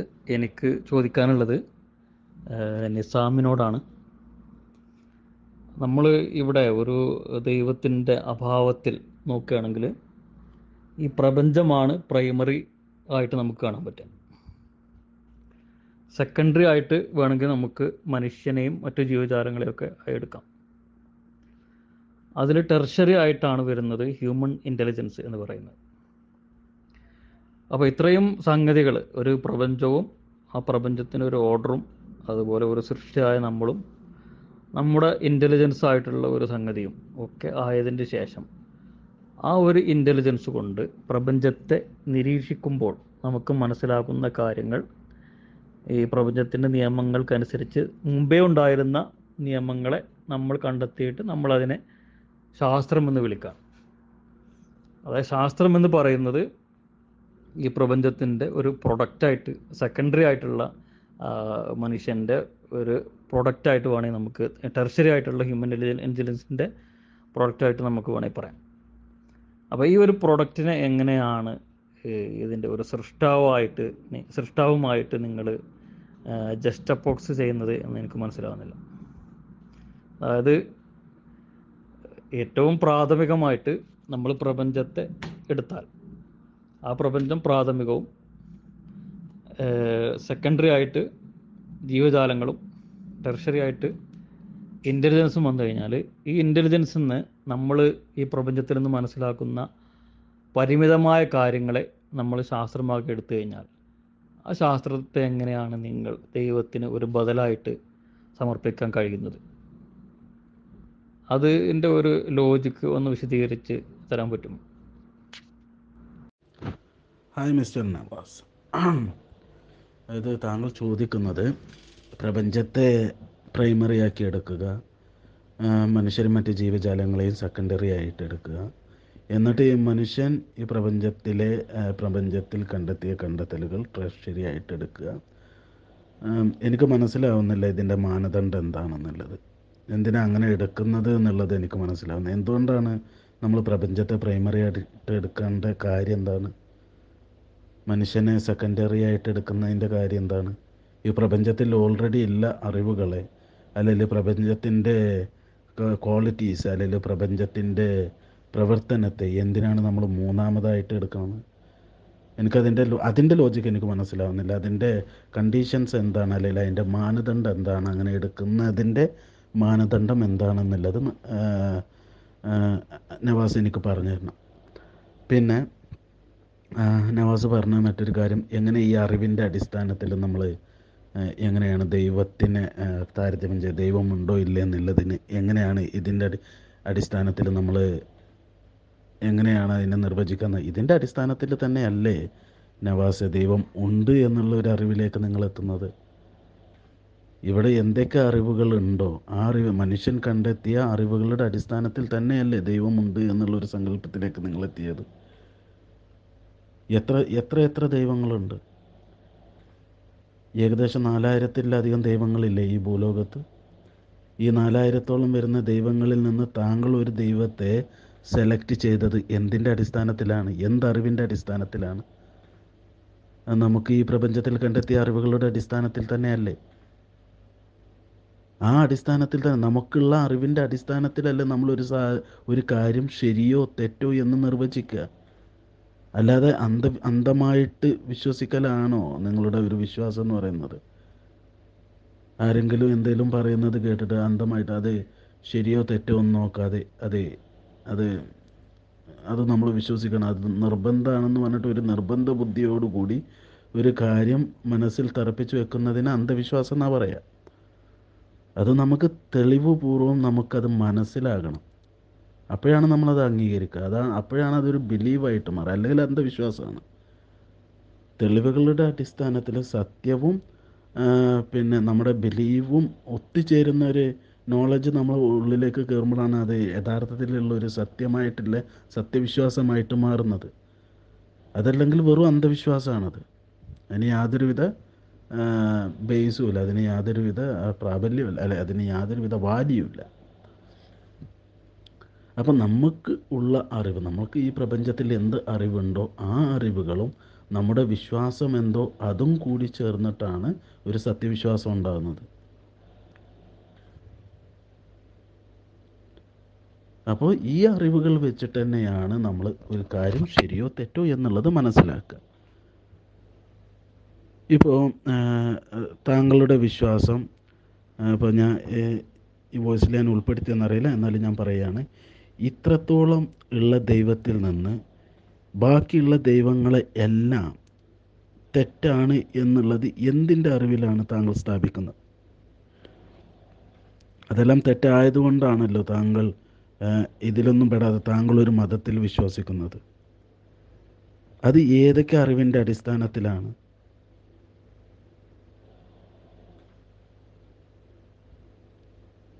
അപ്പോൾ എന്തായാലും താങ്കൾ ഈ പ്രൈമറി സെക്കൻഡറി ഇതിൻ്റെ മാനദണ്ഡം ഒന്ന് പറഞ്ഞു തരിക. ഈ പ്രപഞ്ചത്തിലുള്ളതായിട്ടുള്ള മനുഷ്യ ജീവജാലങ്ങൾ എങ്ങനെയാണ് സെക്കൻഡറി പ്രൊഡക്റ്റ് ആയതും ഈ പ്രപഞ്ചത്തിൻ്റെ തന്നെ അറിവുകൾ എങ്ങനെയാണ് മൂന്നാമതായിട്ടുള്ള പ്രൊഡക്റ്റായി മാറുന്നതും എന്നുള്ളതിൻ്റെ മാനദണ്ഡം എന്താണെന്നുള്ളത് എനിക്ക് മനസ്സിലായിട്ടില്ല. അത് താങ്കൾ വ്യക്തമാക്കുക. പിന്നെ താങ്കൾ എങ്ങനെയാണ് മറ്റ് ദൈവവിശ്വാസികൾ അല്ലെങ്കിൽ മറ്റ് ദൈവങ്ങളെ ഏത് അറിവിൻ്റെ അടിസ്ഥാനത്തിലാണ് ഇല്ല എന്നുള്ളത് അല്ലെങ്കിൽ അത് തെറ്റാണ് എന്നുള്ളത് താങ്കൾക്ക് ബോധ്യമായത് എന്നുള്ളതും താങ്കൾ വ്യക്തമാക്കുക. അപ്പോൾ നമുക്ക് ഒരു കാര്യം വ്യക്തമാക്കാൻ അല്ലെങ്കിൽ അത് ശരിയോ തെറ്റോ എന്നുള്ളത് മനസ്സിലാക്കാൻ നമ്മൾ കണ്ടുപിടിച്ച അറിവുകൾ തന്നെയാണ് അതിന് ആധാരം. അല്ലാതെ അതിന് വേറെ പുറമേ അഭൗതികമായിട്ടുള്ള കുറേ അറിവുകൾ നമുക്ക് മലക്കുകൾ വഴിയോ അല്ലെങ്കിൽ എന്തെങ്കിലും അസാധാരണമായ ഒരു ഒരു ഒരു പ്രതിഭാസം മൂലം നമുക്ക് വന്നു ചേരുന്നതല്ല. നമുക്ക് ഇവിടെയുള്ള അറിവുകൾ വെച്ചിട്ട് തന്നെയാണ് നമ്മൾ എല്ലാതും ശരിയോ തെറ്റോ എന്നുള്ളത് നമ്മൾ നോക്കുക. ഇവിടെ നിസാം എൻ്റെ ചോദ്യത്തിന് മറുപടി ആയിട്ട് വേറെ കുറേ ചോദ്യങ്ങൾ ചോദിച്ചിരിക്കുകയാണ് ചെയ്യുന്നത്. അപ്പോൾ ഞാനൊരു സംവാദകൻ എന്നുള്ളൊരവസ്ഥയിലേക്ക് മാറുന്നൊരവസ്ഥയാണുള്ളത്. അപ്പോൾ തൽക്കാലം ഞാനതിന് ഉത്തരം പറയുന്നില്ല, പക്ഷെ വളരെ ബ്രീഫായിട്ട് പറയാം എന്തുകൊണ്ട് നാലായിരം വോട്ടുകളിൽ നിന്ന് ഞാനൊരു ദൈവത്തെ തിരഞ്ഞെടുത്തു. അങ്ങനെ നമ്മളൊരു എലക്ഷൻ നടത്തിയതല്ല സംഭവം. ഒരു സൃഷ്ടാവുണ്ട് എന്നുള്ളത് ഒരു യുക്തിയുടെ അനിവാര്യതയാണ് എന്നുള്ളതാണ്. സൃഷ്ടാവില്ലായിരുന്നെങ്കിൽ ഇവിടെ ശൂന്യതയായിരുന്നു ഉണ്ടായിരുന്നത്, ഒന്നുമില്ലായ്മ മാത്രമായിരുന്നു ഉണ്ടാവേണ്ടിയിരുന്നത്. സൃഷ്ടാവം ഒന്നുമില്ല, ഒരു ഒരു തുടക്കവും ഒരു കാരണവും ഇല്ലെങ്കിൽ ഇവിടെ ശൂന്യതയായിരിക്കും, ഒന്നുമില്ലായ്മയായിരിക്കും ഉണ്ടാവുക എന്ന് മാത്രം ഞാൻ പറയുകയാണ്. അതുകൊണ്ട് തന്നെ സൃഷ്ടാവ് ആവാൻ യോഗ്യതയുള്ള ഒരു ദൈവം അത് ഒന്ന് മാത്രമേ ആവാൻ സാധ്യതയുള്ളൂ. അതിന് ഇത്രയും ഗുണങ്ങളുണ്ടായിരിക്കണം, അത് നമ്മുടെ ഗ്രാഹ്യങ്ങൾക്ക് അപ്പുറത്തായിരിക്കണം എന്നുള്ളതാണ്. കാരണം അത് ഇതിലും പ്രൈമറി ആയിട്ടുള്ള ഒരു സംഗതിയാണ് വരുന്നത്. അപ്പോൾ ഞാൻ നിങ്ങളോട് ചോദ്യം ചോദിച്ചതിലേക്ക് മടങ്ങി വരാം. തൽക്കാലം അത് മാറ്റിവെക്ക്, അത് വേറൊരു വിഷയമാണത്. അപ്പോൾ എൻ്റെ ചോദ്യത്തിലേക്ക് മടങ്ങി വന്നു കഴിഞ്ഞാൽ, ഇവിടെ ഞാൻ എന്തുകൊണ്ടാണ് പ്രപഞ്ചത്തെ പ്രൈമറി ആക്കി എടുത്തതും അതുപോലെ മനുഷ്യനെ അല്ലെങ്കിൽ ജീവജാലങ്ങളെ സെക്കൻഡറി ആയി എടുത്തതും പിന്നെ മനുഷ്യൻ ഹ്യൂമൻ ഇൻ്റലിജൻസിനെ ടെർഷറി ആയിട്ട് എടുത്തതും എന്നാണ് ചോദ്യം. ഇവിടെ ഞാൻ ഈ പ്രൈമറി എന്നുള്ള ഏറ്റവും പ്രാഥമികം എന്നുള്ള ദൈവം എന്നുള്ളൊരു എലിമെൻറ്റിനെ എടുത്തു കളയാണ് ചെയ്തിരിക്കുന്നത് നിങ്ങളുടെ സൗകര്യത്തിന് വേണ്ടിയിട്ട്. കാരണം നിങ്ങളൊരു യുക്തിവാദിയാണല്ലോ, ഒരു നിരീശ്വരവാദി ആയതുകൊണ്ട് ഞാനത് ഒഴിവാക്കിയിരിക്കുകയാണ്. പിന്നെ ഇവിടെ ആദ്യമുണ്ടായത് ഈ പ്രപഞ്ചമാണ് എന്ന് നിങ്ങൾ അംഗീകരിച്ചിട്ടുണ്ട്, സംഭവത്തിൽ അംഗീകരിച്ചിട്ടുണ്ട്. ഈ പ്രപഞ്ചമാണ് ആദ്യം ഉണ്ടായത്. സ്റ്റഡി സ്റ്റേറ്റ് തിയറിയുമായിട്ടൊക്കെ യോജിക്കുന്ന ഒരു കാഴ്ചപ്പാടാണ് നിങ്ങൾ അവതരിപ്പിച്ചത്. അതിനുശേഷമാണ് ഇവിടെ ജീവജാലങ്ങളും മനുഷ്യനൊക്കെ ഉണ്ടായത് എന്നുള്ളത്. അതും ശാസ്ത്രത്തിൻ്റെ കണ്ടുപിടുത്താണ്. അതിൻ്റെ ആ ഒരു ക്രോണോളജി നമ്മൾ അമിത്ഷാ പറഞ്ഞതുപോലെ വേണമെങ്കിൽ നിങ്ങൾക്ക് പറഞ്ഞാൽ എത്ര ബില്യൺ ഇയേഴ്സ് എന്നൊക്കെ പറഞ്ഞിട്ട് അതിൽ അതിൻ്റെ ആവശ്യം ഉണ്ടാവില്ല എന്ന് എനിക്ക് തോന്നുന്നു. പിന്നെ അതിൻ്റെ ശേഷമാണ് ടെർഷറി ആയിട്ടുള്ള ഒരു എലിമെൻ്റ് ആയിട്ട് വരുന്നതാണ് ഹ്യൂമൻ ഇൻ്റലിജൻസ് എന്ന് പറയുന്നത്. കാരണം ഈ ഒരു ഇൻ്റലിജൻസ് ബാക്കിയുള്ള ജീവജാലങ്ങൾക്കില്ല എന്നുള്ളത് ശാസ്ത്രവും നിങ്ങളൊക്കെ അംഗീകരിക്കുന്ന ഒരു സംഗതിയാണ്. അപ്പോൾ എന്തുകൊണ്ടാണ് ഹ്യൂമൻ ഇൻ്റലിജൻസ് ഇൻ്റലിജൻസ് ടെർഷറി ആയിട്ട് വരുന്നത് വെച്ച് കഴിഞ്ഞാൽ, ഈ ഒരു ഹ്യൂമൻ ഇൻ്റലിജൻസ് കൊണ്ടാണ് നമ്മൾ പ്രപഞ്ചത്തെ ഇൻ്റർപ്രറ്റ് ചെയ്യുന്നത് എന്നുള്ളതാണ്. അതായത് നമ്മുടെ ഒരു ലിമിറ്റഡ് ഗ്രാഹ്യശേഷി വെച്ചിട്ട്, അതിനെക്കുറിച്ച് ഞാൻ കൂടുതൽ വിശദീകരിക്കേണ്ട ആവശ്യമില്ല എന്ന് എനിക്ക് തോന്നുന്നു. കാരണം നമ്മൾ വിസിബിൾ ആയിട്ടുള്ള ഇലക്ട്രോ മാഗ്നറ്റിക് വേവ്സിലെ വളരെ ഒരു ഫ്രാക്ഷൻ ആയിട്ടുള്ള ഒരു സംഗതിയാണ് നമ്മൾ, നമ്മുടെ ഗ്രാഹ്യശേഷി അതിൽ കുരുങ്ങി കിടക്കുകയാണ്. അത് നിങ്ങൾ വേറെ സെർച്ച് ചെയ്ത് കഴിഞ്ഞാൽ ചിലപ്പോൾ നിങ്ങൾക്ക് മനസ്സിലാവും, അത് വിശദീകരിക്കാൻ ടൈമില്ല. അപ്പോൾ അതുകൊണ്ട് നമ്മൾ ഈ പ്രപഞ്ചത്തെ നിരീക്ഷിക്കുകയാണ് ചെയ്യുന്നത്. ഇങ്ങനെ നിരീക്ഷിച്ച് നമ്മൾ ചില നിഗമനങ്ങൾ എത്തുകയാണ് ചെയ്യുന്നത്. അങ്ങനെ ഇൻഡക്റ്റീവ് ആയിട്ടുള്ള റീസണിങ്ങിലൂടെ നമ്മൾ കണ്ടെത്തിയ സംഗതികളെയാണ് നമ്മൾ ശാസ്ത്രം എന്ന് വിളിക്കുന്നത്. ഇപ്പോൾ നമ്മൾ ഭൂഗുരുത്വ ബലം, അതിന് കാരണം എന്താണെന്നുണ്ടെങ്കിൽ ന്യൂട്ടൺ എൻ്റെ തലയിൽ ഒരു ആപ്പിൾ വീണതാണ് പറയപ്പെടുന്നത്. അപ്പോൾ ആപ്പിൾ വീണതിന് ശേഷമാണ് ന്യൂട്ടൺ ഇതിനെക്കുറിച്ച് ചിന്തിക്കാൻ തുടങ്ങുന്നത്. അതിനുശേഷമാണ് ഈ ഭൂ ഭൂഗുരുത്വ ബലം ഉണ്ടായതെന്നല്ലല്ലോ നമ്മൾ വിശ്വസിക്കുന്നത്. ഭൂഗുരുത്വ ബലം അതിന് മുമ്പ് തന്നെ ഉണ്ടായിരുന്നു. പക്ഷേ ന്യൂട്ടൻ്റെ തലയിൽ ആപ്പിൾ വീണത് കാരണം അദ്ദേഹം അത് കണ്ടുപിടിച്ചു എന്ന് മാത്രമേ ഉള്ളൂ. മനസ്സിലായില്ല? അപ്പോൾ പ്രൈമറി സെക്കൻഡറി ഒക്കെ ആയിട്ട് ഈ പറയുന്ന സംഗതികൾ മുമ്പൊക്കെ തന്നെ കിടക്കുകയാണ്. എന്നിട്ട് നമ്മൾ ഈ ഇത്രയും നിരീക്ഷണങ്ങൾ വെച്ച് നടത്തിയ സംഗതികൾ വെച്ചിട്ടാണ് നമ്മളിവിടെ ദൈവമില്ല, നമ്മളല്ല നിങ്ങളിവിടെ ദൈവമില്ല എന്ന് സ്ഥാപിക്കുന്നത്. എന്നിട്ട് ഈ പ്രപഞ്ചത്തിൻ്റെ ഒക്കെ എക്സ്പ്ലനേഷനായിട്ട് നിങ്ങൾ ഈ ശാസ്ത്രം, അതായത് നമ്മുടെ നിരീക്ഷണങ്ങളെ സൃഷ്ടാവായി പ്രതിഷ്ഠിക്കുകയാണ് ചെയ്യുന്നത്. നിങ്ങൾ സംവാദത്തിലുടനീളം നടത്തിയ എന്താണെന്ന് വെച്ച് കഴിഞ്ഞാൽ അത് ദൈവമല്ല പകരം ശാസ്ത്രമാണ് എന്നാണ് പറഞ്ഞത്. ഇത് വളരെ ഒരു മണ്ടൻ ഒരു ഒരു കൺക്ലൂഷനായിട്ടാണ് എനിക്ക് അനുഭവപ്പെട്ടത്. അതുകൊണ്ടാണ് ഞാൻ ഈ ചോദ്യം ചോദിക്കാനുള്ള കാരണം. നമ്മുടെ നിരീക്ഷണങ്ങളിലൂടെ ഈ പ്രപഞ്ചത്തിൽ മുമ്പേ മുമ്പേ ഉണ്ടായിരുന്ന സംഗതികളെ നമ്മുടെ നിരീക്ഷണത്തിലൂടെ നമ്മൾ കണ്ടെത്തിയ വളരെ ടെമ്പററി ആയിട്ടുള്ള, കാരണം ശാസ്ത്രം മാറിക്കൊണ്ടിരിക്കുകയാണല്ലോ, എപ്പോഴും മാറിക്കൊണ്ടിരിക്കുന്ന നമ്മുടെ പരിമിതമായ അറിവ് വെച്ച് നടത്തിയ ഒരു സംഗതി എങ്ങനെയാണ് ഇതിൻ്റെ സൃഷ്ടാവായിട്ട് വരുന്നത്? അതായത് the function of some how can the function of something explains its origin എന്നുള്ളതാണ് എൻ്റെ ഒരു ചോദ്യം. അതായത് ഒരു റേഡിയോയിലൂടെ നമ്മൾ ശബ്ദം കേൾക്കുന്നു. അപ്പോൾ ഈ ശബ്ദം എങ്ങനെയാണ് ഈ റേഡിയോയിൻ്റെ സൃഷ്ടാവായിട്ട് വരുന്നത് എന്നുള്ളതാണ് എൻ്റെ ചോദ്യം. നിങ്ങൾക്ക് മനസ്സിലായി എന്ന് വിചാരിക്കുന്നു. അതായത് നമ്മുടെ ഹ്യൂമൻ ഇൻ്റലിജൻസ് കൊണ്ട് നമ്മൾ കണ്ടെത്തിയ കാരണങ്ങൾ എങ്ങനെയാണ് നിങ്ങൾ സൃഷ്ടാവായിട്ട് സ്ഥാപിക്കുന്നത് എന്നുള്ളതാണ് എൻ്റെ ചോദ്യം. ഇതൊരു ഫാൾസ് ഡൈക്കോട്ടമി അല്ലെങ്കിൽ ഒരു മണ്ടൻ ഫാൾസ് ഡൈക്കോട്ടമിയിൽ നിന്ന് പോലും നമുക്ക് സ്ഥാപിക്കാൻ പറ്റാത്തൊരവസ്ഥയാണ്. അതുകൊണ്ടാണ് ഇത്ര സമയം എടുത്ത് എടുക്കേണ്ടി വന്നത്. ഈ ചോദ്യം എന്നോട് കുറേ ചോദിച്ചത് അതുകൊണ്ടാണ്. അല്ലാതെ എനിക്കിതിന് പ്രത്യേകിച്ച് മറ്റേ അങ്ങനെ ആറ്റിക്കുറുക്കിയിട്ട് ഒരു ക്യാപ്സുളായിട്ട് തരാൻ നിർത്തിയില്ല. അപ്പോൾ ഇതിന് മറുപടി പറയണം എന്ന് താല്പര്യപ്പെടുന്നു. ഇപ്പോൾ താങ്കൾ പറഞ്ഞതിനോട് എനിക്ക് യാതൊരുവിധ യോജിപ്പുമില്ല. താങ്കൾ അവസാനമായിട്ട് എന്നോട് ചോദിച്ചത് ഈ മനുഷ്യൻ്റെ ഇൻ്റലിജൻസ് മൂലം ഉണ്ടാക്കപ്പെട്ട ശാസ്ത്രമാണ് ഇതെല്ലാം ഉണ്ടാക്കിയത് എന്നുള്ള നിലയിൽ ദൈവത്തിന് പകരം ശാസ്ത്രമാവുന്നത് എങ്ങനെ? അങ്ങനെ ഒരു വാദം എനിക്കില്ല. എനിക്കങ്ങനെ ഒരു അങ്ങനൊരു ഒരു എൻ്റെ ഈ സംവാദത്തിലുടനീളം ഞാൻ അങ്ങനൊരു വാദം ഉപയോഗിച്ചിട്ടില്ല. താങ്കൾക്ക് ഗ്രഹിച്ചൊരു തലയിൽ താങ്കൾ മനസ്സിലാക്കിയെടുത്ത് വന്നൊരു പിഴവ് മാത്രമാണ് താങ്കൾ ഇങ്ങനൊരു ചോദ്യം ചോദിക്കാനുള്ള അവസരം ഉണ്ടാക്കിയത്. അത് ശാസ്ത്രമെന്ന് പറയുന്നത് എന്താണെന്നുള്ളത് ഡോക്ടർ സയ്യൂബ് തന്നെ ഈ സംവാദത്തിൽ വളരെ വ്യക്തമാക്കി തന്നെ പറഞ്ഞിട്ടുണ്ട്, എങ്ങനെയാണ് ശാസ്ത്രത്തെ നമ്മൾ സമീപിക്കേണ്ടത് എന്നുള്ളത്. ശാസ്ത്രം ഉണ്ടാക്കി ഒരു സാധനം നിരീക്ഷിച്ച് ഒരു കാര്യം നിരീക്ഷിച്ചിട്ട് അത് എന്താണ് എന്ന് മനസ്സിലാക്കുന്നതാണ് ശാസ്ത്രം. ഇപ്പോൾ സൂര്യനും ചന്ദ്രനും ഭൂമിയൊക്കെ അടങ്ങുന്ന ഈ സോളാർ സിസ്റ്റം എങ്ങനെ ഉണ്ടായി എന്നുള്ളത് പഠിക്കുന്നതാണ് ശാസ്ത്രം.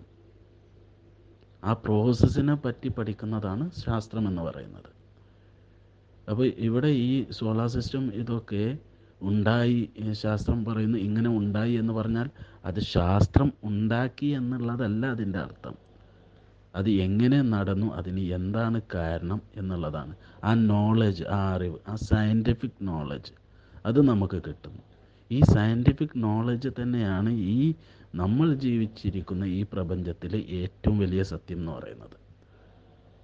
ഈ സയൻറ്റിഫിക് നോളജ് വെച്ചിട്ടാണ് ഒരാൾ ഒരു ശരീരത്തിൽ ഒരാൾക്ക് ഹാർട്ട് അറ്റാക്ക് വരുമ്പോൾ അവിടെ ഏത് മരുന്ന് ഉപയോഗിക്കണം, ആ മരുന്ന് കണ്ടെത്തിയത്, ഇതൊക്കെ ഈ സയൻറ്റിഫിക് നോളജ് ഉപയോഗിച്ചിട്ടാണ്. ഇത് വെറും നിസ്സാരമായിട്ടുള്ളൊരു അറിവല്ല, വളരെ വ്യക്തമായിട്ടുള്ള അറിവാണ്. അങ്ങനെ ഈ സയൻറ്റിഫിക് നോളജ് വെച്ചിട്ട് നമ്മൾ കാര്യങ്ങളെ വിലയിരുത്തും. ഒരു പ്രസ്താവന ശരിയോ തെറ്റോ എന്നുള്ളത് നമ്മളെങ്ങനെ മനസ്സിലാക്കുക? ഈ നോളജ് ഉപയോഗിച്ചിട്ടാണ്.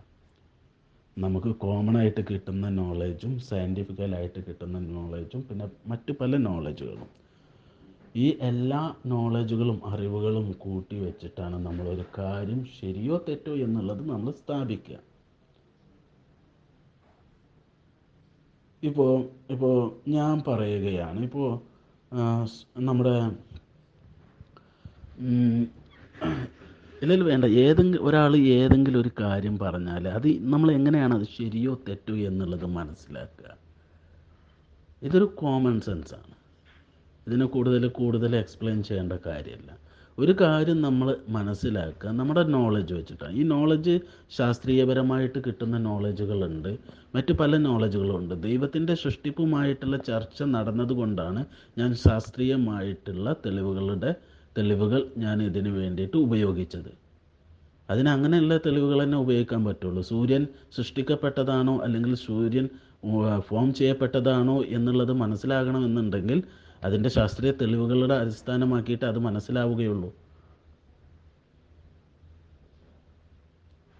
ഒരാൾ പറയുകയാണ് ഞാൻ ചന്ദ്രനെ ഞാനാണ് സൃഷ്ടിച്ചത് എന്ന് പറയുകയാണെന്നുണ്ടെങ്കിൽ ആ ചന്ദ്രൻ സൃഷ്ടിക്കപ്പെട്ടതാണോ അല്ലെങ്കിൽ അത് ഫോം ചെയ്യപ്പെട്ടതാണോ എന്നുള്ളത് നമ്മൾ എങ്ങനെയാണ് മനസ്സിലാക്കുക?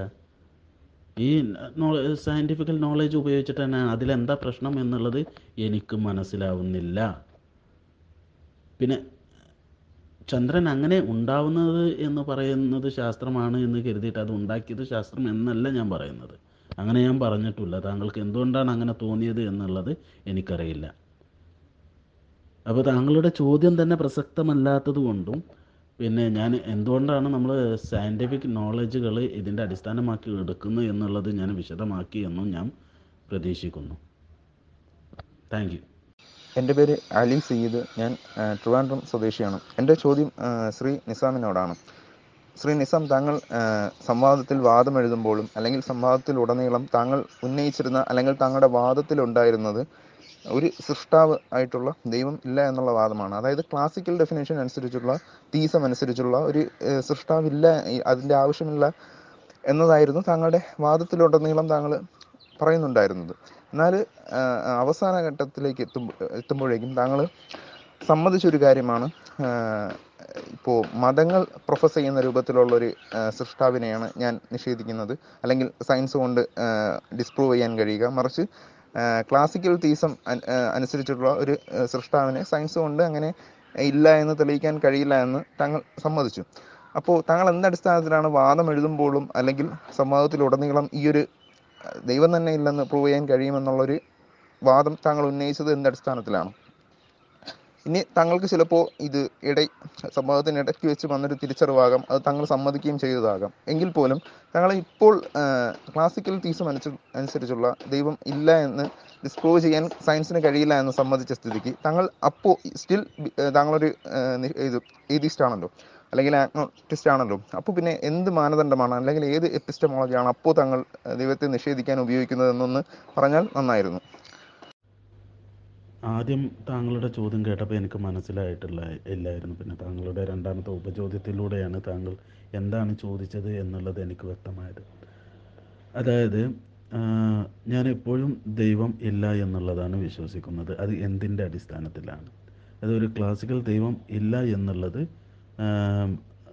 ഒരിക്കലും പ്രൂവ് ഇല്ല എന്ന് പ്രൂവ് ചെയ്യാൻ പറ്റില്ല. അതുപോലെ തന്നെ ഇല്ല എന്നുള്ളൊരു പ്രൂവ് ഇല്ല എന്ന് പ്രൂവ് ചെയ്യാൻ പറ്റാത്തത് കൊണ്ട് അത് ഉണ്ട് എന്നുള്ളതിനുള്ള തെളിവല്ല. അതിന് ഞാൻ അടിസ്ഥാനമാക്കുന്നത് നമ്മുടെ റസൽസ് അനലോഗി ആയിട്ടുള്ള റസൽസ് ടീപോട്ട് എന്ന് പറഞ്ഞിട്ടുള്ള ഒരു ഒരു ഫിലോസഫി ഉണ്ട്. അതായത് ഈ റസൽസ് ടീപോട്ട് എന്താ പറയുന്നതെന്ന് വെച്ചാൽ, ദർ ഇസ് എ ടീപോട്ട്, ഒരു ടീപോട്ടുണ്ട്. ഈ ടീപോട്ട് എന്താ ചെയ്യുന്നതെന്ന് വെച്ചാൽ, ഭൂമി ഭൂമി ഭൂമി കഴിഞ്ഞിട്ട് എന്താണ് ഈ സൂര്യന് ചുറ്റും ചുറ്റിക്കൊണ്ടിരിക്കുകയാണ്. അതവിടെ ഉണ്ട് എന്ന് പറയുകയാണ്. അത് ഇല്ല എന്ന് പ്രൂവ് ചെയ്യാൻ നമുക്ക് സാധിക്കുമോ? അങ്ങനെ സൂര്യനെ ചുറ്റുന്ന ഒരു ടീപോട്ട് ഇല്ല എന്നുള്ളത് നമുക്ക് എങ്ങനെ പ്രൂവ് ചെയ്യാൻ സാധിക്കും? അത് സാധിക്കുന്ന കാര്യമല്ല. അത് പ്രൂവ് ചെയ്യാൻ സാധിക്കാത്തത് കൊണ്ട് അതവിടെ ഉണ്ട് എന്നാണ് അർത്ഥം? അല്ല. സോ ഉണ്ട് എന്ന് പറയുന്നതിനാണ് തെളിവ് വേണ്ടത്, ഇല്ല എന്ന് പറയുന്നതിനല്ല. ഒരു സാധനം ഉണ്ട് എന്ന് നിങ്ങൾ പറയുന്ന പക്ഷം അതിന് തെളിവ് വേണം. അത് ഇല്ല എന്ന് പ്രൂവ് ചെയ്യാൻ സാധിക്കാത്തതിനാൽ അത് ഉണ്ട് എന്നുള്ള അർത്ഥമാവുന്നില്ല എന്നുള്ളൊരു അർത്ഥത്തിലേക്ക് നമുക്കതിനെ കൊണ്ടുപോകാൻ സാധിക്കില്ല. അങ്ങനെ ഒരു ദൈവം ഉണ്ട് എന്നുള്ളതിനുള്ള പ്രൂഫ് ഇല്ലാത്തടത്തോളം കാലം അങ്ങനെ ഒരു വിശ്വാസത്തിൽ വിശ്വസിക്കേണ്ട, അല്ലെങ്കിൽ അങ്ങനെ ഒരു അന്ധവിശ്വാസം ഉണ്ടാകേണ്ട ആവശ്യം എനിക്കില്ല. ഒരു വിശ്വാസം എന്ന് പറഞ്ഞാൽ അത് സത്യവിശ്വാസമായിരിക്കണം. സത്യവിശ്വാസം എന്ന് പറയുന്നത് എങ്ങനെയാണ്? നമ്മുടെ ബിലീഫും നമ്മുടെ ട്രൂത്തും തമ്മിൽ കൂടിച്ചേരുമ്പോഴാണ് ഒരു സത്യവിശ്വാസമാവുന്നത്. അല്ലാത്ത പക്ഷം അത് വെറും ഒരു വിശ്വാസമാണ്, ഒരു അന്ധവിശ്വാസമാണ്, പ്രൂഫില്ലാത്ത ഒന്നാണ്. പ്രൂഫ് വരുന്ന പക്ഷം അതൊരു സത്യവിശ്വാസമായിട്ട് മാറുന്നു, അത് നമുക്ക് വിശ്വാസയോഗ്യമാകുന്നു. ഇപ്പോൾ ഇവിടെ അങ്ങനെ ഒരു പ്രൂഫില്ല. ദൈവം ഉണ്ട് എന്നുള്ളതിനൊരു പ്രൂഫ് ഇല്ലാത്തതിനാൽ, അല്ലെങ്കിൽ ദൈവം എന്തെങ്കിലും സൃഷ്ടിച്ചിട്ടുണ്ട്, അല്ലെങ്കിൽ ദൈവം എന്തെങ്കിലും കാണിച്ചു കൊണ്ടിരിക്കുന്നുണ്ട് എന്നുള്ളതിന് യാതൊരുവിധ പ്രൂഫും ഇല്ലാത്ത പക്ഷം, അത് തെളിയിക്കാൻ കഴിയാത്ത പക്ഷം, ഉണ്ട് എന്ന് തെളിയിക്കാൻ കഴിയുന്നില്ല, ഇല്ല എന്നും തെളിയിക്കാൻ കഴിയുന്നില്ല, ആയതിനാൽ അത് ഉണ്ട് എന്നുള്ളതല്ല അതിനർത്ഥം. സോ റസൽസ് ടീപോട്ട് എന്ന് പറയുന്ന ആ ഒരു ഇത് തന്നെയാണ്, അതിൻ്റെ ഒരു ബേസിലാണ് ഞാനിപ്പോഴും ദൈവം ഇല്ല എന്നുള്ള ഒരു നിഗമനത്തിൽ എത്തിച്ചേരുന്നത്. ശ്രീ നിസാം, താങ്കൾ ഈ റെസ്പോൺസിനകത്ത് ധാരാളം ഫാലസീസ് കമ്മിറ്റ് ചെയ്തിട്ടുണ്ട്. ഞാൻ ഓരോന്നായിട്ട് കൗണ്ട് ചെയ്യാം. ഒന്ന് ഫാൾസ് ആനോളജിയാണ്. അതായത് ബെർട്രാൻഡ് റസ്സലിൻ്റെ ടീപോട്ടിൻ്റെ ഉദാഹരണം പറഞ്ഞത് ഫോൾസ് ആനോളജിയാണ്. രണ്ടാമത്തേത് fallacy of appeal to ignorance ആണ്. ഞാൻ നിങ്ങളോട് ചോദിച്ച ചോദ്യം എന്തായിരുന്നു? നിങ്ങൾ ആദ്യത്തെ നിങ്ങളുടെ വാദത്തിനകത്ത് നിങ്ങൾ പറഞ്ഞ കാര്യം എന്താ? സയൻറ്റിഫിക്കലി ഒരു സൃഷ്ടാവായ, അതായത് ക്ലാസിക്കൽ ഡെഫിനേഷൻ അനുസരിച്ചിട്ടുള്ള ഒരു ദൈവം ഇല്ല എന്ന് തെളിയിക്കാൻ നിങ്ങൾക്ക് കഴിയുമെന്നതായിരുന്നു നിങ്ങളുടെ വാദം. അവസാന ഘട്ടത്തിലേക്ക് എത്തുമ്പോൾ നിങ്ങളത് സമ്മതിച്ച കാര്യമാണ്, അതിന് കഴിയില്ല എന്ന് നിങ്ങൾ സമ്മതിച്ച കാര്യമാണ്. അപ്പോഴാണ് എൻ്റെ ചോദ്യം. പിന്നെ പക്ഷേ സയൻറ്റിഫിക് അതാ അതായത് ആദ്യം നിങ്ങൾ സയൻസിനെ എപ്പിസ്റ്റമോളജി ആയിട്ട് സ്വീകരിച്ചു, അവസാനം നിങ്ങൾ സമ്മതിക്കുകയും ചെയ്തു ക്ലാസിക്കൽ തീസം അനുസരിച്ചിട്ടുള്ളൊരു ദൈവം എക്സിസ്റ്റ് ചെയ്യുന്നില്ല എന്ന്, സയൻറ്റിഫിക്കായി തെളിയിക്കാൻ കഴിയില്ല എന്ന് നിങ്ങൾ സമ്മതിച്ചു. നല്ല കാര്യം. അപ്പോൾ എൻ്റെ അടുത്ത ചോദ്യം, പക്ഷേ സ്റ്റിൽ നിങ്ങളൊരു ഏതീസ്റ്റാണ് അല്ലെങ്കിൽ ആഗ്നോസ്റ്റിസ്റ്റാണ്. അപ്പോൾ ഏത് എപ്പിസ്റ്റമോളജിയാണ് പിന്നെ സയൻസ് നിങ്ങൾ പറ്റില്ല എന്ന് സംബന്ധിച്ച സ്ഥിതിക്ക് മറ്റ് ഏത് എപ്പിസ്റ്റമോളജിയാണ് ഉപയോഗിക്കുന്നു എന്നതായിരുന്നു ചോദ്യം. ചോദ്യത്തിന് ഉത്തരം പോലും നിങ്ങൾ തന്നിട്ടില്ല. നിങ്ങൾ ചോദ്യത്തിൻ്റെ ഉത്തരം പോലും നിങ്ങൾ അഡ്രസ്സ് ചെയ്തിട്ടില്ല. നിങ്ങൾ അവിടെ കമ്മിറ്റ് പകരം നിങ്ങളവിടെ കമ്മിറ്റ് ചെയ്തത് അപ്പീൽ ടു ഇഗ്നോറൻസ് എന്ന ഫാലസിയും ബേർഡൻ ഓഫ് പ്രൂഫ് എന്ന ഫാലസിയാണ്. നിങ്ങൾ ആദ്യം മനസ്സിലാക്കേണ്ടത് ഇത് സാധാരണ എന്താ പറയുക അക്കാഡമിക് അല്ലാത്ത എയ്തീസ്റ്റുകൾ ഉപയോഗിക്കുന്ന ഒരു വളരെ വളരെ ദുർബലമായിട്ടുള്ളൊരു ന്യായമാണ്. ഞങ്ങൾ എക്സിസ്റ്റ് ചെയ്യുന്നില്ല എന്ന് വിശ്വസിക്കുന്നത് കൊണ്ട് ഞങ്ങൾക്ക് എക്സിസ്റ്റ് ചെയ്യുന്നില്ല എന്ന് തെളിയിക്കേണ്ട ആവശ്യമില്ല എന്ന് വളരെ ദുർബലമായിട്ടുള്ള ഒരു ആർഗ്യുമെൻ്റാണ്. അറ്റ്ലീസ്റ്റ് അക്കാഡമിക് എയ്തീസ്റ്റുകളെങ്കിലും ഈ വിഷയത്തിൽ എന്താണ് പറയുന്നതെന്നെങ്കിലും താങ്കൾ പരിശോധിച്ചിട്ട് ഇതുപോലുള്ള ഡിബേറ്റ്സിന് വരിക. കാരണം ഞാൻ ഒരു എക്സാമ്പിൾ പറഞ്ഞുതരാം. ഇപ്പോൾ ഏതീസ്റ്റ് ഫിലോസഫറായിട്ടുള്ള ഗ്രഹാം ഒപ്പി പോലുള്ള ആളുകൾ പറഞ്ഞിട്ടുണ്ട് ഏതീസം എന്ന് പറയുന്നതും ഒരു വിശ്വാസമാണ്. അതായത് അദ്ദേഹം വിശ്വാസത്തെ ഡിഫൈൻ ചെയ്തത് believing a proposition to be true എന്നാണ്. അപ്പോൾ അങ്ങനെ നോക്കുമ്പോൾ നിങ്ങൾ ദൈവം എക്സിസ്റ്റ് ചെയ്യുന്നില്ല എന്നുള്ളൊരു വിശ്വാസം അതൊരു വിശ്വാസം തന്നെയാണ്. അപ്പോൾ അതിന് ജസ്റ്റിഫിക്കേഷൻ വേണ്ടത് നിങ്ങൾക്ക് വേണ്ടതുണ്ട്. ഇപ്പോൾ ഞങ്ങൾക്കിപ്പോൾ ഞങ്ങൾക്കിപ്പോൾ എന്തുകൊണ്ട് എക്സിസ്റ്റ് ചെയ്യുന്നു എന്നതിന് ഞങ്ങൾക്ക് ജസ്റ്റിഫിക്കേഷനുണ്ട്, ഞങ്ങൾക്ക് അത് തെളിയിക്കാനുള്ള ബാധ്യത ഉണ്ട്, ഞങ്ങളത് തെളിയിക്കുകയും ചെയ്യും, ഞങ്ങളത് വളരെ കോൺഫിഡൻ്റ് ആയിട്ട് പറയുകയും ചെയ്യുന്നുണ്ട്. കാരണം ഒരാ ഒരു വിശ്വാസം അതിന് ജസ്റ്റിഫിക്കേഷൻ വേണം. ഞങ്ങൾക്ക് ആ ജസ്റ്റിഫിക്കേഷനുണ്ട്, ഞങ്ങളത് തെളിയിക്കാൻ തയ്യാറാണ്. പക്ഷേ നിങ്ങളിവിടെ എന്താ ചെയ്യുന്നത്? നിങ്ങളിവിടെ കൈമലർത്തുകയാണ്. അതായത് ഞങ്ങൾക്ക് തെളിയിക്കേണ്ട ആവശ്യമില്ല എന്ന് പറഞ്ഞുകൊണ്ട് കൈമലർത്തുകയാണ്.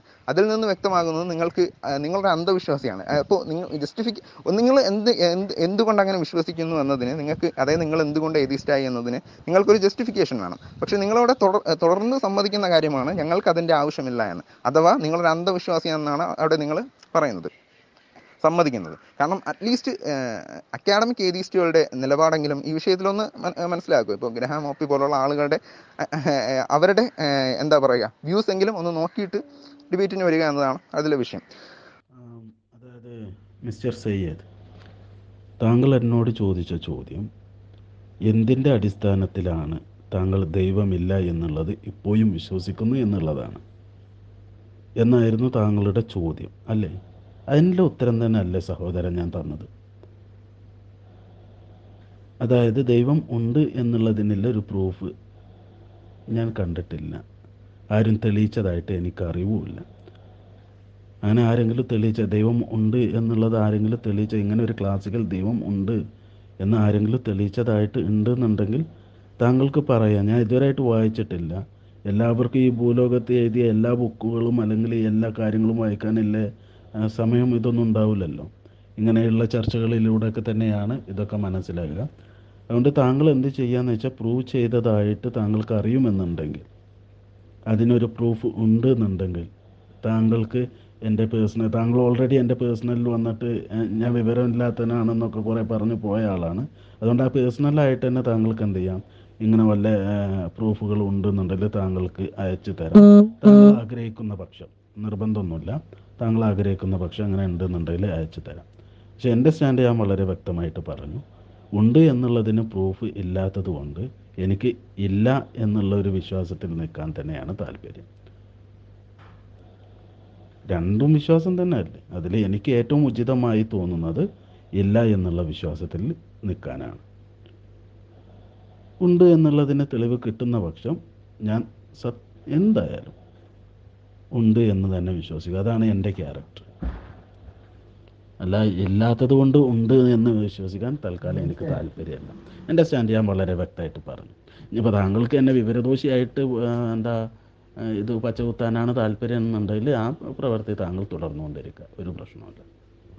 നമസ്കാരം, എൻ്റെ പേര് സുബൈർ കോട്ടക്കൽ. ഞാൻ ചോദിക്കുന്നത് സയ്യൂബിനോടാണ്. എവിഡൻറ്റും സെൽഫ് എവിഡൻറ്റും തമ്മിലുള്ള മാറ്റം എന്താണ്? സെൽഫ് എവിഡൻറ്റ് എവിഡൻറ്റിൽ നിന്നും സെൽഫ് എവിഡൻറ്റ് വേർതിരിക്കുന്നത് എന്ത് മാനദണ്ഡത്തിൻ്റെ അടിസ്ഥാനത്തിലാണ്? രണ്ടാമത്, ഒന്ന് രണ്ട് സെൽഫ് എവിഡൻസിന് ഉദാഹരണങ്ങൾ പറയുക. ദൈവം സെൽഫ് എവിഡൻ്റ് ആണ് എന്ന് നിങ്ങൾ ചൂണ്ടിക്കാണിച്ചു. ആ ചൂണ്ടിക്കാണിച്ചത് എന്തടിസ്ഥാനത്തിലാണ്? ഇതൊന്ന് വിശദമാക്കിയാൽ നന്നായിരുന്നു. ആ സുബൈർ, താങ്കളുടെ ചോദ്യത്തിന് നന്ദി. പിന്നെ ചോദിച്ചത് നാല് ചോദ്യങ്ങളാണ് ചോദിച്ചത്. ഒന്ന്, എവിഡൻ്റ് സെൽഫ് എവിഡൻ്റ് തമ്മിലുള്ള വ്യത്യാസം, സെൽഫ് എവിഡൻ്റുള്ള മാനദണ്ഡങ്ങൾ, എക്സാമ്പിൾസ്, പിന്നെ ദൈവവിശ്വാസം എന്തുകൊണ്ട് സെൽഫ് എവിഡൻ്റ് ആണ് എന്നുള്ളത്. ഇത് യഥാർത്ഥത്തിൽ ഈ നാല് ചോദ്യത്തിനുള്ള ഉത്തരവും ഞാൻ ഇതുവരെ പറഞ്ഞതിൽ നിന്ന് തന്നെ വ്യക്തമാണ്. പിന്നെ അവസാനത്തെ ജസ്റ്റിന് അവസാനമായിട്ട് നൽകിയ ഉത്തരം കൂടി ഒന്നുകൂടി കേട്ടു നോക്കിയാൽ മനസ്സിലാവും. അപ്പോൾ എന്തായാലും ഞാൻ താങ്കൾ ചോദിച്ച സ്ഥിതിക്ക് ഒന്നുകൂടി പറയാം. പിന്നെ സെൽഫ് എവിഡൻറ്റും എവിഡൻറ്റും തമ്മിലുള്ള വ്യത്യാസം എന്താണെന്ന് വെച്ചാൽ, എവിഡൻറ്റ് എന്ന് പറഞ്ഞു കഴിഞ്ഞാൽ നമ്മൾ ഒരു കാര്യം തെളിവിൻ്റെ അടിസ്ഥാനത്തിൽ മനസ്സിലാക്കുന്ന, അല്ലെങ്കിൽ അത് മനസ്സിലാക്കാൻ നമുക്ക് ആ കാര്യം ശരിയാണ് എന്ന് മനസ്സിലാക്കാൻ നമുക്ക് തെളിവുകളുടെ സഹായം ആവശ്യമുണ്ട്. അത്തരം ഒരു കാര്യത്തിൽ തെളിവുകളുടെ സഹായത്തോടെ നമ്മളത് ശരിയാണ് എന്നുള്ള ഒരു നിലപാടിലെത്തുന്നു. തെളിവുകൾ അതിന് അനുകൂലമായിട്ട് കുറേ തെളിവുകളുണ്ട്. അത്തരം ഒരു കാര്യത്തിനാണ് നമുക്ക് എവിഡൻ്റ് എന്ന് പറയുക. സെൽഫ് എവിഡൻ്റ് എന്ന് പറഞ്ഞു കഴിഞ്ഞാൽ അത്തരം ഒരു കാര്യത്തിന് ഒരു എവിഡൻസിൻ്റെ ആവശ്യമില്ല, ആവശ്യമില്ലാതെ തന്നെ നമ്മൾ മനുഷ്യൻ സ്വതവേ മനസ്സിലാക്കുന്ന ചില യാഥാർത്ഥ്യങ്ങളാണ്. ചില സെൽഫ് എവിഡൻ്റ് ആയിട്ടുള്ള കാര്യങ്ങൾക്ക് തെളിവുകൾ നൽകാൻ കഴിയുകയില്ല. ചില സെൽഫ് കഴിയാൻ നൽകില്ലെങ്കിൽ പോലും മനുഷ്യൻ അത് സ്വതവേ ശരിയാണ് എന്നുള്ള വിശ്വാസത്തിലാണ് മനുഷ്യൻ ഉണ്ടാവുക. ചില കാര്യങ്ങൾ തെളിയിക്കാൻ കഴി കഴിഞ്ഞേക്കാം, മറ്റ് സെൽഫ് എവിഡൻ്റ് കാര്യങ്ങളിൽ നിന്ന് തെളിയിക്കാൻ കഴിഞ്ഞേക്കാം. എന്നാലും അത് മനസ്സിലാക്കാൻ മനുഷ്യന് പ്രത്യേകിച്ച് ഒരു തെളിവിൻ്റെ ആവശ്യമില്ല എന്നുള്ളതാണ്. അപ്പോൾ അത്തരം കാര്യങ്ങളെയാണ് സെൽഫ് എവിഡൻ്റ് എന്ന് പറയുക. അപ്പോൾ തെളിവിൻ്റെ ആവശ്യമില്ലാതെ തന്നെ നമുക്ക് മനസ്സിലാക്കാൻ കഴിയുന്ന കാര്യം എന്നുള്ളതാണ് സെൽഫ് എവിഡൻറ്റ്. തെളിവിൻ്റെ ആവശ്യത്തോടു കൂടി മനസ്സിലാക്കാൻ കഴിയുന്ന ഒരു കാര്യത്തിൽ തെളിവുകൾ അനുകൂലമായിട്ട് ഉണ്ട് എന്നുള്ളതാണ് എവിഡൻറ്റ് എന്ന് പറഞ്ഞു കഴിഞ്ഞാൽ. പിന്നെ മറ്റൊന്ന് ഉദാഹരണമായിട്ട് എന്താ എടുക്കാൻ പറ്റുക എന്നുള്ളതാണ്. ഉദാഹരണം, സെൽഫ് എവിഡൻറ്റിന് ഉദാഹരണം ഈ ലോകം റീ യാഥാർത്ഥ്യമാണ്, ഈ ലോകം ഇത് യഥാർത്ഥ ലോകമാണ്, നമ്മൾ സ്വപ്നം കാണുകയല്ല, നമ്മൾ കണ്ടുകൊണ്ടിരിക്കുന്നത് യഥാർത്ഥമായിട്ടുള്ള ഒരു ലോകമാണ് എന്നുള്ള ഒരു ഒരു വിശ്വാസം, അത് സെൽഫ് എവിഡൻ്റ് ആണ്. അത് പ്രത്യേകിച്ച് തെളിയിക്കാൻ തെളിയിച്ചിട്ടല്ല നമ്മൾ വിശ്വസിക്കുന്നത്, അത് സെൽഫ് എവിഡൻ്റ് ആണ്. അതുപോലെ സമയം എന്ന ഒന്നുണ്ട്, ഭൂതകാലമുണ്ട്, പിന്നെ ഒരു ത്രികോണത്തിന് മൂന്ന് വശങ്ങളുണ്ട് എന്നുള്ള കാര്യങ്ങളൊക്കെ നമുക്ക് സെൽഫ് എവിഡൻ്റ് ആയിട്ട് തന്നെ മനസ്സിലാക്കാൻ കഴിയുന്ന കാര്യങ്ങളാണ്. ഇനി മറ്റൊരു കാര്യം, എന്തൊക്കെയാണ് ഇതിൻ്റെ മാനദണ്ഡങ്ങൾ എന്നുള്ളതാണ്. ഇതും ഞാൻ നേരത്തെ ജസ്റ്റിന് അവസാനമായിട്ട് കൊടുത്ത ഉത്തരത്തിൽ വിശദമായിട്ട് പറഞ്ഞിട്ടുണ്ടായിരുന്നു. അപ്പോൾ അതിലൊന്ന് പിന്നെ നാല് നാലോ അഞ്ചോ മാനദണ്ഡങ്ങൾ ഞാൻ പറഞ്ഞിട്ടുണ്ടായിരുന്നു. അതൊന്ന് ആറ്റിക്കുറിക്ക് പറഞ്ഞാൽ യഥാർത്ഥത്തിൽ അതിൻ്റെ ഏറ്റവും പ്രധാനപ്പെട്ട മാനദണ്ഡം എന്താണെന്ന് വെച്ചാൽ അത് മനുഷ്യൻ്റെ ഉള്ളിൽ നിന്ന് വരുന്നതാണ് എന്നുള്ളതാണ്. ആ ആ ഒരു സംഗതിയെ സൂ മനസ്സിലാക്കിയെടുക്കാൻ വേണ്ടി തന്നെയാണ് ആ നാല് മാനദണ്ഡങ്ങളും ഒരർത്ഥത്തിൽ അല്ലെങ്കിൽ മറ്റൊരർത്ഥത്തിൽ അത് പ്രവർത്തിക്കുന്നത്. അപ്പോൾ മനുഷ്യൻ്റെ ഉള്ളിൽ നിന്ന് വരുന്ന ഒരു വിശ്വാസമായിരിക്കണം. അതായത് പ്രത്യേകിച്ച് പിന്നെ പഠിച്ചെടുക്കേണ്ടതില്ലാത്ത രീതിയിൽ മനുഷ്യൻ ആയി ജനിച്ച ഓരോ മനുഷ്യൻ്റെ ഉള്ളിലും സ്വതവേ വരുന്ന ഒരു വിശ്വാസമായിരിക്കണം, ഒരു കാര്യമായിരിക്കണം എന്നുള്ളതാണ്. അത്തരം കാര്യങ്ങളെയാണ് സെൽഫ് എവിഡൻറ്റ് എന്ന് പറയുക. അതായത് ആ ആ കാര്യം പ്രത്യേകിച്ച് പഠിച്ചെടുക്കേണ്ട ആവശ്യമില്ല, മനുഷ്യനായി ജനിച്ചു കഴിഞ്ഞാൽ അവന് അത് അറിയാം എന്നുള്ള അവസ്ഥയിലുള്ള കാര്യങ്ങൾ. അപ്പോൾ ഇതെങ്ങനെ നമുക്ക് മനസ്സിലാക്കാൻ കഴിയുന്നുള്ളതാണ്. ഇത് മനസ്സിലാക്കാനുള്ള ഒരു മാനദണ്ഡമാണ്. പിന്നെ ഇത് യൂണിവേഴ്സലായിട്ട് അക്സെപ്റ്റ് ചെയ്യുന്ന ഒരു കാര്യമാണോ എന്നുള്ളത്. അതായത് എല്ലാ മനുഷ്യരും, എല്ലാ മനുഷ്യരും എന്ന് പറഞ്ഞാൽ എല്ലാ ഓരോ മനുഷ്യരും എന്ന അർത്ഥത്തിലല്ല, അവരുടെ ഏത് മനുഷ്യനെടുത്താലും, അവൻ്റെ ഏത് സംസ്കാരത്തിൽപ്പെട്ട മനുഷ്യന്മാരെടുത്താലും, ഏത് കാലഘട്ടത്തിൽ ജീവിക്കുന്ന മനുഷ്യന്മാരെടുത്താലും, ഏത് ഭൂപ്രദേശത്ത് ജീവിക്കുന്ന മനുഷ്യന്മാരെടുത്താലും അവർക്കൊക്കെ സാമാന്യമായിട്ടുള്ള ഒരു വിശ്വാസമായിരിക്കണം എന്നുള്ളതാണ്. അപ്പോൾ അതിൻ്റെ അർത്ഥം എന്താ വെച്ചാൽ, പിന്നെ ഏതെങ്കിലും ഒരു സംസ്കാരവുമായിട്ട് ബന്ധപ്പെട്ടൊരു വിശ്വാസമാണെങ്കിൽ അത് ആ സംസ്കാരത്തിൻ്റെ ഒരു പ്രത്യേകത കാരണം അവർ പഠിച്ചെടുത്ത വിശ്വാസമെന്ന് നമുക്ക് മനസ്സിലാക്കാൻ കഴിയും. എന്നാൽ എല്ലാ സംസ്കാരങ്ങളിലും എല്ലാ കാലഘട്ടങ്ങളിലുമുള്ള ഒരു വിശ്വാസമാണെന്ന് പറഞ്ഞു കഴിഞ്ഞാൽ അതിൻ്റെ അർത്ഥം അത് പഠിച്ചെടുത്തൊരു സംഗതിയല്ല, അത് ഉള്ളിൽ നിന്ന് വരുന്നതാണെന്ന് നമുക്ക് മനസ്സിലാക്കാൻ കഴിയും. അപ്പോൾ അതാണ് അതിൻ്റെ ഒരു ഏറ്റവും പ്രധാനപ്പെട്ട ഒരു മാനദണ്ഡം. ആ മാനദണ്ഡത്തെ തന്നെയാണ് പിന്നെ നാല് രീതിയിൽ നമ്മൾ മനസ്സിലാക്കിയെടുക്കുന്നത്. അപ്പോൾ പഠിച്ചെടുക്കുന്ന ഒരു സംഗതിയായിരുന്നു. ആരെങ്കിലും പഠിച്ച് പഠിച്ചെടുക്കരുത് എന്ന് പറഞ്ഞു കഴിഞ്ഞാൽ പിന്നെ പഠിച്ചത് കൊണ്ട് മാത്രം മനസ്സിലാക്കപ്പെടുന്ന ഒരു സംഗതി ആവരുത് എന്നുള്ളതാണ്. അപ്പോൾ പിന്നെ ദൈവവിശ്വാസം തീർച്ചയായിട്ടും ഈ മാനദണ്ഡങ്ങളുമായിട്ടൊക്കെ യോജിക്കുന്നു, ഞാൻ പറഞ്ഞ മാനദണ്ഡങ്ങളുമായിട്ടൊക്കെ യോജിക്കുന്നു. അതുകൊണ്ട് തന്നെ അത് സെൽഫ് എവിഡൻ്റ് ആണ് എന്നുള്ളതാണ്. പിന്നെ ഇതിന് സപ്പോർട്ടിംഗ് ആയിട്ട് നമുക്ക് പറയാൻ പറ്റിയ, ഇതിന് സപ്പോർട്ടിംഗ് ഈ എവിഡൻസ്, ഇത് സ്വന്തം നിലയ്ക്ക് തന്നെ എവിഡൻസ്, ഈ എവിഡൻസ് എന്നുള്ള അർത്ഥത്തിലല്ല ഞാൻ പറഞ്ഞ കാര്യം, മാനദണ്ഡം, ഈ മാനദണ്ഡങ്ങൾ സ്വന്തം നിലയ്ക്ക് തന്നെ നമുക്ക് മനസ്സിലാക്കാൻ കഴിയുന്ന കാര്യങ്ങളാണ്. എന്നാൽ പോലും അതിന് സപ്പോർട്ടിംഗ് ആയിട്ട് ഒരു ശാസ്ത്രീയ പഠനവും ഉണ്ട് എന്നുള്ളതാണ്. പിന്നെ അത് ഞാൻ നേരത്തെ സൂചിപ്പിച്ചു. പിന്നെ ദൈവവിശ്വാസികളെയും എത്തീസ്റ്റുകളെയും വെച്ച് പഠിച്ചപ്പോൾ എത്തീസ്റ്റ് നിഷേധികളായിട്ടുള്ള ആളുകൾ പുറമേക്ക് നിഷേധിക്കുന്നുണ്ടെങ്കിൽ പോലും അവരുടെ ഉള്ളിൽ വരുന്ന സ്ട്രെസ്സ് അനുസരിച്ച് ശാസ്ത്രീയമായിട്ട് പഠിച്ചപ്പോൾ ദൈവവിശ്വാസികൾക്ക് സമാനമായിട്ടുള്ളൊരു സ്ട്രെസ്സ് അവർക്ക് വരുന്നു പിന്നെ എന്ന് മനസ്സിലാക്കിക്കൊണ്ട് അപ്പോൾ അത് ഞാൻ പറഞ്ഞ കാര്യത്തെ സപ്പോർട്ട് ചെയ്യുന്നു എന്നുള്ളതാണ്. സയൂബ് സാഹിബ്, താങ്കൾ പറഞ്ഞു സെൽഫ് എവിഡൻറ്റിന് തെളിവ് ആവശ്യമില്ല എന്ന്. തെളിവ് ആവശ്യമില്ല എന്ന് പറഞ്ഞാൽ അതിനർത്ഥം തെളിവില്ലാതെ തന്നെ ആ യാഥാർത്ഥ്യം എല്ലാവർക്കും ബോധ്യപ്പെട്ടത് ആണ് എന്നാണ്, അതിലെ ഒരു എതിരഭിപ്രായമില്ല എന്നാണ്.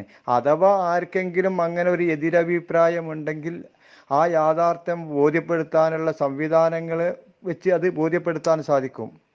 അതാണ് സെൽഫ് എവിഡൻറ്റ്. പിന്നെ താങ്കൾ പറഞ്ഞ ഉദാഹരണത്തിൽ പറഞ്ഞ നാലഞ്ച് ഉദാഹരണങ്ങൾ പറഞ്ഞു. ഈ ഉദാഹരണങ്ങളെല്ലാം ഇതിലാർക്കും എതിരഭിപ്രായമില്ല. ഇനി ആർക്കെങ്കിലും എതിരഭിപ്രായമുണ്ട് എങ്കിൽ അത് ബോധ്യപ്പെടുത്താനുള്ള സംവിധാനം ഉണ്ട്. എന്നാൽ താങ്കൾ പറഞ്ഞ ദൈവം എതിരഭിപ്രായമുണ്ട് എന്നതുകൊണ്ടാണ് ഈ വിഷയം ടൈറ്റിൽ വെച്ച് കണ്ട് നമ്മൾ സംവാദം തന്നെ നടത്തുന്നത്. അപ്പോൾ എതിരഭിപ്രായമുണ്ട്, അതേപോലെ തന്നെ ഇത് ബോധ്യപ്പെടുത്താൻ നിങ്ങൾക്ക് യാതൊരു സംവിധാനവുമില്ല. അതുകൊണ്ട് ഇത് സെൽഫ് എവിഡൻസ് ആവാൻ സാധ്യതയില്ല എന്നാണ് ഞാൻ മനസ്സിലാക്കുന്നത്. ഇങ്ങനെ ഉള്ള ഏതെങ്കിലും ഒരു സെൽഫ് എവിഡൻറ്റ്, അതായത് നൂറ് ആളുകൾ പൂർണ്ണമായി രണ്ടഭിപ്രായമുള്ള ഒരു സെൽഫ് എവിഡൻറ്റ്, അല്ലെങ്കിൽ ആ രണ്ടഭിപ്രായം ഉണ്ടായിട്ട് ആ രണ്ടഭിപ്രായം തെളിയിക്കാൻ മാർഗമില്ലാത്ത ഒരു സെൽഫ് എവിഡൻറ്റും ഉള്ളതായിട്ട് എനിക്കറിയില്ല. ഇനി അങ്ങനെ ഏതെങ്കിലും ഉണ്ടെങ്കിൽ താങ്കൾക്ക് ചൂണ്ടിക്കാണിക്കാം. പിന്നെ താങ്കൾ പറഞ്ഞു ഉള്ളിൽ നിന്നുണ്ടാകുന്നതാണ് ദൈവവിശ്വാസമെന്ന്, അത് പുറത്തുനിന്നുണ്ടാകുന്നതല്ല. അങ്ങനെയാണെന്നുണ്ടെങ്കിൽ ഈ ദൈവസങ്കല്പങ്ങൾ എന്ത് എങ്ങനെയാണ് പല ദൈവസങ്കല്പങ്ങളായി മാറിയത്? ഒറ്റ സങ്കല്പമല്ല ഉണ്ടാവുള്ളൂ. അത് മാത്രമല്ല, പിന്നെ മതം പഠിക്കേണ്ട മദ്രസയിലൊന്നും പോയി പഠിക്കേണ്ട ആവശ്യമില്ലല്ലോ, അത് ഓട്ടോമാറ്റിക്കായിട്ട് വരേണ്ടതല്ലേ. ആ നന്ദി സുബൈർ. ഈ തെളിവ് ആവശ്യമില്ലാതെ തന്നെ എല്ലാവർക്കും ആ യാഥാർത്ഥ്യം ബോധ്യപ്പെട്ടതാണ് എന്ന് താങ്കൾ പറഞ്ഞത് ശരിയാണ്. അത് തന്നെയാണ് ഞാൻ പറയുന്നത്. സെൽഫ് എവിഡൻ്റ് ആണ് എന്ന് പറയുമ്പോൾ ഞാൻ ഉദ്ദേശിക്കുന്നത് അത് തന്നെയാണ്. എന്നാൽ അതിൻ്റെ അർത്ഥം എതിരെ എതിരഭിപ്രായം ഉണ്ടായിക്കൂടാ എന്നോ നൂറിൽ നൂറ് പേരും അത് അംഗീകരിച്ചു കൊള്ളണമോ എന്നോ അല്ല. ഞാൻ പറഞ്ഞ ഉദാഹരണത്തിൽ തന്നെ എതിരഭിപ്രായമുള്ളവരുണ്ടല്ലോ. ഉദാഹരണത്തിന് ഈ ലോകം യാഥാർത്ഥ്യമാണ് എന്ന് നമുക്ക് സെൽഫ് എവിഡൻ്റ് ആയിട്ട് മനസ്സിലാക്കുന്ന കാര്യമാണ്. നമ്മളത് പ്രത്യേകം തെളിയിച്ചിട്ടല്ല വിശ്വസിക്കുന്നത്. എന്നാൽ ലോകം യാഥാർത്ഥ്യമല്ല, ഇത് ഈ ലോകം മിഥ്യയാണ്, ഇതെല്ലാം ഒരു മായയാണ് എന്ന് വിശ്വസിക്കുന്ന ഒരു ചെറിയ വിഭാഗം, ഒരു പിന്നെ ഇന്ത്യയിൽ ഹിന്ദുമതത്തിൽപ്പെട്ട ഒരു ചെറിയ വിഭാഗം അങ്ങനെ വിശ്വസിക്കുന്ന ആളുകളുണ്ട്. എല്ലാവരും അല്ല, ഒരു വിഭാഗം മാത്രം. അപ്പോൾ അങ്ങനെ വിശ്വസിക്കുന്നവരുണ്ട്. അപ്പോൾ എതിരഭിപ്രായം ഉണ്ട് എന്നുള്ളത് കൊണ്ട് മാത്രം സെൽഫ് എവിഡൻറ്റ് ഒരു കാര്യം സെൽഫ് എവിഡൻറ്റ് അല്ലാതെ ആവുന്നില്ല. മാത്രമല്ല, ഇത് പുറമേക്ക് ദൈവവിശ്വാസത്തിൻ്റെ കാര്യത്തിൽ ഇത് പുറമേക്ക് ബോധ്യപ്പെട്ടിട്ടു ബോധ്യപ്പെട്ടിട്ടില്ല എന്ന് അവകാശപ്പെടുന്ന ആളുകൾക്ക് പോലും അവരുടെ ഉള്ളിൽ ഇതറിയാവുന്ന വസ്തുതയാണ് എന്ന് മനസ്സിലാക്കി തരുന്ന ഒരു ശാസ്ത്രീയ പഠനം ഞാൻ ഉദ്ധരിച്ചു.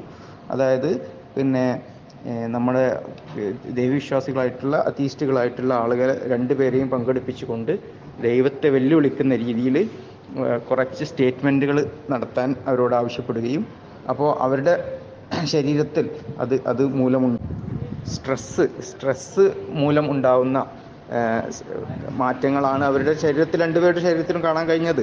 അപ്പോൾ അത് പിന്നെ ദൈവവിശ്വാസികളല്ലാത്ത ആളുകളാണെങ്കിൽ അവർ ദൈവനിഷേധികൾക്ക് യഥാർത്ഥത്തിൽ സ്ട്രെസ് ഉണ്ടാവേണ്ട കാര്യമില്ല. കാരണം അവർ ഇല്ലാത്തൊരു കാര്യം ഇല്ലാത്ത ഒരാളോട് ഒരു കാര്യം വെല്ലുവിളിക്കുമ്പോൾ അവർക്ക് അവരുടെ ശരീരത്തിൽ സ്ട്രെസ് ഉണ്ടാവേണ്ട കാര്യമില്ല.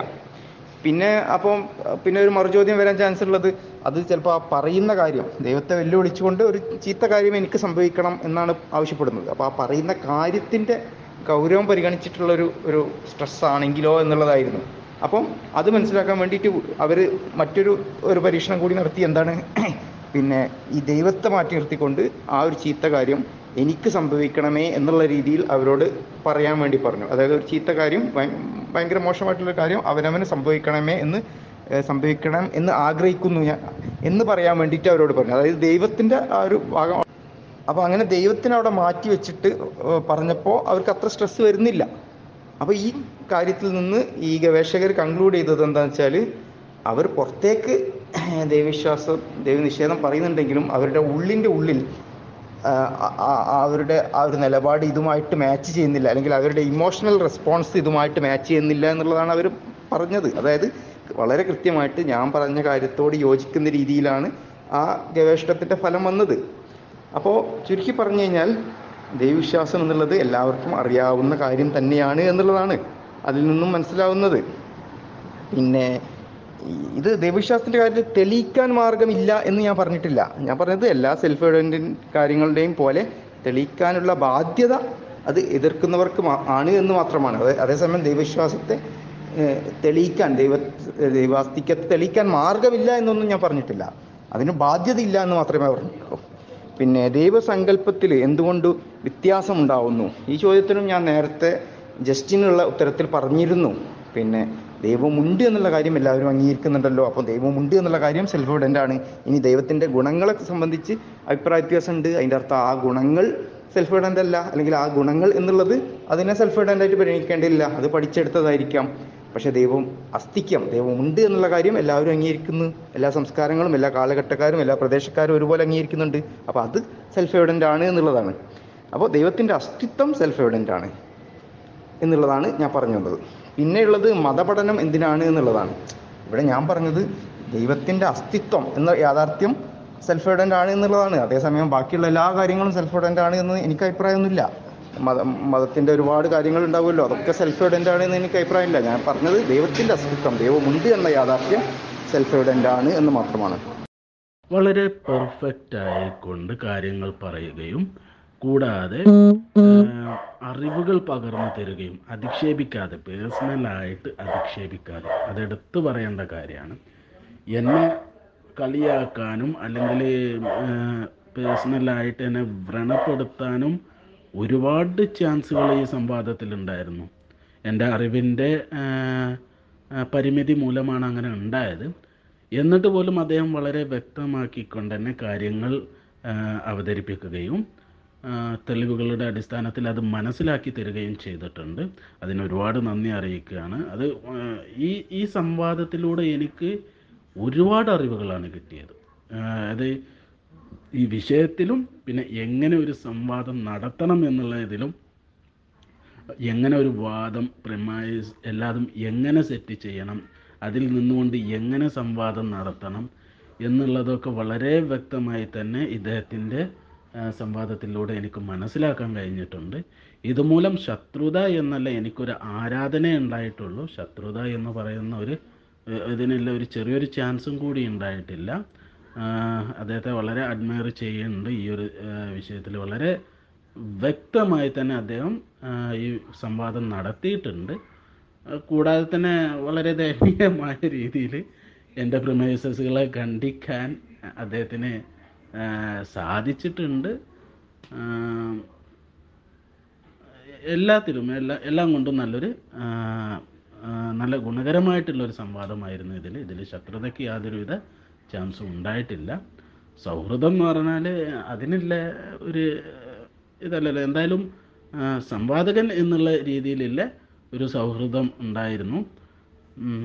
അല്ല, ശത്രുത എന്നുള്ള ഒരു പോയിന്റിന് ചാൻസേ വന്നിട്ടില്ല. അദ്ദേഹത്തോട് വളരെ നന്ദി അറിയിക്കാനും ഞാൻ ഇപ്പോൾ ഈ സാഹചര്യം ഉപയോഗപ്പെടുത്താനും ഒരുപാട് അറിവുകൾ എനിക്ക് അദ്ദേഹം മൂലം, ഈ സംവാദം മൂലം എനിക്കുണ്ടായിട്ടുണ്ട്. Thank you mister sorry doctor Sayyub. Thank you a lot. സഹസംവാദകനിൽ കണ്ട ഗുണങ്ങൾ എന്തെല്ലാമാണ് എന്ന് വെച്ച് കഴിഞ്ഞാൽ, ഏറ്റവും പ്രധാനപ്പെട്ടത് അദ്ദേഹം കാര്യങ്ങൾ അംഗീകരിക്കുന്ന ഒരു രീതിയാണ് സ്വീകരിച്ചതെന്നുള്ളതാണ്. അതായത് പിന്നെ അദ്ദേഹത്തിൻ്റെ നിലപാടായിരുന്നു തെറ്റ് പിന്നെന്ന് മനസ്സിലാക്കി മനസ്സിലാക്കി കഴിഞ്ഞാൽ അത് അംഗീകരിക്കുകയും അത് ശരിവെക്കുകയും ചെയ്യുന്ന ഒരു നിലപാടാണ് സ്വീകരിച്ചത്. ഇത് ഇത് യഥാർത്ഥത്തിൽ വളരെ അപൂർവം ആളുകളിൽ മാത്രം കാണുന്ന ഒരു നിലപാടാണ്. പ്രത്യേകിച്ച് നമ്മൾ സംവാദത്തിൽ കൊണ്ടുവന്ന വിഷയം തന്നെ, സംവാദത്തിൻ്റെ ഒരു പ്രധാന സംവാദത്തിൻ്റെ മെയിൻ വാദമായിട്ട് കൊണ്ടുവന്ന വിഷയം തന്നെ അത് ശരിയല്ല എന്ന് മനസ്സിലാക്കിയപ്പോൾ അദ്ദേഹം അത് തിരുത്തുകയും അത് അത് തുറന്ന് പറയുകയും ചെയ്തു എന്നുള്ളതാണ്. അത് വളരെ അഭിനന്ദനീയമായ ഒരു കാര്യമാണ്. അത് ധീരമായിട്ടുള്ള ഒരു നിലപാടാണ് യഥാർത്ഥത്തിൽ. അങ്ങനെ തുറന്നു പറയാൻ കഴിയുക എന്നുള്ളത് ധീരമായിട്ടുള്ള ഒരു നിലപാടാണ്. അപ്പോൾ അത് അത് തന്നെയാണ് അദ്ദേഹത്തിൻ്റെ എടുത്ത് കണ്ട ഏറ്റവും പ്രധാനപ്പെട്ട ഒരു ഗുണം. കാരണം ഇതുപോലെ മറ്റ് ചില സംവാദങ്ങളിലും ഞാൻ സംബന്ധിച്ചിട്ടുണ്ട്. പക്ഷെ അപ്പോഴും അപ്പോഴൊക്കെ എനിക്ക് തോന്നിയിട്ടുള്ളത് പല ആളുകളും എന്താ പറയുക, ഒരു ഒരു കാര്യം ഇനിയിപ്പോൾ അവരെത്ര തന്നെ അത് തെറ്റാണെന്ന് ബോധ്യപ്പെട്ടാൽ പോലും തൽക്കാലം എന്തെങ്കിലുമൊക്കെ പറഞ്ഞ് പിടിച്ചു നിൽക്കുക. സംവാദമാണ്, സമ്മതിച്ചു കഴിഞ്ഞാൽ എൻ്റെ ഇത് മോശമാവും എന്നുള്ള രീതിയിൽ എന്നുള്ള എന്ന് നമുക്ക് തോന്നിപ്പോകുന്ന രീതിയിൽ എന്തെങ്കിലുമൊക്കെ പറഞ്ഞ് പിടിച്ചു നിൽക്കുന്ന ആളുകളുണ്ട്. പല നമ്മൾ സംവാദങ്ങളൊക്കെ വീക്ഷിച്ചാൽ നമുക്ക് തോന്നും അങ്ങനെ. പിന്നെ പക്ഷേ ഇദ്ദേഹം നമ്മളത് കാര്യം കാര്യങ്ങൾ വ്യക്തമാക്കി കൊടുത്താൽ, നമ്മളത് തെളിവിൻ്റെ അടിസ്ഥാനത്തിൽ വ്യക്തമാക്കി കൊടുത്താൽ അത് സ്വീകരിക്കുന്നുണ്ട്, അദ്ദേഹം അത് ശരിവെക്കുകയും ചെയ്യുന്നുണ്ട്. ഇത് ആണ് നിസാമിൽ ശ്രീ നിസാമിൽ ഞാൻ കണ്ട ഏറ്റവും നല്ലൊരു ഗുണം. അത് നല്ല വളരെ നല്ലൊരു ഗുണമാണ്. കീപ്പ് ഇറ്റ് അപ്പ് എന്ന് മാത്രമാണ് പറയാനുള്ളത്. പിന്നെ ഇത് സംവാദം സൗഹൃദം ശക്തിപ്പെടു ശക്തിപ്പെടാനാണോ കാരണമായതെന്ന് വെച്ചാൽ തീർച്ചയായിട്ടും ഇതൊരു അദ്ദേഹവുമായിട്ട് അദ്ദേഹത്തോട് ഈ ഈ ഒരർത്ഥത്തിൽ ഒരു ഒരു നല്ലൊരു സൗഹൃദപരമായിട്ടുള്ള ഒരു ബന്ധം ബന്ധം ആഗ്രഹിക്കുന്ന രീതിയിലാണ് അദ്ദേഹത്തിൻ്റെ ഈ ഒരു പെരുമാറ്റം ഉള്ളത് എന്നുള്ളതാണ്. അപ്പോൾ തീർച്ചയായിട്ടും ഒരു ഒരു നിലക്കും ശത്രുത ആയിട്ടില്ല, സൗഹൃദപരമായിട്ട് തന്നെയാണ് ഇതിനെ കാണുന്നത്.